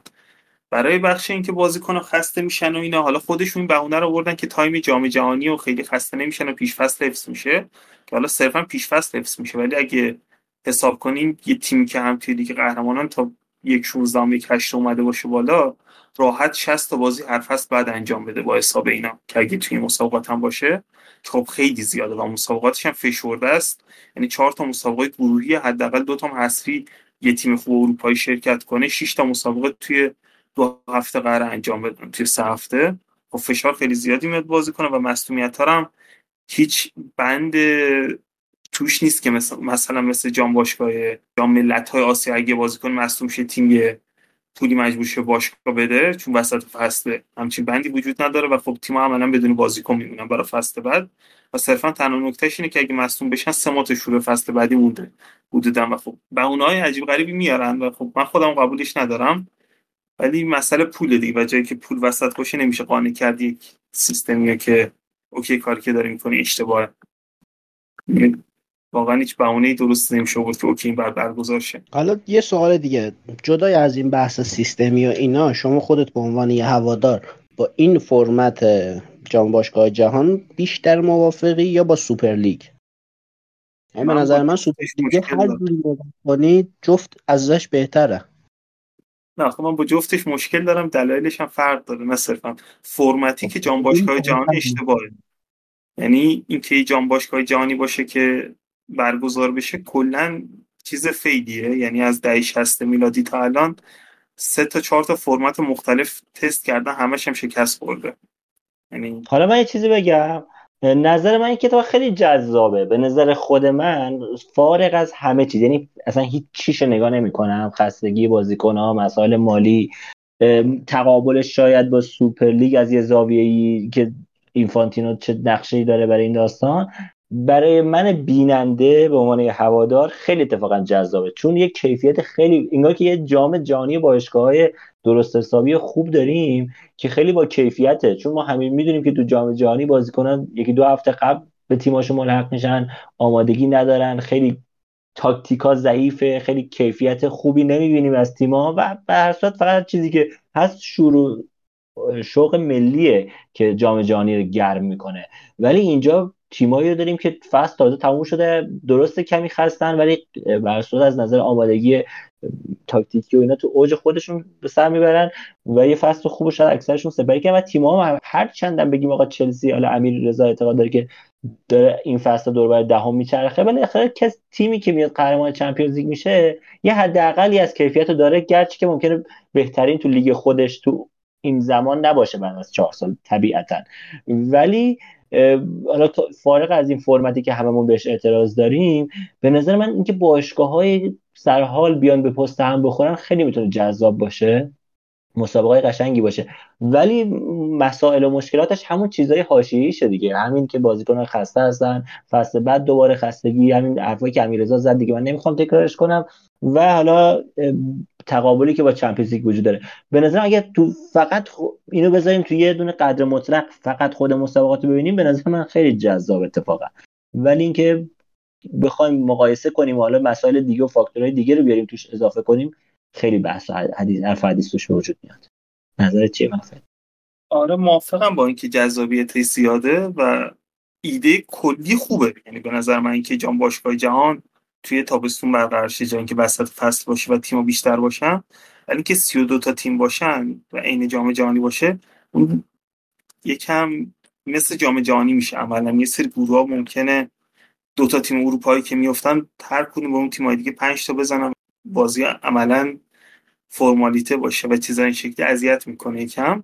یعنی ایده دیگه‌ای که مثلا یه سری منتقدا داده بودن همیشه 16 تیمش کرد، دقیقاً با 16 تا تیم خیلی راحت‌تر میشد برگزار کرد و سهمیه‌های اضافی که وجود داره راحت‌تر حذف کرد. و مثلا اگه می‌خوایم بگیم 32 تا تیم شرکت کنن، یه حالت پلی آفی می‌ذاشتن مثلا 2 سال قبلش بین قهرمانایی که مثلا می‌خواستن از قدیم بیارن، 3 تا تیم از اونها می‌آوردن که مثلا تو این 16 تا باشن، مثلا بین قهرمان 2 سال آسیا و 2 سال اروپا، 2 سال اولشون که حالا یه تیم هم از اونها بیاد، 2 تیم هم از اونها بیاد. یعنی ایده این شکلی دادن. مثلا اینه که فیفا فرمت کلی تعیین مسابقات جوری نیست که بیاد از منتقدای فوتبالی نظر بگیره، یه 4 تا 5 نفر خودش داره ایده پرداز که مثلا ونگر یکیشونه، خاطرم اسمش خیلی معروف شده، و یه تیم فنی هم خودشون دارن که از مربی‌ها و آنالیزورهای مختلفی که الان بدون کارم صرفا برای فیفا کار میکنن و میشینن تصمیم میگیرن و میشه تصمیمشون اشتباه. اگه میشد مثلا همین چیزی که تو گفتی تقریبا مثلا 16 مثلا میگم 10 تا 12 تا تیمشو انتخاب کرد از قهرمانایی که 2 سال آخر و تو اون 2 سال قبلش مثلا 4 تا تیمو انتخاب کرد، 6 تا تیم انتخاب کرد، کمتر همون 4 تا شاید مثلا، حالا به یک فرمیشنی که میرسیدن بهش با بازی‌های پلی آف خیلی سریع و در نهایت مسابقات با 16 تیم برگزار میشد، گروه‌ها خیلی کوچکتر میشد، شاید زمان مسابقات از 29 روز شاید به 14 15 روز کاهش پیدا می‌کرد و خیلی سریع جمع میشد، هم بازیکن‌ها اونقدر خسته نمیشن از نظر تعداد بازی و از اونور توی اکستند شدن روزهای بازی که 29 روز واقعا خودش یه جامیه دیگه، یه جام طولانیه و از اونور آره دیگه یه جام جهانیه و نکته مهمترش اینه که بازیکن‌ها از اونور اون فصل عملاً خستگی شاید یکی دو هفته نهایتاً یک هفته به استراحت برن تیم‌های بزرگ و بعدش باید دوباره آماده بشن برای پیش فصل و انگار که دو تا فصل چسبیده به هم و گفتم دیگه شما یورو 2024 رو داری، جام باشگاه 2025 رو داری و جام جهانی 2026، انگار بازیکن تو سه فصل پیاپی هیچ استراحتی عملاً ندارن تو تعطیلاتش. حالا از سالهای آینده ممکنه جام ملت‌های آسیا و آفریقا هم تابستون برگزار شه، احتمالش کم ولی ممکنه و اگه اینجوری شه کلا همه تابستون‌ها پر میشه عملاً، هر چهار تابستون. من نکته بگم در مورد صحبت شما که گفتی اگه فقط صرف خود دیدن فوتبال رو نگاه کنیم خیلی مسابقاتش حال میده. ما دیروز یه جا سانس رفته بودیم، بعد از سانس تیم نمیدونم امید یا جوانان پیکان بازی داشت، ما 10 دقیقه یه ربع رفتیم اون بازی رو نگاه کردیم، آخر بازی خیلی حال داد. یعنی برای من هواداری که چون بیرون نگاه می‌کردم به داور فوش میدادن، به هم دیگه فوش میدادن، عکاس بازی داشت اینور قور میزد سر بازیکن اونور، هیجان خاص خودشو داشت دیگه، خیلی حال داد. مثلا اون یه ربع بازی نگاه کردم کلی هم صحنه داشت اون وسط خیلی باحال بود، ولی اون هیچ تأثیر رو زندگی من نداره چون من نه طرفدار اینا بودم نه طرفدار اونا بودم، هیچ کدوم واسه من اهمیتی نداشت که چه اتفاقی میفته. ولی این مسابقات سر تا پای ضرره، یعنی بحث مالیشو که حالا بذاری کنار که گفتم برای باشگاه‌های بزرگ انقدر رقم خاصی نیست، برای انگلیس که عملا پول خوردشون هم نیستش، حتی میتونن راحت انصراف بدن بکشن کنار، پول خوردن برای اونا نیست، برای ما بد نیست. ببین آخه اصلا بد نیست، اوکی مثلا 780 میلیون دلار حتی اگه قهرمان نشیم بگیریم خوبه دیگه، قابل توجهیه، ارزش داره. یه بارسا داره برای یه دلار داره لاپورتا کار می‌کنه، بارسا وضعیت مالیش متفاوته. الان رئال مادرید چرا باید تو این رقابت شرکت کنه؟ به طور مثال همون صحبتی که مطرح کردم، ما بریم اونجا بیلینگهام ربات بده با چقدر پول واسط جبران میشه. خب یه چیزی بذار اتفاق خوب بحثی مطرح شد، بذار من یه سوالی از محفل بپرسم بعد میخوام برگردم به همین صحبتی که تو کردی. محفل چقدر دیگه در مورد این بحث داری؟ جان باشه. من حالا میتونم این قضیه این مسئولیت مالی و اینا شو یک سری ایده بدم که چه اتفاقایی ممکنه بیفته که خب چرا. بذار یه پرانتز باز کنیم، من تو یه صحبتی میکردیم در مورد رئال مادرید، گفتم یه گزارشی منتشر شده میخوام برگردم برای حرف امیر که رئال نزدیک 860 میلیونی عددی بود، حالا با تو صحبت کردیم میگفتن سود کرده و ما رئالیا خیلی خوشحال بودیم که چقدر عالی، چقدر میتونیم خرید کنیم، ولی وقتی با تو مطرح کردم گزارش‌های دیگه گذاشتیم کنارش چک کردیم دیدیم شاید تاش در 12 میلیون برای رئال باقی موند. درسته؟ آره درسته. میشه کم توضیح بدی که چرا اون 800 تبدیل میشه به 12 میلیون؟ آره اتفاقا مبحث خیلی خوبی هم هست برای باشگاه‌هایی که مدیریتشون غیر خصوصیه مثل اسپانیا و آلمان و اینا. کلا 843 میلیون میشه ورودی حساب‌های باشگاه توی یک سال که صرفا درآمد نیست، یعنی ممکنه مثلا وامی که باشگاه گرفته برای پرداخت هزینه‌های ورزشگاهی که داریم می‌سازیم، خب هزینه‌ها رو که یک دفعه پشت همون 600-700 میلیون ندادیم، وامم یک دفعه‌ای نگرفتین، یعنی طبق چیزایی که خوندم مثلا 350 میلیون 400 میلیون وام رو دفعه اول گرفتین، بعدش سالی 100 میلیون که هزینه رو سالانه میدین عملاً اون سوده پخشه چون طولانی مدت قرار وام برگرده، اینا مثلا حساب میشه توی ورودی حساب باشگاه.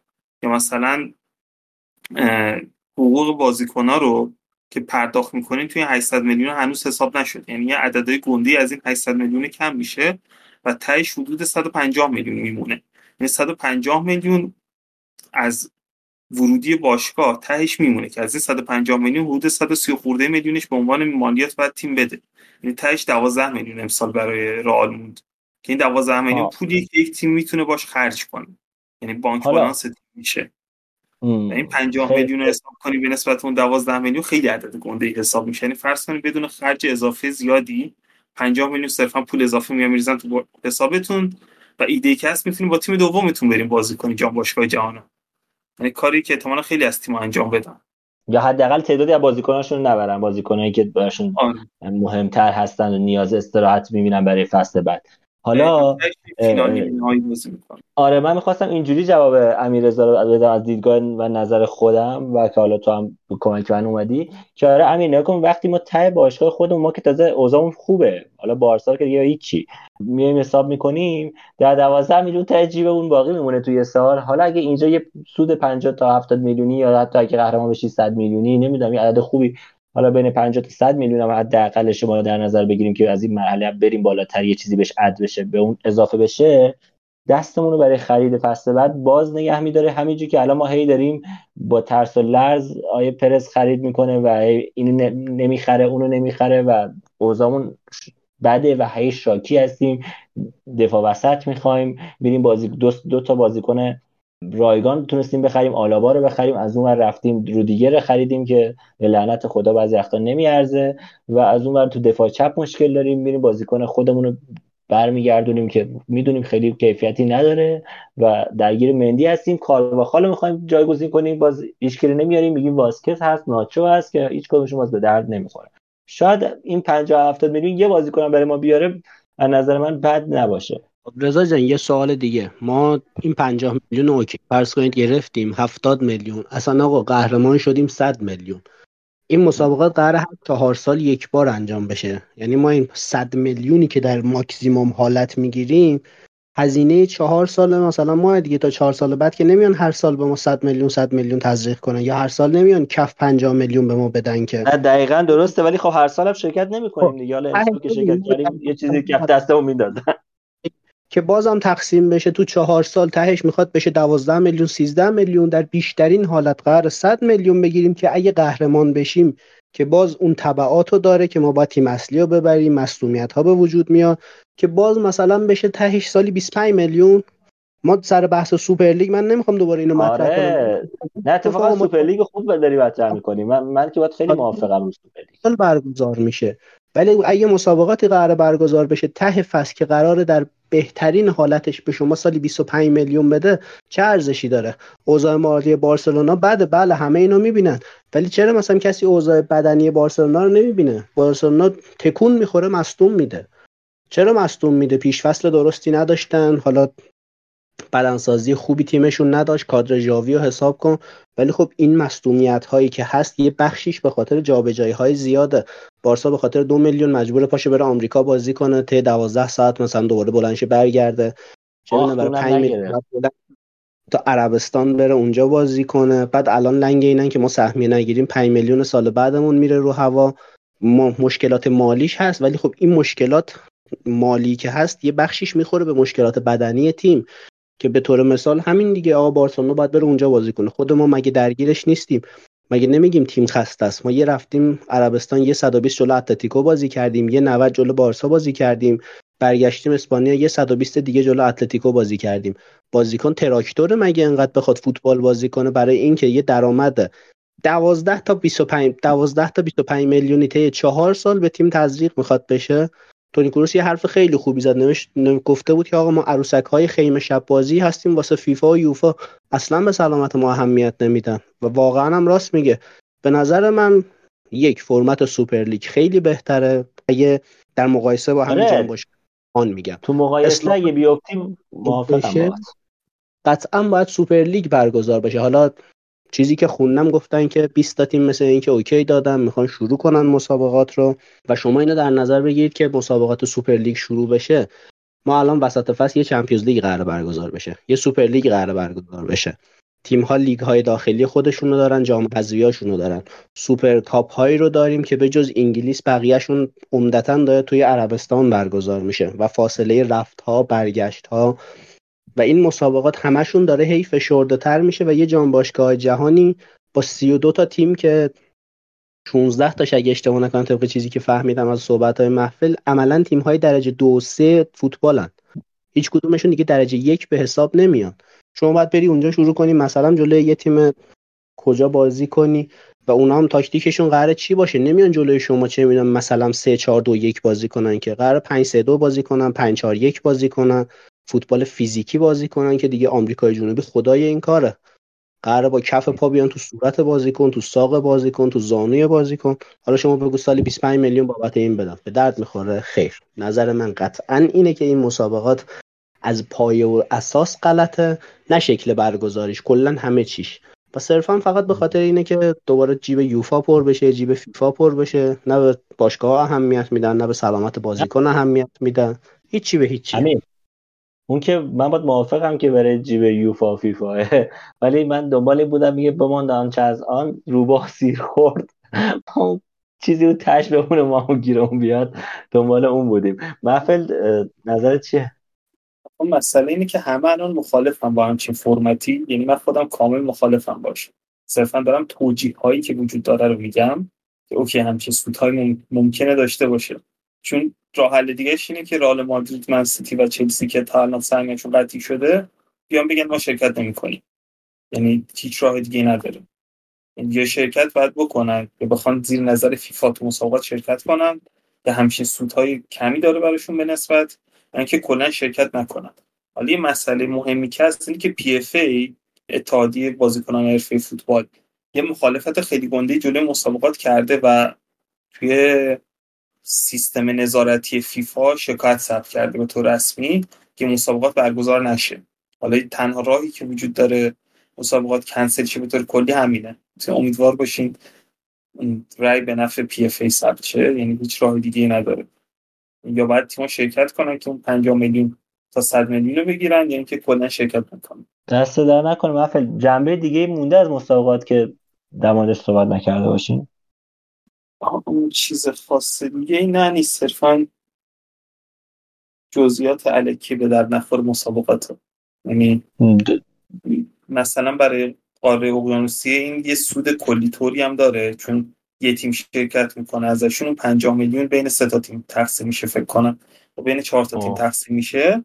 40 میلیونش اون تیم اصلی میگیره، 10 میلیون بقیه‌اش پخش میشه بین تیمایی که رنک 2 3 و 4 بودن.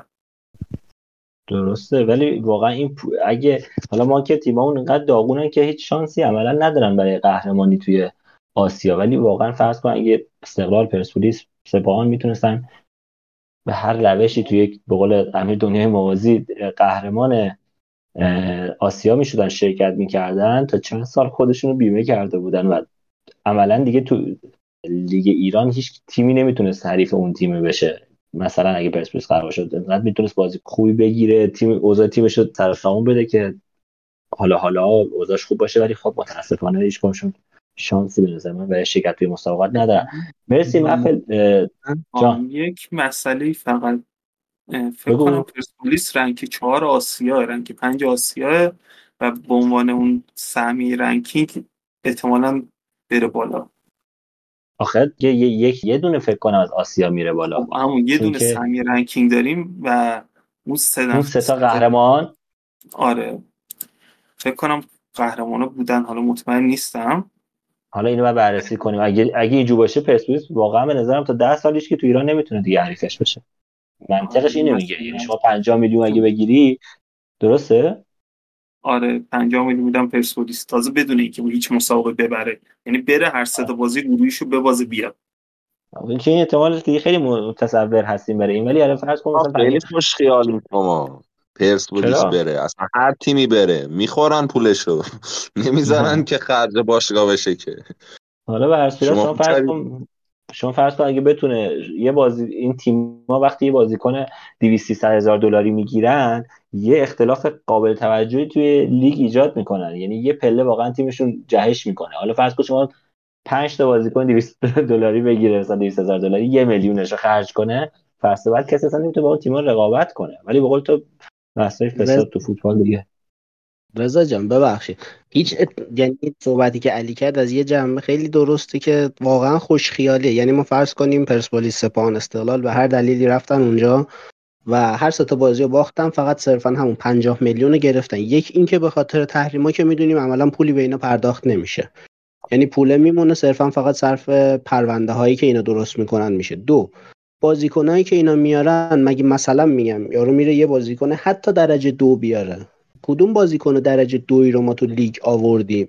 رفتن درجه 3 هاشون هم تفاوت ایجاد میکنه. همین یامگایی که تو استقلال بود، نمیدونم، یا یه سری بازیکن دیگه که الان خودمون میدونیم، شیمبایی که اومده بود تو، نمیدونم، فولاد و فلان و اینا، همینا خودتون میدونید که چقدر تفاوت ایجاد میکرد توی اون تیم.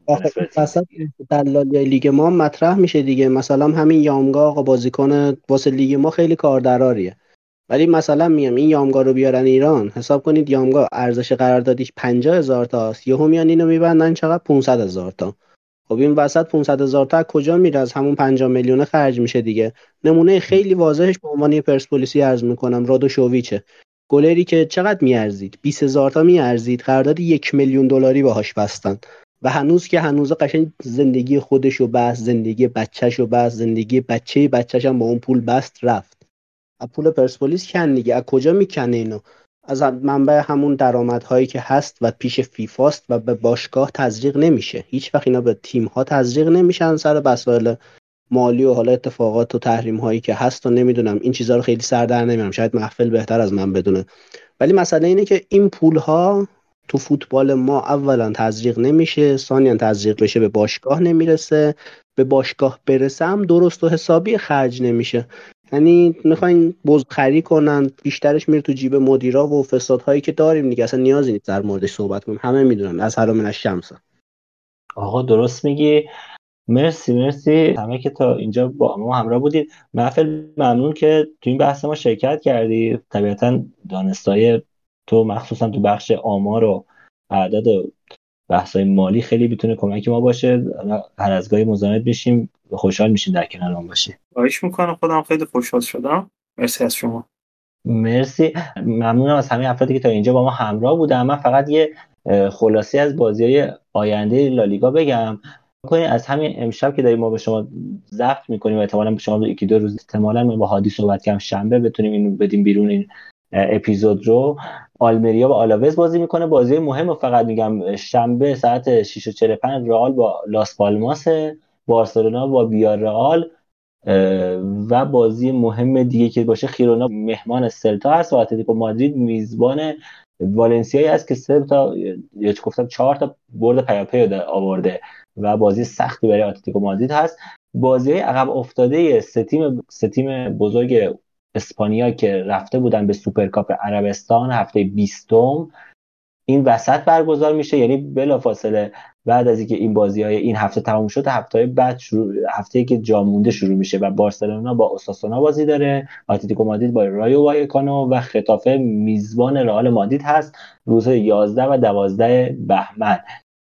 و بلافاصله بعد از اون 13 بهمن هفته جدید شروع میشه که فکر کنم ما بعد از قسمت بعدی رو در خدمت شما باشیم و عملاً 2 هفته به اضافه بازی عقب افتاده رو با هم بتونیم برای شما تحلیل داشته باشیم که آلاوز میزبان بارسلونا هست.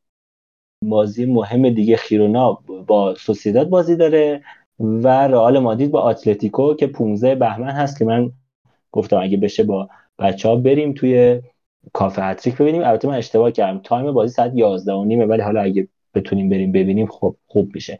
تا اینجای فصل خیرونا با 1 بازی بیشتر 21 بازی 52 امتیازی هست، نسبت به رئال مادرید که 51 امتیازی است، یا از بارسا 44 امتیازیه و اتلتیکو مادرید هم مثل رئال و بارسلونا 20 بازی کرده و 41 امتیاز داره، این 3 امتیاز کمتر از بارسا.